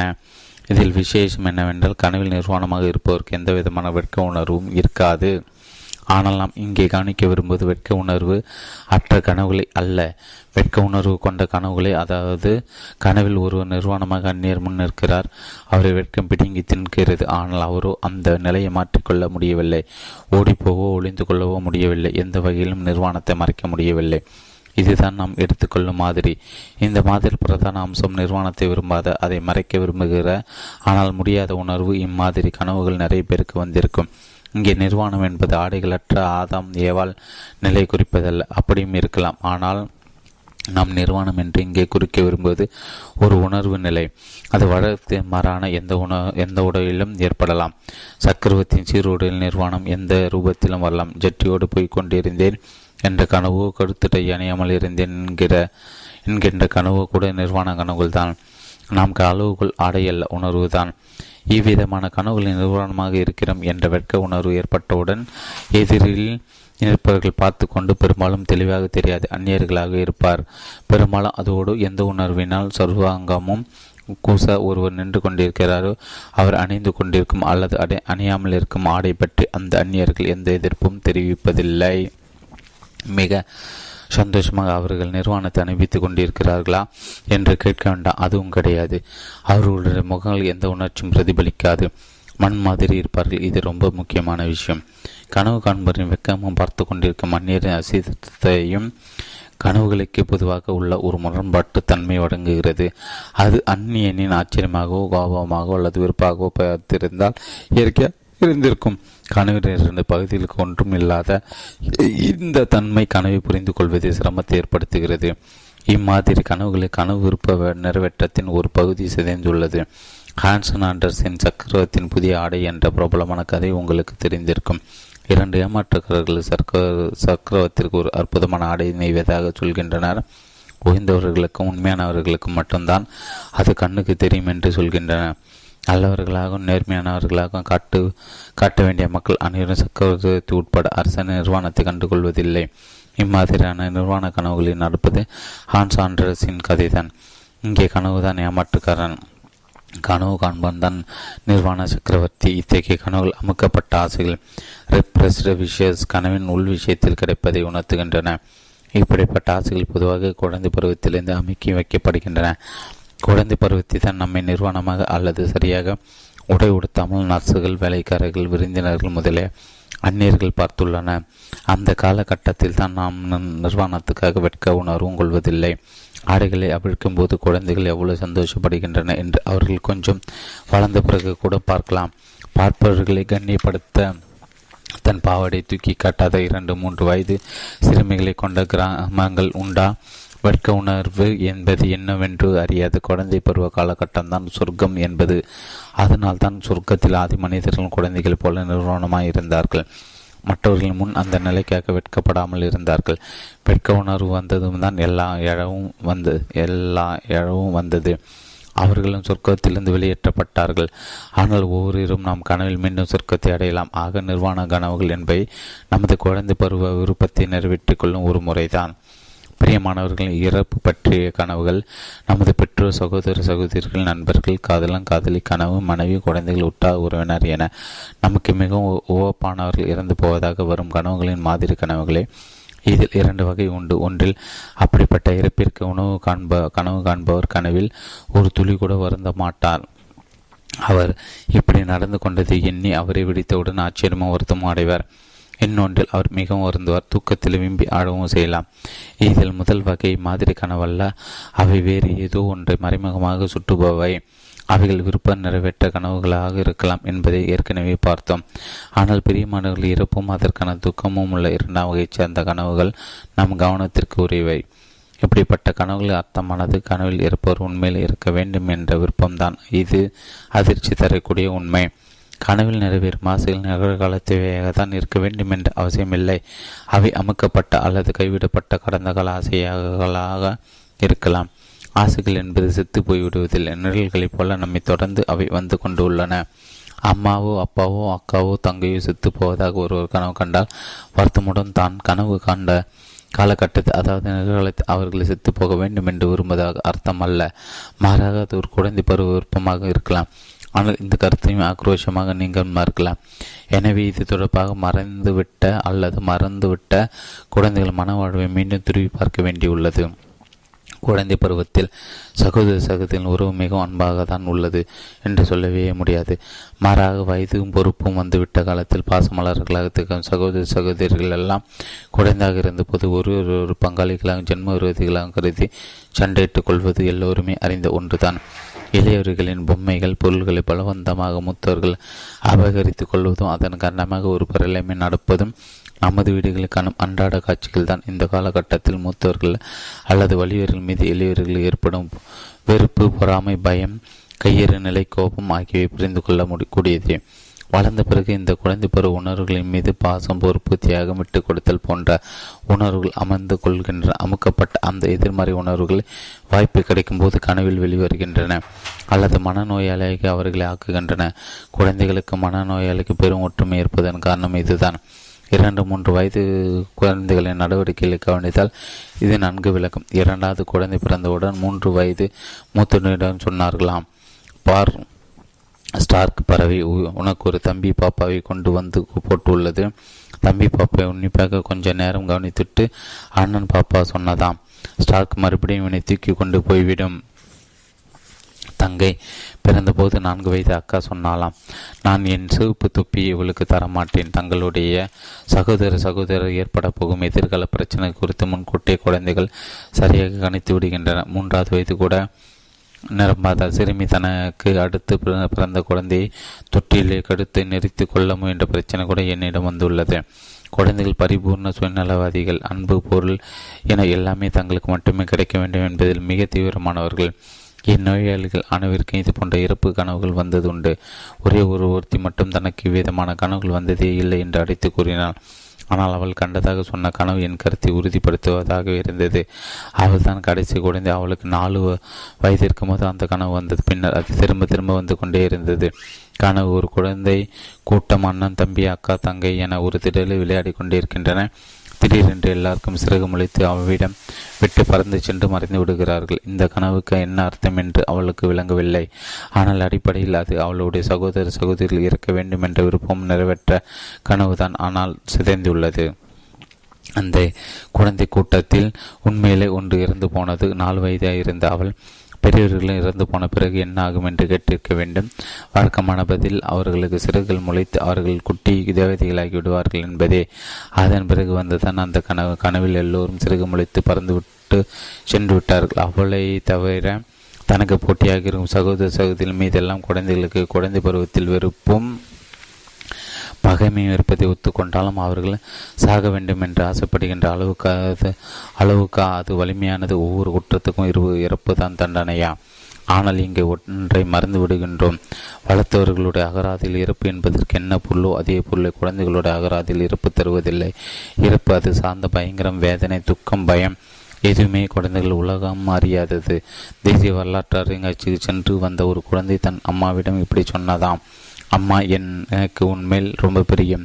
நீ செத்து போகும்போது நான் உன்னை தங்கி உள்ளது போல் பதப்படுத்தி இந்த அறையில் வைத்துக் கொள்வேன். அப்பதான் எப்பவும் உன்னை பார்த்து கொண்டே இருக்கலாம். இறப்பிற்கு குழந்தைகள் தரும் பொருளும் குழந்தைத்தனமானதே.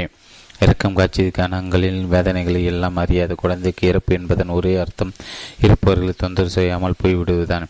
இப்படி போய்விடுவதால் உண்டாக்கப்படும் இல்லாமை அல்லது இன்மை எந்த முறையில் சாத்தியப்படுத்தப்படுகிறது என்பது அதற்கு முக்கியமல்ல. இடத்தை விட்டு அகன்று விடுதல், பிரயாணப்படுதல், பிரிந்து போதல், உண்மையில் இறந்து போதல் எல்லாமே அதை பொறுத்தவரை ஒன்றுதான். ஒரு செவிலி தாய் பணி முடிந்து பிரிந்து போவதும் பெற்ற அன்னை இறந்து போவதும் அதற்கு ஒன்றுதான். குழந்தைகளை விட்டு பல நாட்கள் பிரிந்து சென்ற அன்னையார் வீடு திரும்பும்போது தாங்களை பெற்ற குழந்தைகள் ஒரு முறை கூட விசாரிக்கவே இல்லை என்ற உண்மையை அவர்களுக்கு கசக்கலாம். ஆனால் குழந்தைகள் பிரிவின் தீவிரத்தை உணர்வதே இல்லை. உண்மையிலே இறந்து போக்கும் அம்மாக்களை குழந்தைகள் மறந்து விடுகின்றன. வளர்ந்த பிறகுதான் அன்னை இல்லாத அவர்களுக்கு உரைக்கிறது. எனவே தனக்கு பிடிக்காத ஒரு சகோதரன், சகோதரி அல்லது தோடி இறந்துவிட வேண்டும் என்று ஒரு குழந்தை நினைப்பதை யாரும் தடுக்க முடியாது. எனவே போட்டியாளர் இருக்க வேண்டும் என்ற விருப்பத்தை பொறுத்தவரை பெரியவர்களின் கனவுகளும் குழந்தைகளின் கனவுகளும் ஒரே மாதிரியானவை என்பது நிரூபணமாகிறது. போட்டியாளர்களை பொறுத்தவரை இது சரி, ஆனால் அன்பையும் பாசத்தையும் பொடிந்து தங்கள் தேவைகளை எல்லாம் நிறைவேற்றும் பெற்றோர்கள் கூட இருப்பதாக வரும் கனவுகளை எப்படி இந்த வரிசையில் சேர்க்க முடியும்? இந்த கேள்வி எழுகின்ற பிரச்சனைகளுக்கும் தீர்வு கனவுக்குள்ளே உள்ளது. பெற்றோர்களும் சாக வேண்டும் என்ற குழந்தைகள் விரும்புகின்ற கனவுகளை எடுத்துக்கொண்டு பார்த்தால் இன்னொரு உண்மை விளங்கும்.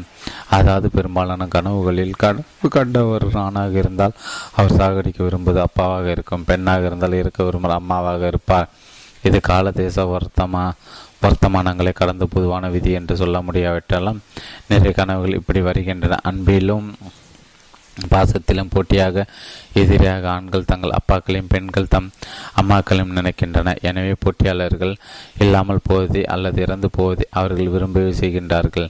பாலியல் ரீதியினை இந்த தெளிவு கனவுகளில் இருக்கத்தான் செய்கிறது என்பதை மறுக்க முடியாது. இது ஒரு காட்டுமிராண்டித்தனமான கருத்து என்ற முடிவுக்கு வரும் முன் பெற்றோர் பிள்ளை உறவை நாம் புரிந்து கொள்வது அவசியமாகிறது. முதலில் தந்தை மகன் உறவை எடுத்துக்கொள்வோம். வேதகமத்தில் இவ்விஷயம் பற்றி சொல்லப்பட்டுள்ள விதிகளின் மீது நாம் ஏறி வைத்துள்ள புனிதத்துவ உண்மைகளை புரிந்து கொள்ள விடாமல் நம்மை மடுங்கடிக்கிறது. மனிதர்கள் பெரும்பாலான 5வது கட்டளை நிறைவேற்றுவதே இல்லை என்பதை நாம் புரிந்து கொள்ள முயல்வதே இல்லை. தந்தையானவன் எத்தகைய ஒரு இரக்கமற்ற எதோ சரியாக இருந்தான் என்பதை நமது புராணம் மற்றும் இதிகாசங்களிலிருந்து நமக்கு கிடைத்துள்ள தெளிவான தகவல்கள் காட்டுகின்றன. குரோனஸ் தனது குழந்தைகளை விழுங்கினார். சிஎஸ் பன்றியை போல் தனது தந்தை மென்று துப்பினான். பழங்கால குடும்பங்களில் தந்தையின் அதிகாரம் வரையறைகளுக்கு அப்புறப்பட்டதாக இருந்தது. தந்தை செத்தால் தான் தனக்கு நிம்மதி என்று அடக்குமுறைக்கு ஆளான ஒவ்வொரு மகனும் நினைத்தான். இத்தகைய ஒரு பகமை உணர்வை மத்திய தர வர்க்கத்து தந்தைகளும் தன் மகன்கள் மனங்களில் வளர்ப்பதை நாம் காணத்தான் செய்கிறோம். தந்தையின் இறப்பில் மகனுக்கு இருக்கும் சோகத்தின் பின்னால் விடுதலாகிவிட்டோம் என்ற உணர்வு இருப்பதை மனநல மருத்துவர் புரிந்து கொள்வார். காலங்காலமாக தொடர்கின்ற இந்த கருத்தை மகனுக்கு இடையான போராட்டத்தை ஐப்சன் போன்ற எழுத்தாளர்களின் படைப்புகளும் தெரிப்பதை காணலாம். தாய்க்கும் மக்களுக்கும் இடையேயான முரண்பாடு மகள் பருவமடைவதில் துவங்குகிறது.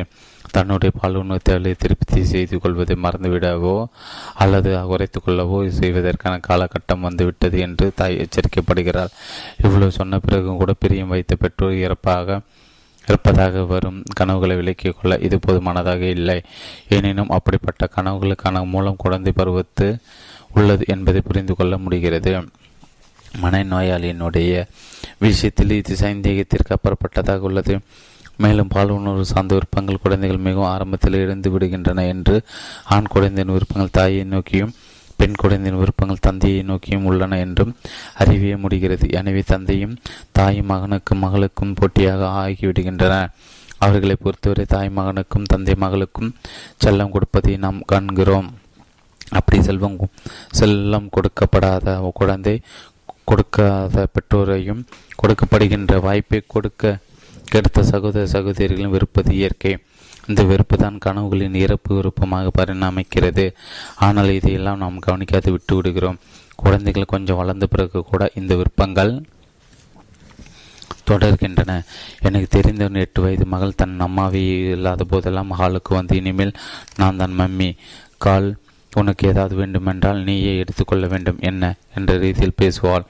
4 வயது சுட்டி பெண் ஒருத்தி மனது மம்மி போய்விடலாம், டாடி என்னை கல்யாணம் பண்ணிக்கு கொள்வார், அப்புறம் நான் தான் அவர் மனைவி என்று பிரகடனம் படுத்திவிட்டாள். ஆனால் இப்படி பேசும் குழந்தை தன் தாய்மேல் பிரியமாக இருப்பதும் சாத்தியம்தான் என்பது மட்டுமல்ல, அது ஒன்று முரண்பாடானதும் அல்ல. அப்பா ஊரில் இல்லாத போது அம்மாவை அணைத்து கொண்டு படுக்கும் மகன் அப்பா வெளியூரில் இருக்க வேண்டும் என்று விரும்புகிறான். அதுக்கான ஒரு வழி அப்பா இறந்து போவதை விரும்புவதுதான். குழந்தைகளுக்கு இறந்து போனது திரும்பி வருவதில்லை. தாத்தாவை போல ஒரு பெண் நோயாளி ஒருவர் பற்றி இங்கு குறிப்பிடுவது உதவியாக இருக்கும். அவள் பலவிதமான மனநிலைகள் அவதிப்பட்டு கொண்டிருந்தாள். ஒரு நிலையில் மிகவும் குழம்பியலாக இருப்பாள். அப்போது அவள் தாயார் மீது ஒரு பிரத்யேகமான வெறுப்பு வரும். கண்டபடி தாயாரை திட்டுவாள். அவள் படுக்கை அருகே தாயார் வந்தால் அவரை அடித்து விடுவாள். அதே நேரத்தில் தன் அக்கா ஒருத்தி மீது மிகவும் பிரியமாக இருப்பாள். இன்னொரு நிலை குழப்பமாக இருக்காது, ஆனால் நிம்மதியாக தூங்க முடியாது. அதே நிலையை தான் நான் அவளுடைய பல கனவுகளை அலசி பார்க்க நேர்ந்தது. அவளுடைய பல கனவுகள் அவள் தாயாரின் நெருப்போடு சம்பந்தப்பட்டவையாக இருந்தன. ஒரு கனவில் ஒரு வயதான பெண்ணின் ஈமச்சடங்கில் கலந்து கொள்வாள். இன்னொன்றில் அவர் அக்கா துக்க உடை அணிந்திருப்பாள். அவளுடைய நிலைமை மோசமாக அவளுக்கு பலவிதமாக பயங்கள் வர ஆரம்பித்தன. அதில் ரொம்பவும் அவளை வேதனைப்படுத்தி அவள் அம்மாவுக்கு ஏதோ நடந்துவிட்டது என்ற பயந்தான். அந்த நேரத்தில் அவள் எங்கே போயிருந்தாலும் தன் அம்மா உயிரோடு தான் இருக்கிறாள் என்பதை உறுதிப்படுத்தி கொள்ள உடனே வீட்டுக்கு வருவாள். ஒரே ஒரு எண்ணம் எப்படி மனதை பலவிதங்களில் வேதனைப்படுத்த முடியும் என்பது எனக்கு உணர்த்தியது. குழப்பமாக இருக்கும்போது ஆழமான விருப்பம் அம்மாவை திட்டவும் அடிக்கவும் வைக்கிறது. அமைதியாக இருக்கும்போது வேறு ஒன்றி அம்மா இருப்பதை பற்றிய கனவுகள் வருகின்றன. நார்மலாக உள்ள போது வெறுப்பு மிகைப்படுத்தப்பட்ட கவலையாக மாறிவிடுகிறது. விலை போலவே ஒரு இளைஞன் இருந்தான். அவன் வெளியே போக பயந்தான். வெளியே போனால் தெருவில் போகிறவர்களெல்லாம் கொண்டு விடுவோம் என்று அவனுக்கு பயம். ஊரில் ஏதாவது கொலை நடந்தால் அதற்கு காரணம் தான் இல்லை. அந்த நேரத்தில் தான் அந்த ஊரிலே இல்லை என்பதற்கான அலிபியை தயார் செய்வது தன் நேரத்தை செலவழித்தான். இவ்வளவுக்கும் அவன் நன்கு படித்த ஒழுக்கமுள்ள இளைஞன். ரொம்பவும் கண்டிப்பாக இருந்த அவனுடைய தந்தை கொள்ள வேண்டும் என்ற எண்ணமே இதற்கெல்லாம் காரணம் என்று தெரிய வந்தது. 7 வயதாக இருக்கும்போது இந்த எண்ணத்தை வெளிப்படையாக அவன் கூறியுள்ளான். அவனுடைய 31 வயதில் அவனுடைய தந்தை நோய்வாய்ப்பட்டு இருந்து போனார். அதன் பிறகுதான் அந்நியர்களை தந்தையாக எண்ணுகிற கொண்டு விடும் என்ற பயம் வளர்ந்த மனநோய்க்கு ஆளானான். கடைசியில் அவன் தன்னைத்தானே ஒரு அறையில் பூட்டி கொண்டான். குழந்தைகளை பெற்றோர் நடத்தும் விதம்தான் அவர்கள் வளர்ந்த பிறகு மனநோயால் பாதிக்கப்படுவதற்கு பெரும்பாலும் காரணமாகிறது. என் அனுபவத்தில் கண்ட உண்மை இது. பெற்றோர் ஒருவர் விரும்பி இன்னொரு வெறுப்பதனால்தான் இப்படி ஏற்படுகிறது. இந்த உண்மை இதிகாச காலத்திலிருந்து நமக்கு வருகிறது. ஈடிபஸ் அரசனின் இதிகாசத்தை வைத்து கிரேக் மொழியில் எழுதப்பட்ட சோபகில்ஸ் உடைய நாடகத்தை தான் நான் குறிப்பிடுகிறேன். ஈடிபஸ் கதை. ஈடிபஸ் என்பவனும் லைஸ் என்பவனுக்கும் ஜோ காஸ்டா என்பவளுக்கும் மகனாக பிறந்தான். லைஸ் தீப்ஸ் நாட்டின் ராஜாவாக இருந்தான். ஈடிபஸ் வயிற்றில் இருக்கும் போதே தன் தகப்பனை கொள்வான் என்று ஆரக்கில் சொன்னதால் பிறந்தவுடனே அவனை பற்றிய உண்மை எல்லோரும் அறியும்படி பிரகடனப்படுத்தி வைக்கப்பட்டது. அதோடு அவன் நாட்டை விட்டு வெளியேற்றவும் பட்டான். குழந்தை காப்பாற்றப்பட்டு வேறு நாட்டின் இலவசரனாக வறந்து பிறகு அவனுக்கும் தான் யார் என்பதை பற்றிய சந்தேகம் வர ஆரக்கிலே கேட்கிறான். அவன் தன் சொந்த ஊருக்கு போக வேண்டாம் என்றும் தன் தந்தை கொன்று தாயை திருமணம் செய்து கொள்ள அவன் விதிக்கப்படுகிறான் என்று கூறி ஆரக்கில் எச்சரிக்கிறது. ஆனால் இப்படியே வரும் வழியில் அரசன் லயசை சந்திக்கிறான். திடீரென ஏற்படும் சண்டில் அவனை கொள்கிறான். பிறகு தேப்ஸுக்கு வருகிறான். வழியை அடைத்து கொண்டு நின்ற ஸ்பீனிக்ஸ் என்ற ராட்சச மிருகம் போட்ட புதிரை அவிழ்த்து அதையும் கொள்கிறான். மகிழ்வுற்ற தீப்ஸ் அந்த நாட்டு மக்கள் அவனை அந்நாட்டுக்கு அரசனாக்கி ராணி ஜோ காஸ்டாவையும் அவனுக்கு மனமுடித்து வைக்கின்றன. பல்லாண்டு நல்லாட்சி புரிகிறான். தன் அன்னையான ஜோகாஸ்டா மூலமாக அவனுக்கு 2 மகன்களும் மகள்களும் பிறக்கின்றன. பின் ஒரு கொடிய கொள்ளை நோய் தீப்ஸில் பரவுகிறது. அதன் காரணம் என்ன என்று ஆரக்கிளை வினாவிப்போது அது அவனை பற்றி உண்மையை சொல்லிவிடுகிறது. அந்த உண்மையின் கசை தவங்க முடியாது. அவன் தன் கண்களை தானே குத்தி குருடாக்கி கொண்டு நாட்டை விட்டு வெளியேறுகிறான். ஆறுகளின் ஆறுடம் நிறைவேறிவிட்டது. ஈடிபஸ் ரெக்ஸ் எனப்படும் இந்த துன்பவியல் நாடகம் விதியின் கதை. மனிதர்கள் பிரார்த்தனைகளுக்கு எதிராக கடலின் உறுப்பு தான் நிறைவேறும் என்பதை உணர்த்தும் கதையாக தான் அது சொல்லப்பட்டது. விதி வலியது என்பதை வலியுறுத்த தான் அந்த கதை. ஆரக்கில் அந்த கால கிரேக்க கோயில்களில் இருந்த பூசாரிகளிடத்து கேள்வி கேட்டால் அவர்கள் அந்த கேள்விக்குரிய கடவுளை பதிலே சங்கீத பாஷைகளில் சொல்வார்.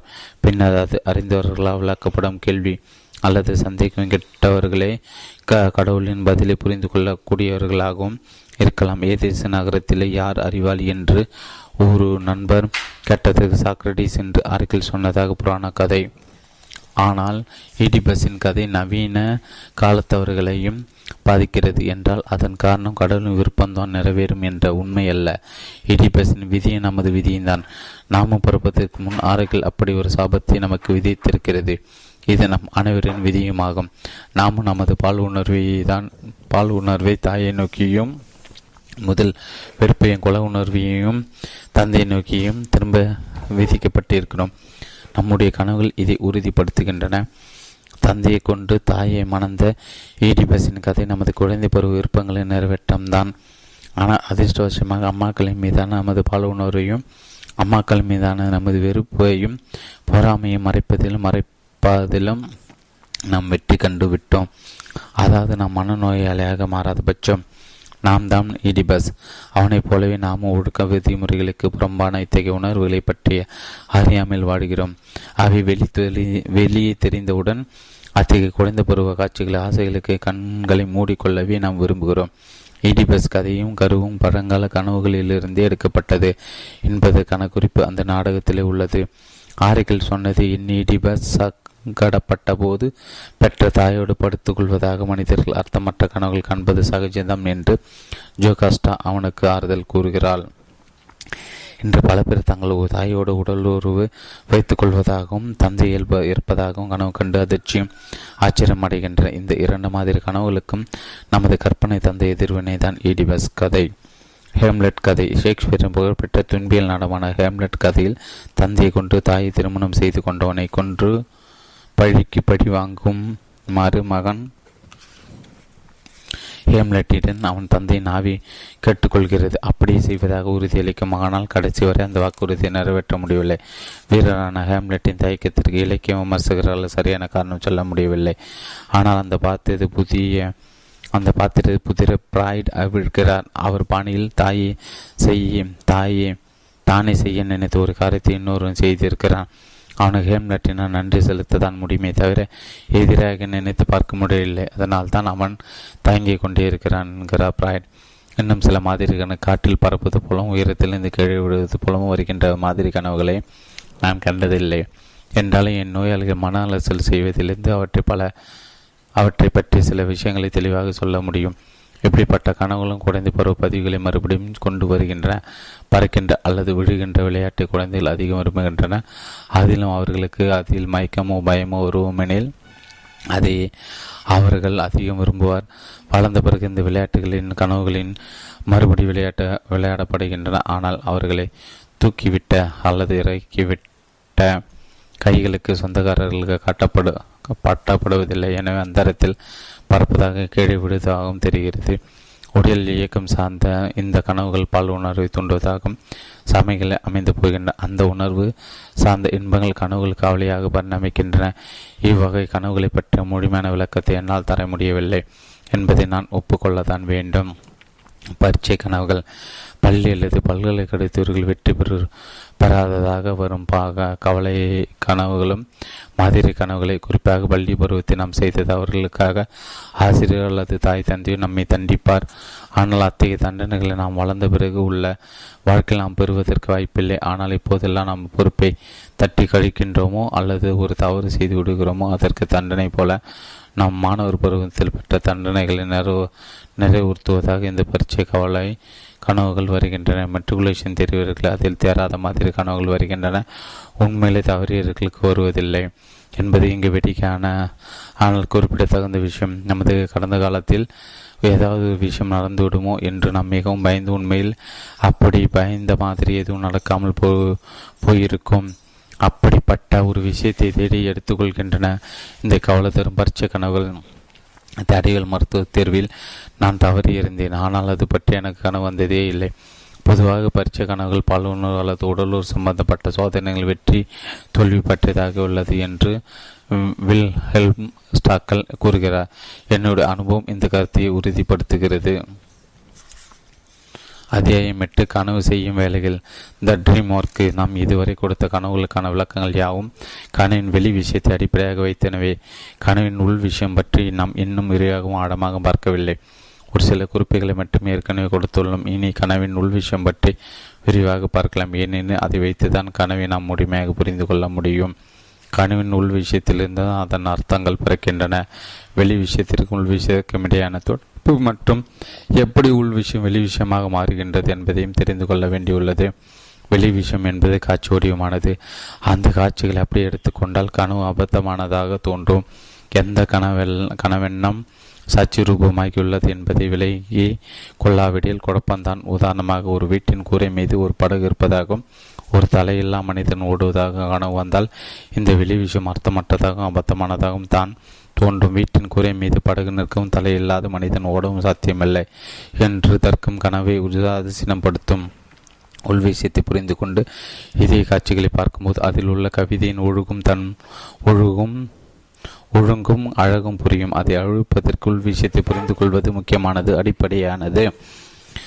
காட்சிகளை சுருக்குகிறது. கனவு ட்ரீம் அசிய ஒர்க்கு கன்டென்ஷன். ஒரு பெரிய அளவில் விஷயங்கள் சுருக்கப்பட்டுள்ளன என்ற உண்மை கனவின் காட்சிகளையும் கனவெண்ணத்தையும் ஒப்பிடும்போது புரிந்து கொள்ள முடியும். கனவெண்ணங்கள் மிகவும் வளமானவை. அவற்றோடு ஒப்பிடும்போது கனவு ரொம்ப ரொம்ப சிம்பிளாக சுருங்கிவிடுகிறது. ஒரு கனவை அரை பக்கத்தில் எழுதிவிட முடியுமென அதன் விளக்கத்திற்கு 6 அல்லது 12 மடங்கள் பக்கங்கள் தேவைப்படலாம்.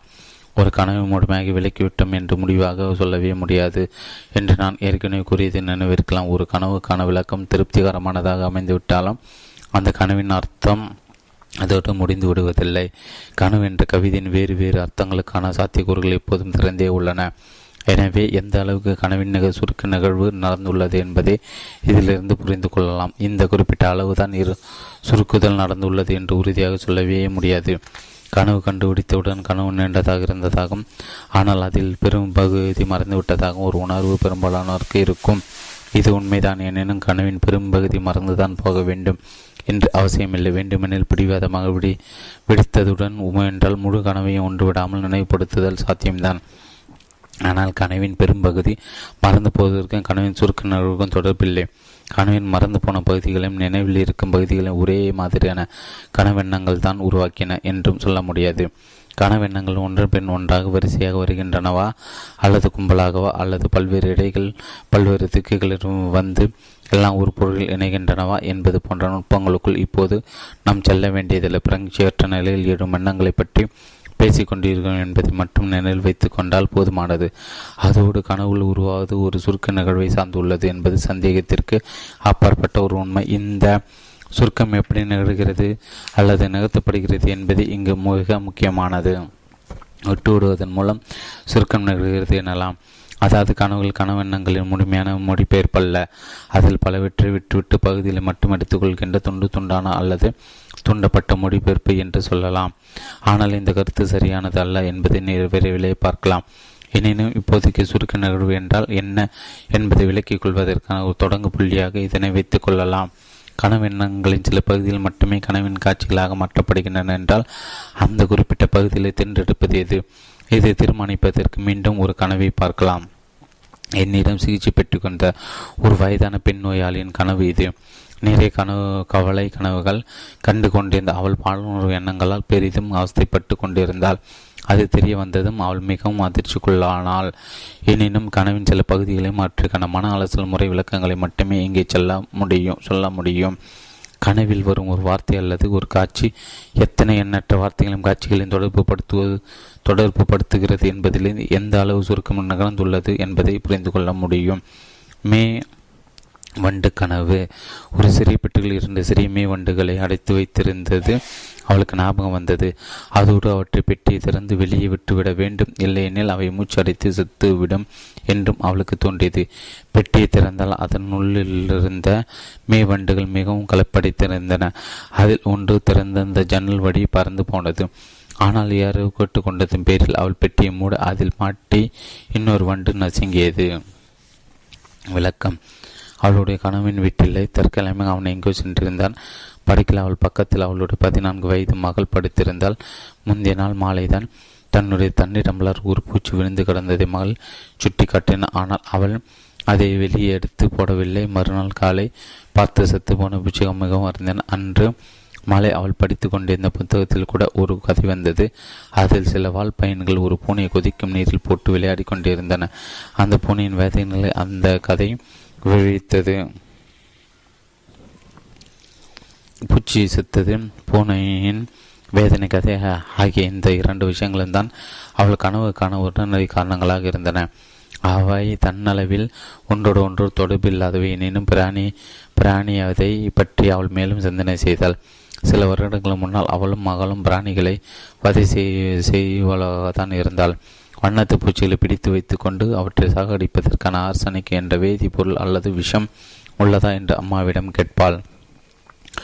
ஒரு முறை முதுகு தண்டு வழியாக ஊசி குத்தப்பட்ட ஒரு பூச்சி அறையை சுற்றி பறந்து கொண்டிருந்தது. இன்னொரு நாள் மகள் வைத்திருந்த லாவா பூச்சிகள் பட்னியால் செத்து போயின. இன்னும் சில வயதில் வண்டுகள் மற்றும் வண்ணத்து பூச்சிகளின் சிறகுகளை அவள் மகள் வியப்பித்து எறிவாள். ஆனால் இப்போது அவள் இளைய மனம் படைத்தவளாக மாறிவிட்டிருந்தாள். கடந்த கால இறக்கமற்ற நடவடிக்கைகளை எண்ணி அதிர்ச்சி அடைந்திருந்தாள். இந்த முரண்பாட்டை பற்றி எனது நோயாளி சிந்தித்தாள். அவளிடமிருந்த இன்னொரு முரண்பாடும் அவளை உறுத்தியது. காமந்தக உணர்வுகளால் அவள் வேதனைப்பட்டு கொண்டிருந்தாள். ஆனால் அவள் தோற்றத்தை பார்க்கின்ற யாரும் அவளை பற்றி அப்படி நினைக்க முடியாது. அவள் மகள் வண்ணத்து பூச்சிகளை சேகரித்து வைத்துக் கொண்டிருந்த அதே வருடம் அவள் மாவட்டத்தில் ஒரு கொள்ளை நோய் பரவியது. அதற்கு மே வண்டுகளை காரணம் குழந்தைகள் எல்லாம் வெறிபிடித்திருக்க போல் வண்டுகளெல்லாம் பிடித்து நசுக்கி கொண்டு கொண்டிருந்தன. இறக்கமே இல்லாமல் அந்த நேரத்தை ஒருவன் மே வண்டுகளின் இறக்க எழுப்பித்து விட்டு அவற்றை அப்படியே சாப்பிட்டதும் எனது நோயாளி பார்த்தாள். அவள் பிறந்ததும் திருமணமானதும் மே மாதம்தான். திருமணமான 3 நாள் கடித்து தான் மிகவும் சந்தோஷமாக இருப்பதாக அவள் தன் பெற்றோர்களுக்கு கடிதம் எழுதினாள். ஆனால் அது உண்மைக்கு முற்றிலும் முரமானது. கனவு கண்டவருக்கு முதல் நாள் மாலை பழைய கடிதங்கள்லாம் புரட்டி கொண்டிருந்தாள். அவற்றை சிலவற்றை நான் தன் குழந்தைகளால் உறக்கப்படித்து சொல்லி கொண்டும் இருந்தாள். அதில் அவள் சின்னவளாக இருந்தபோது அவளை விரும்பிய பயண ஆசிரியர் ஒருவனின் கடிதம் எழுதிய கடிதம் ஒன்று, இன்னொன்று ஓவியர் குடும்பத்தில் பிறந்து ஒருவன் எழுதிய காதல் கடிதம். இந்த கடிதம்தான் அவள் கனவின் உண்மையான காரணமாக இருந்திருக்கிறது. மாப்சான் எழுதிய ஒரு கெட்ட புத்தகத்தை தன் மகள் வைத்திருப்பது கண்டு அவள் தன்னையே நொந்து கொண்டாள். மகள் கேட்ட ஆர்சனிக் என் வேதியியல் பொருள் கதையில் டக் டிமோராவின் நிலைமையை திரும்ப செய்யும் ஆர்சனிக் மாத்திரைகளை அவளுக்கு நினைவுபடுத்தின. பெட்டியை திறந்தால் என்ற கனவின் சொற்றோட காம உணர்வுகளை கட்டுப்படுத்தக்கூடாது என்று கூறும் கவிதைகளை நினைவுபடுத்தின. வீட்டில் இல்லாத கணவனை பற்றி எப்போதும் கவலை கொண்டவளாக அவள் இருந்தாள். அவனுக்கு ஏதாவது நேர்ந்துவிடும் என்ற எண்ணம் கற்பனை தூக்கத்திலிருந்து அவளை பலமுறை பயங்கர கனவுகள் கண்டுபிடித்து எழச் செய்யும். சில நாட்கள் முன்பு அவளை மனநல சில முறை வைத்திற்கு உட்படுத்திய போது அவள் தன் மனதில் கிடந்த ஒரு உண்மையை சொன்னாள். அதாவது அவள் கணவன் பால் உணர்வுகள் குறைந்தவனாக எந்தவித ஆர்வமும் காட்டானதவனாக மாறிக்கொண்டு வருகிறான் என்பதுதான் அது. இந்த கட்டளை அவளுக்கு தோன்றுவதற்கு சில மணி நேரங்கள் முன்புதான் அவளை எதிலோ படித்திருந்தாள். அதாவது ஒரு மனிதன் தூக்கு போட்டு கொண்டவுடன் அவன் உடலின் அவயங்கள் யாவும் விரைத்து விடுகின்றன. முக்கியமாக ஆண்குறி ரொம்ப விரைத்து நிற்குமா. அதை படித்ததன் விளைவாக அந்த கட்டளை எழுந்திருக்கிறது. போய் தூக்கு போட்டுக்கொள் என்றால் போய் எப்படியாவது உன் குறியை விரைக்க வை என்று பொருள். அதோடு ஸ்பானிஷ் ஈக்கல் என்ற பெயரில் அடைக்கப்பட்ட பால் உணர்வை தூண்டக்கூடிய சக்தி வாய்ந்த மாத்திரைகள் நசுக்கப்பட்ட வண்டுகள் மூலம்தான் தயாரிக்கப்படுகின்றன என்பதை அவள் அறிந்து வைத்திருந்தாள். அவளுடைய கனவில் முக்கியமான சிதைக்கப்பட்ட பகுதி இது. ஜன்னல்களை திறந்து மூடுகின்ற விஷயத்தில் அவளுக்கும் அவள் கணவனுக்கும் முக்கியமாக சண்டை வரும். தூங்கும்போது அவளுக்கு நான் காற்றடித்து கொண்டே இருக்க வேண்டும். அவனுக்கு அது பிடிக்காது. கனவு கண்ட நேரத்தை தனக்கு மிகவும் களைப்பாக இருந்தது என்று அவள் கூறினாள். நான் இந்த விளக்கத்தில் சில வார்த்தைகளை அடிக்கோடிட்டு காட்டியுள்ளேன். காரணம், கனவு காட்சிகளில் உள்ள ஏதோ ஒரு முக்கியமான விஷயம் கனவு எண்ணத்தோடு இணைக்கிறது என்பதை காட்டுவதற்கு தான். அதோடு எத்தனை வகையான விஷயங்களை கனவு தொடர்படுத்தி காட்டுகிறது என்று புரிந்து கொள்ளவும் தான். கனவில் வார்த்தைகளின் பெயர்களை கையாளும் போது கனவில் சொற்க நிகழ்வு தெளிவாக உணரப்படுகிறது. நமக்கு வார்த்தையாக உள்ளது கனவை பொறுத்தது திடப்பொருளை போலதான். இந்த வகை கனவுகள் மிகவும் வேடிக்கையாக இருக்கும். 10 வயது பையன் ஒருவன் கனவில் கேட்டகரி என்ற வார்த்தை வந்தது. ஆனால் அந்த வார்த்தையின் அர்த்தம் அவனுக்கு பெண்குறி என்பதாக இருந்தது. கனவில் பேசப்படும் வார்த்தைகள் யாவும் கனவு எங்கிருந்து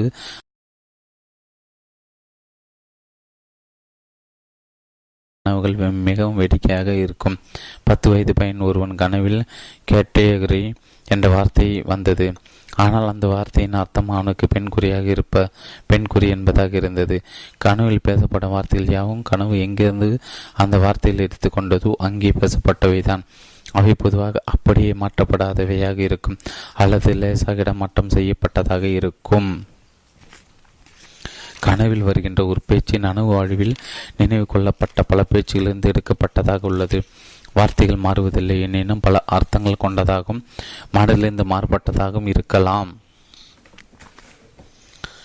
இருக்கலாம். கனவில் பேசப்படும் வார்த்தை அந்த வார்த்தை நனவு வாழ்வில் பேசப்பட்ட சூழ்நிலையை குறிக்கலாம். தன் நண்பர் ஒருவர் எழுதிய ஆராய்ச்சி கட்டுரை பற்றி ஃபிராய்டுக்கு ஒரு கனவு வந்தது. கனவில் வந்த வாக்கியம் அந்த கட்டுரை 100 கடல் ஸ்டைலில் உள்ளதாக சொன்னது. அந்த வார்த்தையின் பொருள் விலக்கி கொள்ள ரொம்ப கஷ்டமாக இருந்தது. பின்னர் தான் அது ஐப்சன் என்பவர் எழுதிய 2 நாட்கள் வரும் நோரா மற்றும் எக்டால் என்ற 2 பாத்திரங்களின் பெயர்களை இணைத்து சுருக்கி சொல்லியுள்ளது என்று புரிந்தது. ஃபிராய்டின் நோயாளி ஒருத்திக்கு ஒரு சின்ன கனவு வந்தது. அதன் முடிவில் மைஸ்டோல் முட்ஸ் என்ற அர்த்தமற்ற வார்த்தை வந்தது.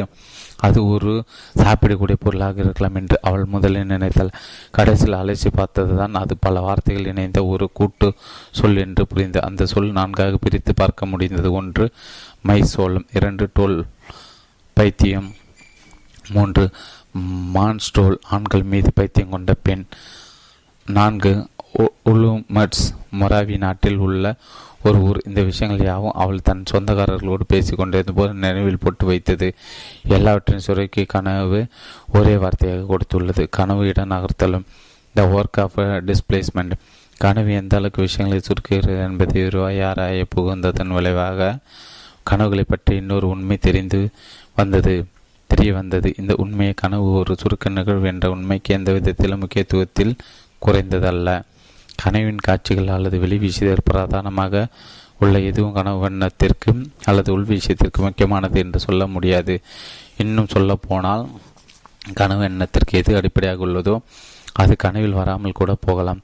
கனவின் மையம், கனவெண்ணங்களின் மையம் வேறு வேறாக உள்ளன. ஒரு நாடக நடிகையை காதலித்து ஃபிராய்டின் நோயாளி ஒருவன் ஒரு கனவு கண்டான். அதில் ஒரு குறிப்பிட்ட தெருவில் நடக்கும் நாடகத்தை பார்க்க அவன் போகிறான். சமயங்களில் அவன் பார்வையாளனாகவும் சமயங்களில் அவனே நடிகனாகவும் வருகிறான். பின் கீழ் தளத்தில் இருந்தவர்கள் மேல் தளத்தில் இருந்தவர்களும் தகராறு வந்து விடுகிறது. மேலே உள்ளவர்களை கீழே வரவும் கீழே உள்ளவர்கள் மேலே போகவும் மறுக்கிறார்கள். கனவின் வெளி விஷயம் இவ்வாறு இருந்தாலும் உண்மையில் கனவு எண்ணத்தின் நோக்கமெல்லாம் நாடகமோ கீழ்தளமோ மேல்தளமோ அல்ல. நாடக நடிகை ஒத்த சமூக அந்தஸ்து குறைந்தவர்களோடு செக்ஸ் சம்பந்தப்பட்ட உறவுகள் வைத்துக் கொள்வதால் ஏற்பட அபாயங்களை பற்றி எச்சரிப்பதே அதன் நோக்கமாகும். அந்த மேவென்று கனவு எப்படிப்பட்டதான்? செக்ஸுக்கும் சித்திரவதைக்கும் உள்ள தொடர்பை பற்றி தான் அதன் உள் விஷயம் என்றாலும் செக்ஸ் சம்பந்தப்பட்ட காட்சிகள் எதுவும் அந்த கனவில் வெளிப்படையாக வரவில்லை. விளக்கத்தினால் மட்டுமே அதை வெளிப்படுத்த முடிந்தது. இப்படி முக்கியமானதை பின்னுக்கு தள்ளி, முக்கியமற்றதை முன்னுக்கு தள்ளி ஒரு இட நகர்த்தலை கனவுமை செய்கிறது. இந்த இடைநகத்தல் காரணமாக ஆழ்மனதில் இருக்கும் ஆசைகள் கனவில் செதுக்கப்பட்டு புரிந்து கொள்ள முடியாதவாறு வெளிப்படுத்தப்படுகின்றன. கனவின் இட நகர்த்தல் இந்த செய்தல் வேலை வெற்றிகரமாக செய்து முடிக்கிறது. இது பற்றி விரிவாக பின்பு பார்ப்போம். கனவெண்களுக்கு இடையே தர்க்க ரீதியான தொடர்பை கனவுகள் காட்டுவதில்லை. அப்படி காட்டுவதற்கோ அவற்றை தனியாக பிரதிநிதித்துவப்படுத்துவதற்கோ எந்த வழியும் இல்லை. இயக்கம் தடைப்படுவது சம்பந்தமான கனவுகள். நம்முடைய இயக்கங்களை தடைப்படுவதால் பலருக்கும் பல முறை கனவுகள் வருகின்றன. இவைகள் மனநோயை தரக்கூடிய கவலை கனவுகளாக கூடிய வாய்ப்பும் உண்டு. முன்னால் நகர்வதற்கு முயற்சி செய்வோம், ஆனால் பசை போட்டு ஒட்டின மாதிரி நகர முடியாது. ஏதாவது ஒன்றை பிடிப்பதற்கு முயற்சி எவ்வளவு செய்தாலும் பலவிதமான தடைகள் அது முடியாமல் போய்விடும். ரயில் கிளம்பி கொண்டிருக்கும், ஆனால் அது போயே ஆக வேண்டிய நம்மால் எவ்வளவு முயன்றாலும் அடையவே முடியாது. நம்மை அவமானப்படுத்தியவரை அடிக்க கையெழும், ஆனால் அடிக்க முடியாது. இதை போலவே எத்தனையோ கனவுகள் இப்படிப்பட்ட கனவுகள் ஏன் வருகின்றன? இதற்கு ஒரு விலகம் தூங்கும் போது நம் உறுப்புகளில் சில அசைவிட்டு கிடைப்பது இந்த வகையான கனவுகள் மூலம் உணர்கிறேன் என்பது. ஆனால் இது ஒரு போதுமான விளக்கம் அல்ல. இந்த ஒன்றும் செய்ய முடியாது சூழ்நிலை கனவில் ஒரு உணர்வாக வருவதில்லை, மாறாக கனவின் ஒரு பகுதியாக வருகிறது. என்னுடைய ஒரு கனவே இது விளக்கும் கனவு. இதற்கு இந்த கனவில் எனது நேர்மை சந்தேகிக்கப்படுகிறது. நான் ஒரு பொருளை தெரிவிவிட்டதாக சந்தேகப்பட்ட பின்பு இவரை ஏன் அடைத்து வந்தாய், இவர் ஒரு மரியாதைக்குரிய மனிதர் ஆயிற்று என்று ஒருவர் சொல்வதன் பேரில் நான் போகச் செல்லப்படுகிறேன். ஆனால் என் தொப்பியை காணோம், நான் அங்கிருந்து போக முடியவில்லை. விளக்கம்: நான் ஒரு நேர்மையான மனிதன் என்று சொல்லப்படுவது என் கனவின் விருப்ப நிறைவேற்ற பகுதி என்பது வெளிப்படையானது.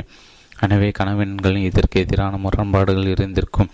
தொப்பியை காணாமல் நான் போக முடியாமல் இருப்பது அந்த முரண்பாட்டை குறிக்கிறது. இல்லை, நீ ஒரு நேர்மையான மனிதன் இல்லை, உன்னால் போக முடியாது என்று அது கூறுகிறது. எனவே கனவுகள் இயக்கத்தடையானது கனவெண்ணங்களில் உள்ள முரண்பாட்டை பிரதிபலிப்பதாக உள்ளது.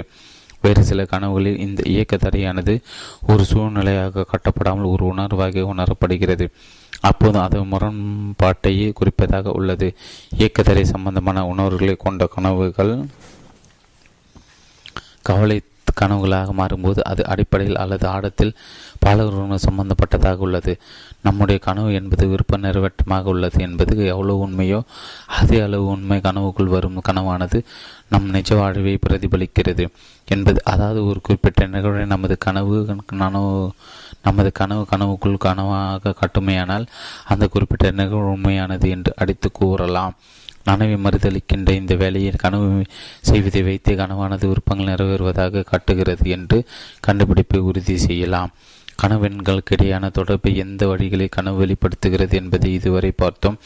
அப்படி பார்க்கின்ற போது ஒரு கனவு உருவாகின்ற போது என்னென்ன மாற்றங்களும் கனவெண்கள் உள்ளாகின்றன என்பதையும் கண்டோம். கனவின் எந்த ஒரு பகுதியின் தொடர்பு கனவெண்களோடு முறிக்கப்படுகிறதோ அந்த பகுதி கனவின் மிக சுருக்கப்படுகிறது என்பதையும், அதோடு கனவில் இடநகரத்தின் காரணமாக அதாவது முக்கியத்துவமற்றதையும் முக்கியமானதையும் அதனது நடத்தை விட்டு நகர்த்தி கனவு மாற்றி வைத்து விடுவதால் அவை பற்ற உலக ரீதியான ஒரு மதிப்பீட்டு இடநகர்த்தலும் நிகழ்ந்து விடுகிறது என்பதை அறிந்து கொண்டோம். இதுவரை பார்த்து இடநகர்த்த உதாரண இரண்டு வேறு விஷயங்கள் இடமாற்றம் செய்யப்படுவதற்கு பதிலாக ஆற்றிடையான ஒரு பொதுவான கருத்தை கனவின் இடநகர்த்தலில் பயன்படுத்தப்பட்டுள்ளது என்பதை பார்த்தோம். இன்னொரு வகையான இடநகர்த்தலில் சொல்லப்படும் சொற்கள் சம்பந்தப்படுகின்றன. இந்த இரண்டாவது வகை கனவு மிகவும் அபத்தமாகவும் தோன்றுவதற்கு அபத்தம் என்ற மாறுவேஷத்தை தோன்றுவதற்கு உதவுகிறது. கனவெண்ணத்தில் உள்ள ஒரு தெளிவற்ற வார்த்தை வெளிப்பாடு கனவில் ஒரு தெளிவான காட்சியாக உருபெறுகிறது. கனவை பொறுத்தவரை காட்சி என்பது ஒரு கருத்தை பிரதிநிதிப்படுத்துகின்ற தகுதி வாய்ந்தது. கனவெண்மம் என்பது அற்புதமாக இருக்குமானால் அது பயன்படுத்த முடியாதது. ஒவ்வொரு மொழியிலுமே திடமான வார்த்தைகள் தங்கள் வளர்ச்சியின் வரலாறு காரணமாக பல அர்த்தங்களை உள்ளடக்கக்கூடிய பன்முகத்தன்மை பெறுகின்ற, ஆனால் வெறும் கருத்துருவாங்களால் இந்த நிலையை எட்ட முடிவதில்லை. ஒரு கவிதை எடுத்துக்கொண்டால் அதன் முதல் வரியின் சந்தம் இரண்டாவது வரியின் சந்தத்தோடு இசைய வேண்டும். அதே சமயம் அந்த இசைவு ஒரு அர்த்தமுள்ளதாகவும் அல்லது அர்த்தத்தை அதிகப்படுத்துவதாகவும் இருக்க வேண்டும். கவிதை போல கனவுகளும் வார்த்தை ஜாலங்களில் சிறந்து விளங்குகின்றன என்பதில் ஆச்சரியப்படுவதற்கு ஒன்றுமில்லை. கனவுகளை உருவாக்குவதில் சொற்களுக்கு நியாயமான பங்கு உண்டு.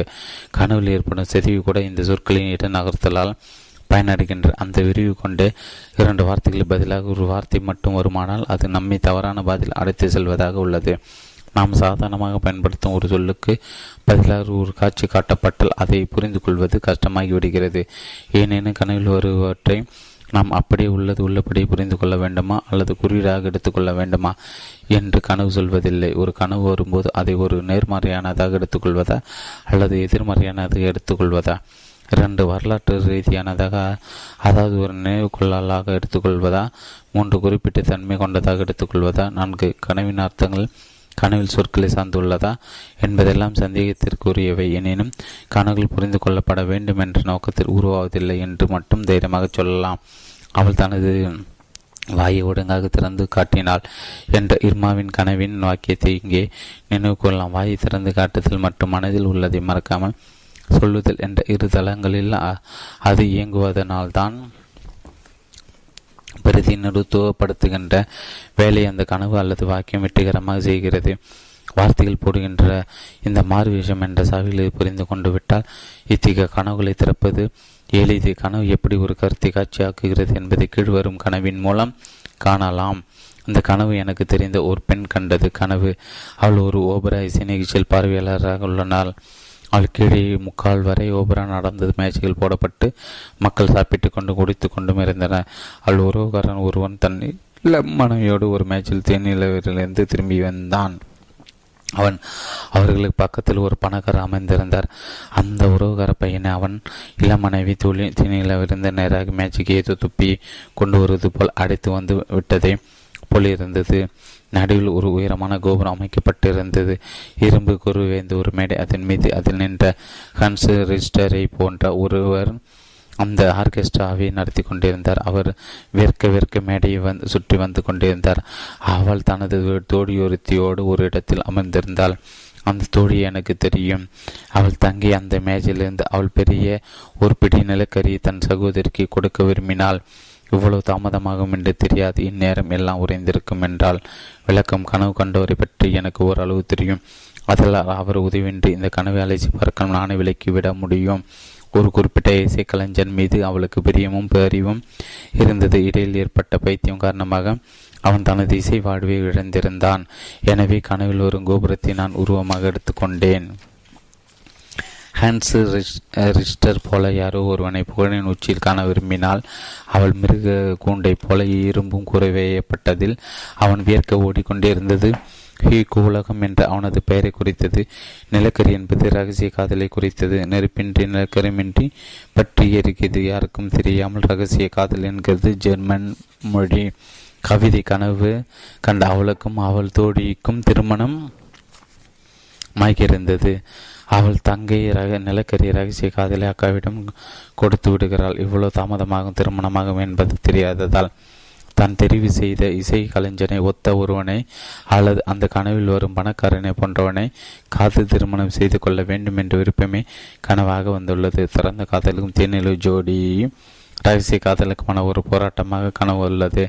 சில்பெரர் என்பவரின் ஆராய்ச்சி கட்டுரைகளிலிருந்து கனவுள் கருத்து எப்படி காட்சியளிக்கிறது என்பதற்கு மேலும் சில உதாரணங்கள். ஒன்று, ஒரு கட்டுரையின் ஒழுங்கற்ற பகுதிகளை ஒழுங்குபடுத்த எண்ணினேன். கனவு ஒரு மறைப்பலையை சமாதானப்படுத்தி கொண்டிருந்தேன். இரண்டு, என் சிந்தனை திடீரென அருந்துவிட்டது. எங்கே அறிந்தது என்பது தெரியவில்லை. அதன் ஆரம்பம் நினைக்க வரவில்லை. கனவு அச்சு கோர்த்து வைத்திருந்தது. கடைசி வரிகள் கிடை விழுந்து விட்டிருந்தன.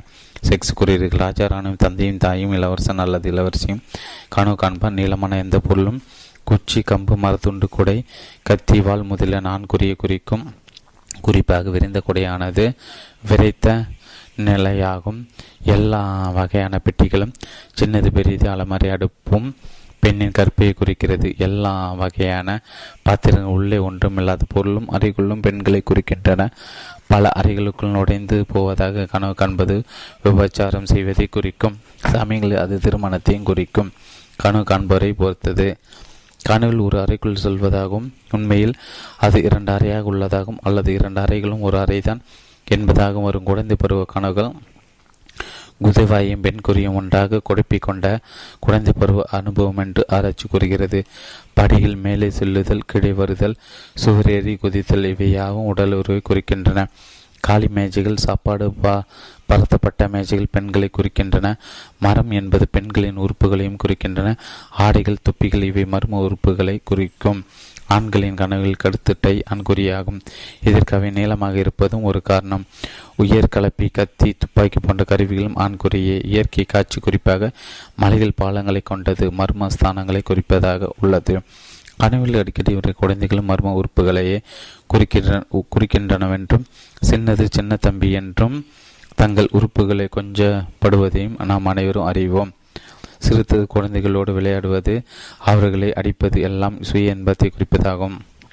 வழுக்கு தலை, தலை வெட்டுவது, முடி வெட்டுவது, பல்விடுவது இவை காயடித்தலை ஆண்மை இழந்தவற்றை குறிக்கும். பள்ளிகள் அல்லது அதை ஒத்த பிராணிகளும் இதையே குறிக்கின்றன. மீன்கள், நத்தைகள், பூனைகள், எலிகள் மற்றும் முக்கிய பாம்புகள் இவையாவும் பிராணிகள் மட்டுமல்ல, நமது கனவுகள் மர்மஸ்தானங்களை குறிக்கின்றன. உண்ணிகளால் தொல்லை என வரும் கனவு கற்பம் உண்டாகியிருப்பதை குறிக்கிறது. விமானமும் ஆண்குறியை குறிப்பதாகும்.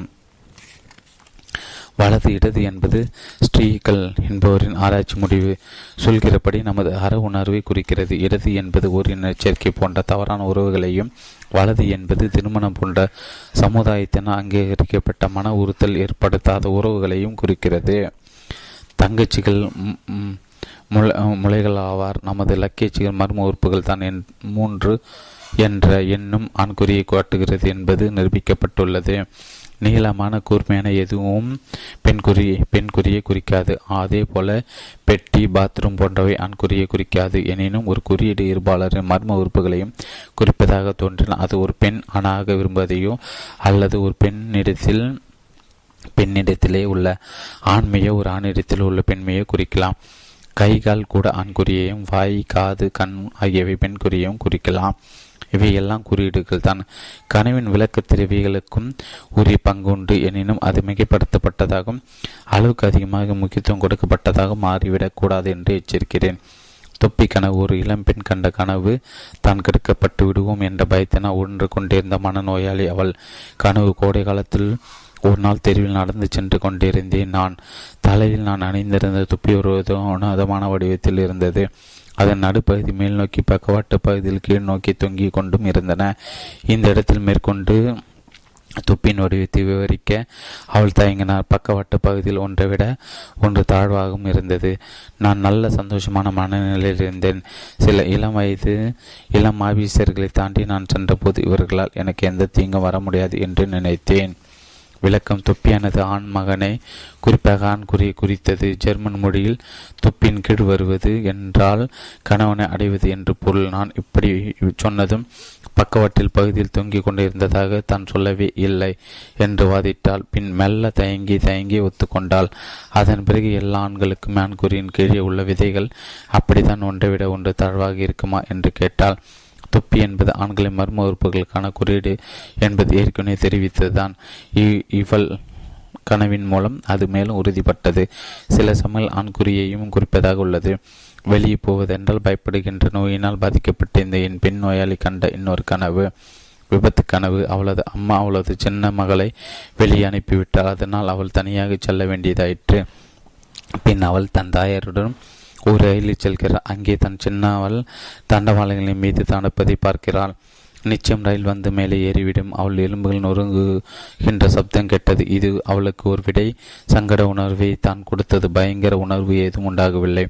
ரயிலின் பின்பக்க கண்ணாடி வழியாக விபத்துக்குள்ளான உடலின் பாகங்கள் தெரிகின்றனவா என்று பார்த்தான்.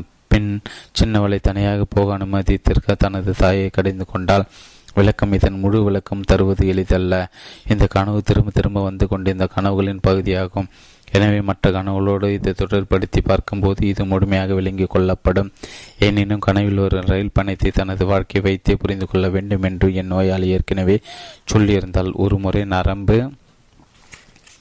கோளாறுக்கான காப்பகத்தை விட்டு நலம்புகளுக்கான காப்பகத்தை விட்டு வெளியேறி அவள் ரயிலில் வந்தாள். அந்த காப்பகத்தின் இயக்குனர் மீது அவள் காதல் கொண்டிருந்தாள். அவள் அம்மா அவளை அழைத்து வந்தாள். அந்த இயக்குனர் அவளை ஸ்டேஷனை சந்தித்து பரிசாக பூக்களை கொடுத்திரு. இதை அவள் அம்மா பார்த்து கொண்டிருந்தது அவளுக்கு சங்கடத்தை கொடுத்தது. பின்பக்க வழியாக பாகங்களை பார்ப்பது என்பது அவள் சின்ன வயதில் அவள் தந்தை நிர்வாணமாக குளித்து கொண்டிருந்ததை குறிக்கிறது.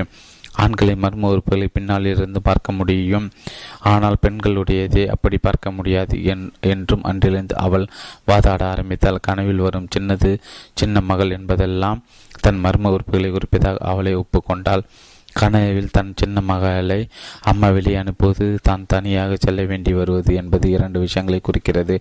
ஒன்று, மர்ம உறுப்புகளை இல்லாத மாதிரி தான் வாட வேண்டும் என்று அம்மா விரும்புவதையும் அதனால் அம்மா மீதான உண்டான வெறுப்பையும் குறிக்கிறது.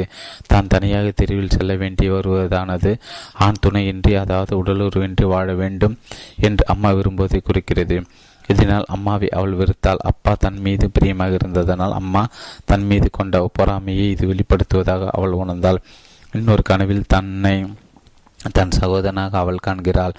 குறைந்த பருவ செக்ஸ் கோட்பாட்டின்படி சிறுமிகள் என்பவர்கள் கையடிக்கப்பட்ட அல்லது அறுக்கப்பட்ட சிறுவர்கள். இதை அவளே உறுதி செய்கிறாள். சின்ன வயது என்னடி அறிந்திருக்கு என்று சிறுவன் கேட்க, இல்லை எப்போதுமே இப்படித்தான் இருக்கும் என்று சிறு பதில் சொல்கிறாள். எனவே சின்னவளை வெளியே அனுப்பிட்டு தன்னை தனியே போக சொல்வதாவது தன் உறுப்பை அறுத்து விடுவேன் அல்லது காயடித்து விடுவேன் என்ற அம்மாவின் மிரட்டலை குறிக்கிறது. அம்மாவின் மீதான வெறுப்பை உணர்த்தக்கூடியதாகவும் இந்த கனவு அமைகிறது. சின்னவள் என்பதை மர்ம உறுப்புகளை குறிக்கின்றது, விபத்து உடல் உறவையை குறிக்கிறது என்பது பல கனவுகளிலிருந்து நிரூபணமாகிறது. போலீஸ்காரன் கணவனாக பெற்ற பிடிக்காத ஒருத்தின் கனவு. திடீரென்று வீட்டுக்குள்ளே யாரும் நுழைந்து விட்டார்கள். அவளுக்கு பயமாக இருந்தது. அவள் போலீஸ்காரனை கூப்பிவிட்டாள். அவனோ அமைதியாக தேவாலயத்திற்கு சென்று விட்டான். அதற்கு பல வழிகள் இருந்தன. போலீஸ்காரன் கணவனாக பெற்ற பிடிக்காத ஒருத்தின் கனவு. திடீரென்று வீட்டுக்குள்ளே யாரும் நுழைந்து விட்டார்கள். அவளுக்கு பயமாக இருந்தது. அவள் போலீஸ்காரனை கூப்பிட்டாள். அவனோ அமைதியாக தேவாலயத்திற்குள் சென்று விட்டான். அதற்கு பல வழிகள் இருந்தன. அவன் பின்புறம் ஒரு மலையும் அதன் மீது ஒரு அடர்ந்த காடும் இருந்தன. விளக்கம்.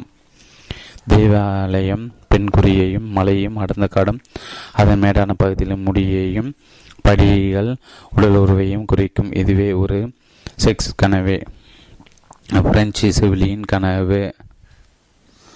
இது உண்மையில் ஒரு கனவே அல்ல. ஒரு தினசரியில் வந்த 7 காமெடி வரைபடங்களின் தலைப்பு இது. தூங்கும் ஆயாவை எழுப்பும் உணர்வு தூண்டுதல் முதல் படம். சிறுவனுக்கு சிறுநீர் கடிக்க வேண்டும் ஆயாவின் உதவி செய்யப்படுகிறது. ஆனால் கனவில் படத்தில் ஆயா சிறுவனை வெளியில் வாக்கிங் கூட்டிச் செல்கிறார். இரண்டாவது படத்தில் சிறுவன் திருமுனையில் அமர்ந்து விடுகிறான். அவன் தூங்க அவள் எழவில்லை என்பது தெரிந்ததும் அவன் அலற தொடங்குகிறான். அவன் அலற வளர தண்ணீரும் அதிகமாகிறது. அவன் விட்ட சிறுநீரில் முதலில் ஒரு சின்ன படகு வந்தது. கடைசி பெரிய கப்பலை வர ஆரம்பித்து விடுகிறது. தூங்க வேண்டும் என்ற விருப்பத்துக்கும் அழுப்ப வேண்டும் என்ற உணர்வுக்கும் இடையான போராட்டத்தை ஓவியர் சிறப்பாக காட்டியிருந்தார். கனவு எந்த அளவுக்கு விஷயங்களை மிகைப்படுத்துகிறது என்பது இந்த கனவு ஓவியம் அல்லது ஓவிய கனவு தெளிவாக விளக்குகிறது.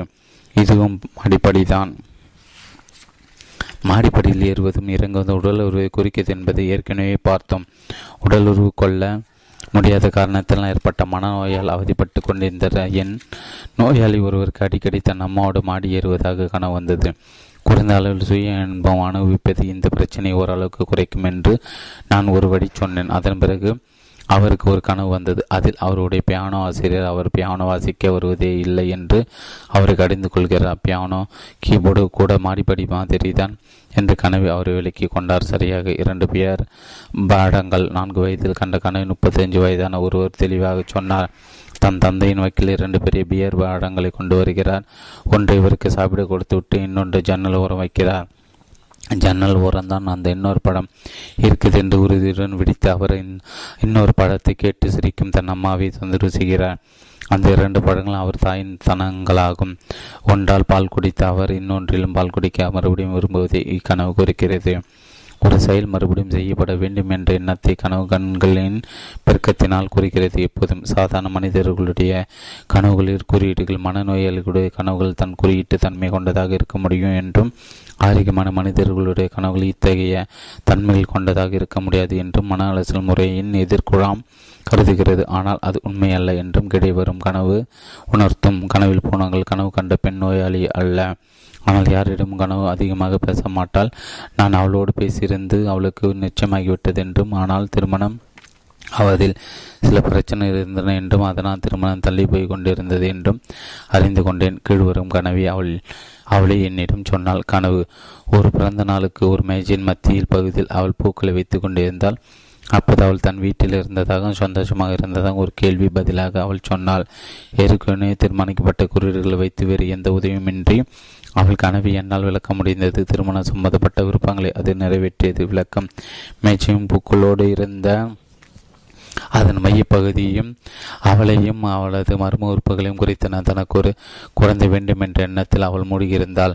மேய்ச்சின் மையப்பகுதி என்பது ஒரு வழக்கத்திற்கு மாறான பிரயோகம் என்றேன். ஒத்துக்கொண்டாள். ஆனால் அது எதை குறித்தது என்று நான் சொல்லவில்லை. என என்ன பூக்கள் என்று கேட்டேன். விலை மதிப்பான விலை கொடுத்துதான் அவற்றை வாங்க வேண்டும் என்றால் மேலும் பள்ளத்தாக்கு வகை லில்லிகள், வயலட்டுகள், பிங்குகள், கார்னேஷுகள் என்றால் வெள்ளி மலர்கள் பெண் தூய்மையான குறியீடு. அவளும் அப்படியே நினைத்தாள். பள்ளத்தாக்கு பெண் குறியாகும். எனவே கனவில் விலை மதிப்பற்ற அவளுடைய கன்னித்தன்மையை அது குறித்தது. தனது மதிப்பை கணவனாக வரப்போகிறவன் புரிந்து கொள்வான் என்று நினைத்தாள். விலை உயர்ந்த பூக்கள் என்று 3 பூக்களையும் பொறுத்து 3 விதமான அர்த்தங்களை கொடுத்தது. வயலட்டுகளில் செக்ஸு தன்மையற்ற எண்ணினும் கற்பழிப்பு என்று பொருள்படும் வயல் என்ற பிரெஞ்சு சொல்லையும் சுட்டியது. ஆங்கில வயலட் என்னும் சொல் நினைவுக்கு வந்ததாக அவளே சொன்னது ஆச்சரியமாக இருந்தது. வயலட் மற்றும் வயலட் என்ற வார்த்தைகளை கண்ணிக்கு அடிவதில் உள்ள வன்முறையை அவளுக்கு உணர்த்தியது. கார்னேஷிகள் பொறுத்தவரை அவர் கார்னல் என்பதோடு சம்மந்தப்பட்டிருந்தது. அவள் காதலான் அந்த பூக்களை தான் அவளுக்கு அதிகமாக பரிசளிப்பானாம். கார்னேஷனுடன் இன்கார்னேஷன் என்ற சொல் நினைவுக்கு வந்ததாக அவள் சொன்னாள். அதை தான் நான் எதிர்பார்த்த. முதல் கலர் என்று சொல்லியிருந்தால் கலர் கூட உடலோடு சம்பந்தப்பட்டது. இன்கார்னேஷன் உடல் நிற பூக்கள். பூக்களை பரிசீலித்ததன் தனது கனித்தன்மை அவனுக்கு அவள் தருவதையும் பதிலுக்கு அவளிடமிருந்து ஒரு மன நிறுவன செக்ஸ் வாழ்க்கையை எதிர்பார்ப்பதையும் குறித்தது. பூக்களை பொறுத்தவரை அவற்றின் இதழ்கள் தான் மர்ம உறுப்புகள். கனவை சரியாக விலக்கிக் கொள்ள இதுவும் மேலும் உதவும். காதலர் பூக்களை பரிமாறிக்கொள்வதில் இப்படி ஒரு ரகசியமான குறியீட்டு தன்மை உள்ளது கவனிக்கத்தக்கது. கனவில் ஒரு பிறந்த நாளுக்கு தான் தன்னை தயார் செய்து கொண்டிருந்தாள். அது அவளுடைய குழந்தை பிறக்க போகும் நாள்தான். அவள் கனவில் தன் காதலனாக தன்னை பாவித்துக் கொள்கிறாள். ஒரு பிறப்புக்கு பிறந்த நாளுக்கு தயார் செய்து கொண்டிருந்ததான் உடல் உறவை குறித்தது. நான் அவனாக இருந்திருந்தால் இப்படி காயத்திருக்க மாட்டேன். கண்ணி காய்ந்திருப்பேன். வன்முறையிலாவது இப்படி தான் அவள் மூழ்பானது பேசியது. வயலட்டும் அதே குறித்தன. அதோடு கனவு அவள் உடல் குறையையும் சுற்றுவதாக உள்ளது. அவள் தன்னை ஏற்ற இறக்கங்கள் ஒரு தட்டையான ஒரு மேஜையை காண்கிறாள்.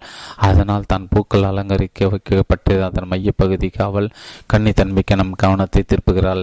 சின்ன கனவாக இருந்தாலும் கனவின் ஒவ்வொரு சொல்லும் குறியீடாக உள்ளது. உடலுறவு கொள்ள வேண்டும், குழந்தை பெற்றுக்கொள்ள வேண்டும் என்று விழிப்பு நிலையில் அவளை தொந்தரவு செய்து கொண்டிருந்த எண்ணங்களை இப்படி குறியிட்டு கனவாக வந்துள்ளது. பிஸ்மார்க்கின் கனவு ஜெர்மனி ஒருங்கிணைத்த உலக புகழ்பெற்ற தலைவர்கள் ஒருவரும் ரஷ்யாவின் பிரதம மந்திரம் பிஸ்மார்க் தான் கண்ட ஒரு கனவு சக்கரவர்த்தி மூலம் வில்லியமுக்கு ஏதிய பதிலில் குறிப்பிடுகிற கனவு. நான் ஒரு குதிரை ஆல்சமலை பக்கம் போய் கொண்டிருந்தேன். வலப்புறம் மலைகள், இடப்புறம் பாறைகள், போக போக பாதி குறுக்கி கொண்டே வந்தது. கடைசியில் வழியே இல்லாமல் போனது. மேலே செல்லவும் முடியாமல் திரும்பவும் முடியாமல் குதிரை நின்று விட்டது. எனது இடைக்கையில் இருந்த சாட்டையில் நான் இடது புறம் இருந்த பாறையின் மீது அடித்தேன். இறைவனை வேண்டிக் கொண்டேன். சாட்டை முடிவற்றதாய் நீண்டு கொண்டே போனது. பாறை மயமாய் மறைந்து பாதை ஒன்று பிறந்தது. அகலமாய் அங்கிருந்து மலைகளையும் காடுகளையும் கூட பார்க்க முடிந்தது. ரஷ்ய துருப்புகள் தங்கள் பாதைகளுடன் வந்து கொண்டிருந்தன. ரொம்ப சந்தோஷமாக இருந்த விளக்கம். கனவு இரண்டு பகுதிகளாக உள்ளது. ஒன்றில் வழியே இல்லை, மேற்கொண்டு செல்லவே திரும்பவே முடியாது. இரண்டாவது பகுதியில் தீர்வு கிடைக்கிறது. இது பிஸ்மார்க் நெருக்கடியான அரசியல் சூழ்நிலையை குறிக்கிறது. அவரால் மறுதொடர்வோ பின்வாங்கவோ முடியாத சூழ்நிலை. ஒரு தற்காலிக தீர்வாக கனவு அவரை ஆல்சமலை பக்கம் அடைத்து சென்று விடுகிறது. தன் அரசாங்க பழுவை எல்லாம் மறந்து அங்கேதான் அவர் அடுத்த விடுமுறையில் செல்வதாக இருந்தார். கனவு அவர் விருப்பத்தை நிறைவேற்றி இருக்கிறது. அதோடு அந்த குதிரை அவர் தான். மனிதர்களை குதிரையோடு அவர் பல முறை ஒப்பிட்டிருக்கிறார். வேலையில் உள்ள போது இறக்கும் குதிரை தான் நல்ல குதிரை என்பது அவரோட பிரபலமான வாக்கியம். மேலும் கனவு அவரது சிறு வயது செக்ஸ் அனுபவங்களை திரும்பவும் எழுப்புகிறது. சாட்டை, கம்பு போன்ற எந்த நீளமான பொருளும் ஆண் குறியை குறிக்கும். அதை அவர் பிடித்ததிலிருந்து இடது கையில் இடது என்பது தடை செய்யப்பட்டவற்றையே குறிக்கும். எனவே அவர் சிறு வயதில் சுய அனுபவித்ததை குறிக்கும். மேலும் சாட்டையால் அடுத்து தண்ணீர் வாழை வைத்து இஸ்லா வேளர்களின் தாகம் திருப்பதாக பைபிளில் வருகிறது. பைபிளின் மீது பிரியும் மரியாதையும் கொண்டப்பட்ட பிராஸ்டன் குடும்பத்தில் வந்தவர் பிஸ்மார்க் என்பது இங்கு குறிப்பிடத்தக்கது. சாட்டை அடிப்பதும் அதிலிருந்து திரவம் வருவதும் அதன் காரணமாக இறைவன் கோபம் கொண்டு வாக்குறுதி அளிக்கப்பட்ட ராஜ்யத்தின் நுழைய முடியாது என்று மோசஸை தண்டிப்பதும் சுய என்பது அனுபவிப்பது பற்றிய கற்பனை என்பது சந்தேகத்துக்கிடமில்லாதது. இந்த கனவில் பிஸ்மார்க்கும் தன்னை ஒரு மோசஸாக பாவிக்கிறார். ரஷ்ய படைகள் எதிரி நாடான போஹேமியாவில் வெற்றி வாகை சூடுவதாக கனவில் வருகிறது. கனவில் ஒரு வெற்றி வாகையெல்லாம் காமாந்தக அனுபவங்களின் வெற்றியை குறிக்கும். இந்த கனவுக்கான பிராய்டின் விளக்கம் சுவாரஸ்யமாக இருந்தாலும் சுய என்பது பற்றி பிஸ்மார்க்கை கனவு கண்டதற்கான தர்க்க ரீதியான சூழ்நிலை நியாயம் எதுவும் சொல்லப்படவில்லை. இன்னும் சில மாதிரி கனவுகள், பல்படுங்குவது, பல்வழிப்பது போன்ற கனவுகளும் சுய என்பத்தை குறிப்பனாக உள்ளன என்று பல கனவுகளை அலசிய பிறகு பிராய்டு முடிக்கு வருகிறார். ஒருவர் தன்னது பல்படுங்குவதற்கு கனவு கண்டா விடித்தவுடன் அவருக்கு விந்து வெளியாகி இருந்தது. ஜெர்மன் மொழியில் சுய என்பத்தை வெளியெடுப்பது பல் போல என்று சொல்வார்களாம். கர்ப்பிணி பெண்கள் பல் வலிப்பதற்கான கனவு கண்டால் ஆண் குழந்தை பிறக்கும் என்று ஒரு நம்பிக்கை இருந்தது. கர்ப்பிணி பெண்கள் காணும் பல் சம்பந்தப்பட்டவர்கள் பிறப்புடன் சம்பந்தப்பட்டதாகவே உள்ளது என்று எங்கு கூறுவது இந்த நம்பிக்கை உறுதிப்படுத்துவதாக உள்ளது. பறப்பது, மிதப்பது, விழுதுவது, நீதுவது போன்ற கனவெல்லாம் குழந்தை பருவ விளையாட்டுகளின் நினைவுகளை. எனினும் அசைவு சம்பந்தப்பட்ட இந்த கனவுகள் செக்ஸ் உணர்வுகளை தோண்ட வல்லவை. எனினும் இதை பொதுவான விதியாக கொள்ள முடியாது. கனவு காண்பரை பொறுத்து அர்த்தங்கள் வித்தியாசப்படலாம். பறக்கும் கனவுகளை பெரும்பாலும் நான் குறி விரைத்தலையே குறிக்கின்றன என்ற கருத்தை வியன்னாவை சேர்ந்த டாக்டர் பால்கட் படன் முன்வைக்கிறார். ஏனெனில் குறி விரைத்தானது புயிர்ப்பு சக்தியை மீது நடக்கின்ற மேலே செல்லுகின்ற ஒரு அழகான விஷயம் என்று கூறுகிறார். பல பறக்கும் கனவுகளின் முடிவு குறை விரைத்தலாக விந்து வெளிப்படுதலாக உள்ளதன் காரணமாக இதுவே என்கிறார் முர்லி வேர்ல்டு என்ற இன்னொரு ஆராய்ச்சியாளர். கீழே விடுகின்ற கனவுகள் பெண்களை பொறுத்தவரை கவலை கனவுகளாக பரிணமிக்கும் வாய்ப்புள்ளது. கீழே விடுதலானது காம உணர்வுகளுக்கு அவர்கள் அடிமைப்பட்டு போவதை குறிக்கிறது. தண்ணீர் கிடைத்து கொண்டு முன்னேறும் சில கனவு காண்பவர்கள் பெரும்பாலும் படுக்கையை நினைப்பவர்களாகவே உள்ளனர். வளர்ந்தவர்கள் கனவுகளை பெரும்பாலும் செக்ஸ் உணர்வுகளை வெளிப்படுத்தும் விருப்பங்கள் சம்பந்தப்பட்டவையாக உள்ளன. குழந்தை பருவத்திலிருந்து தப்பு என்று அடக்கி அமுக்கி வைக்கப்பட்ட உணர்வு செக்ஸ் உணர்வு தான். வளர்ந்த பிறகு கனவுகளின் மூலம் வெளிவர துடிக்கும் உணர்வுகளாக அவை இருப்பது இயற்கையே. ஆனால் எல்லா கனவுகளுமே செக்ஸ் சம்பந்தப்பட்டவை தான் என்று சொல்லிவிட முடியாது. ஆனால் மாறு விஷயத்தில் வரும் செக்ஸ் கனவுகளை விளக்கினாலோடைய புரிந்து கொள்வது கடினம். கீழ்வரும் கனவை பாருங்கள். கனவு: 2 கம்பீரமான அரண்மனைகள், அதன் பின்புறம் ஒரு சின்ன வீடு, அதன் கதவுகள் முடிந்த என் மனைவி என்னை அடித்து சென்று கதவுகளை திறக்க வைக்கிறாள். அதன் பின் நான் எந்த சிரமமும் இல்லாமல் ஒரு சாய்வான இடமிருந்து ஒரு வராந்தாவின் நுழைந்து விடுகிறேன். விளக்கம்: குறுகலான வழிகள் புகுந்து புறப்படுவது, கதவுகளை திறப்பது எல்லாம் புணர்ச்சியை குறிக்கும் என்பது கனவுகளை விளக்கிய அனுபவம். கொஞ்சம் இருந்தாலே புதிர்ந்துவிடும். 2 அரண்மனை, 2 புட்ட பகுதிகள். கனவு என்னிடம் சொன்னார், கனவு கண்டதுக்கு முதல் நாள் தான் ஒரு இளம் பெண்ணை சந்தித்திருக்கிறார். அவள் தான் சிறிய வீடு. அவளுடைய உடல் அவளுடைய கூடல் முயற்சிகளுக்கு தடை சொல்ல மாட்டாள் போலவே அவள் இருந்தாலாம். பின்பு வந்த கனவு இது. ஈடிபஸ் கனவுகள்: தாயோடு உடல் உரு வைத்துக் கொள்வதான கனவுகள் தான் ஈடிபஸ் கனவுகள். இதில் மரமுகடி ஈடிபஸ் கனவுகளே அதிகம் வருகின்றன. தன் தாயோடு புணர்ந்த மாதிரி ஜூலியஸ் சீசர் கனவு கண்டான். பூமியை தாய் என்று அவன் வெற்றி கொள்வான் என்று அக்கனவு விளக்கம் சொல்லப்பட்டது. தாயை முதலே முத்தமிட்டு ரோமபுரி என்று ஆறுகள் சொன்னது தாய் என்பது மண்ணை என்று புரட்டாஸ் விளக்கம் கொடுத்தான். கனவில் சில இடங்களை பார்ப்போம். அவை நமக்கு மிகவும் தெரிந்த இடங்கள். அங்கே பலமுறை நாம் போயிருக்கிறோம் என்ற உணர்வு. அந்த இடங்கள் தாயின் மர்ம உறுப்புகள் ஆகும். அவ்வளோ நிச்சயமாக நாம் அறிந்த இடம்தான். வேறு உள்ளதா என்ன? தண்ணீர் கனவுகள்: 6 ஏரி, குளம் என தண்ணீருக்குள் குதிப்பதாக, நீந்துவதாக, அதில் நிலவை காண்பதாக எல்லாம் வருகின்ற கனவுகள் பெண்களை பொறுத்த அளவில் குழந்தை பிறப்பை குறிப்பதாக உள்ளது. ஏனெனும் புராணங்களில் உள்ளது போலவே தண்ணீரிலிருந்து குழந்தைகளை எடுப்பதானது கனவில் சிதைந்து தண்ணீருக்குள் செல்வதாக வருகிறது. அடோனிஸ், அரிசியஸ், மோசஸ், பேக்கஸ் போன்றோரின் பிறப்பு தண்ணீரிலிருந்தே என்பது நமக்கு தெரிந்த விஷயம்தான். தண்ணீரில் விழுந்தவரை காப்பாற்றுவதாக பெண்கள் காணும் கனவு பிறப்பு சம்பந்தப்பட்டது. ஆனால் ஆண்களுக்கு இந்த அர்த்தமல்ல. கனவில் வாசல்: ஒவ்வொருத்தி ஒரு கனவு கண்டால் அதில் தன் வேலைக்காரி ஒரு ஏணியின் மீது எரிய ஜன்னல் ஒன்றை துடைப்பது போல் உள்ளது. அவள் கையில் சிம்பன்சி, குரங்கி குட்டியும், கொரிலா பூனையும் அல்லது அங்கோரா பூனையும் இருந்தன. அவள் அந்த மிருகத்தை குரங்கா பூனையா என்று தெரியவில்லை. கனவு கண்டு கொண்டிருந்த தன் எஜமானி மீது எரிகிறாள். சிம்பன்சி அவளோடு ஒட்டிக்கொள்கிறது. விளக்கம்: வேலைக்காரி தன் எஜமானியை திட்டுவது இந்த கனவு குறிக்கிறது. தலைகீழ் கனவு: ஒருவன் கனவில் ரயில் நிலையத்திற்கு வருகிறான். பிளாட்பாரத்தில் ரயில் வந்து நிற்பது பதிலாக ரயில் நின்று கொண்டிருக்க பிளாட்பாரம் போய் ரயிலுக்கு கீழே தன்னை வைத்துக் கொள்கிறது. கனவு காண்பதற்கு முன் தலைக்கீழாக மனிதர்கள் நடப்பதை போன்ற வரைபடங்களை அவன் பார்த்ததுதான் காரணம். கனவில் வரும் நேரங்கள் பெரும்பாலும் கனவு காண்பவன் குழந்தை பருவ வயதை குறிப்பதாக உள்ளது. கனவில் காலை 5:15 மணி என்றால் 5 வருடம் 3 மாதம் வயதென்று பொருள். அபத்த கனவுகளை பற்றி நாம் ஏற்கனவே பார்த்தோம். எனினும் அவற்றின் முக்கியத்தை நாம் ஆழமாக புரிந்து கொள்ள வேண்டியது அவசியமாகிறது. அபத்த கனவுகள் அர்த்தமற்ற கனவுகள் அல்ல. அவற்றை அபத்தம் நம்மை ஏமாற்றும் ஒரு தோற்றமே. அவைகள் மிகவும் அர்த்த புஷ்டியானவை என்பது அவற்றை விளக்கிய பிறகே தெரியும். இறந்தவைகளெல்லாம் இருப்பவர்களால் நாம் காண்கின்ற கனவுகளும் இப்படிப்பட்டவையே. நம் கனவுகளுக்கு கை என்ற நிபந்தனை வெளிப்படுத்த தெரியாது. ஒரு வேளை தாத்தா உயிரோடும் இருந்திருந்தால் என்ற கேள்வி அது தாத்தா உயிரோடு இருப்பதாக தான் காட்டும். தன் தந்தையை நோய்வாய்ப்பட்டு இருந்த போது அருகிலே இருந்து கவனித்து கொண்டிருந்த ஒரு மகன் அவர் இறந்த பிறகு மிகவும் துயரமுற்று ஒரு கனவு கண்டான்.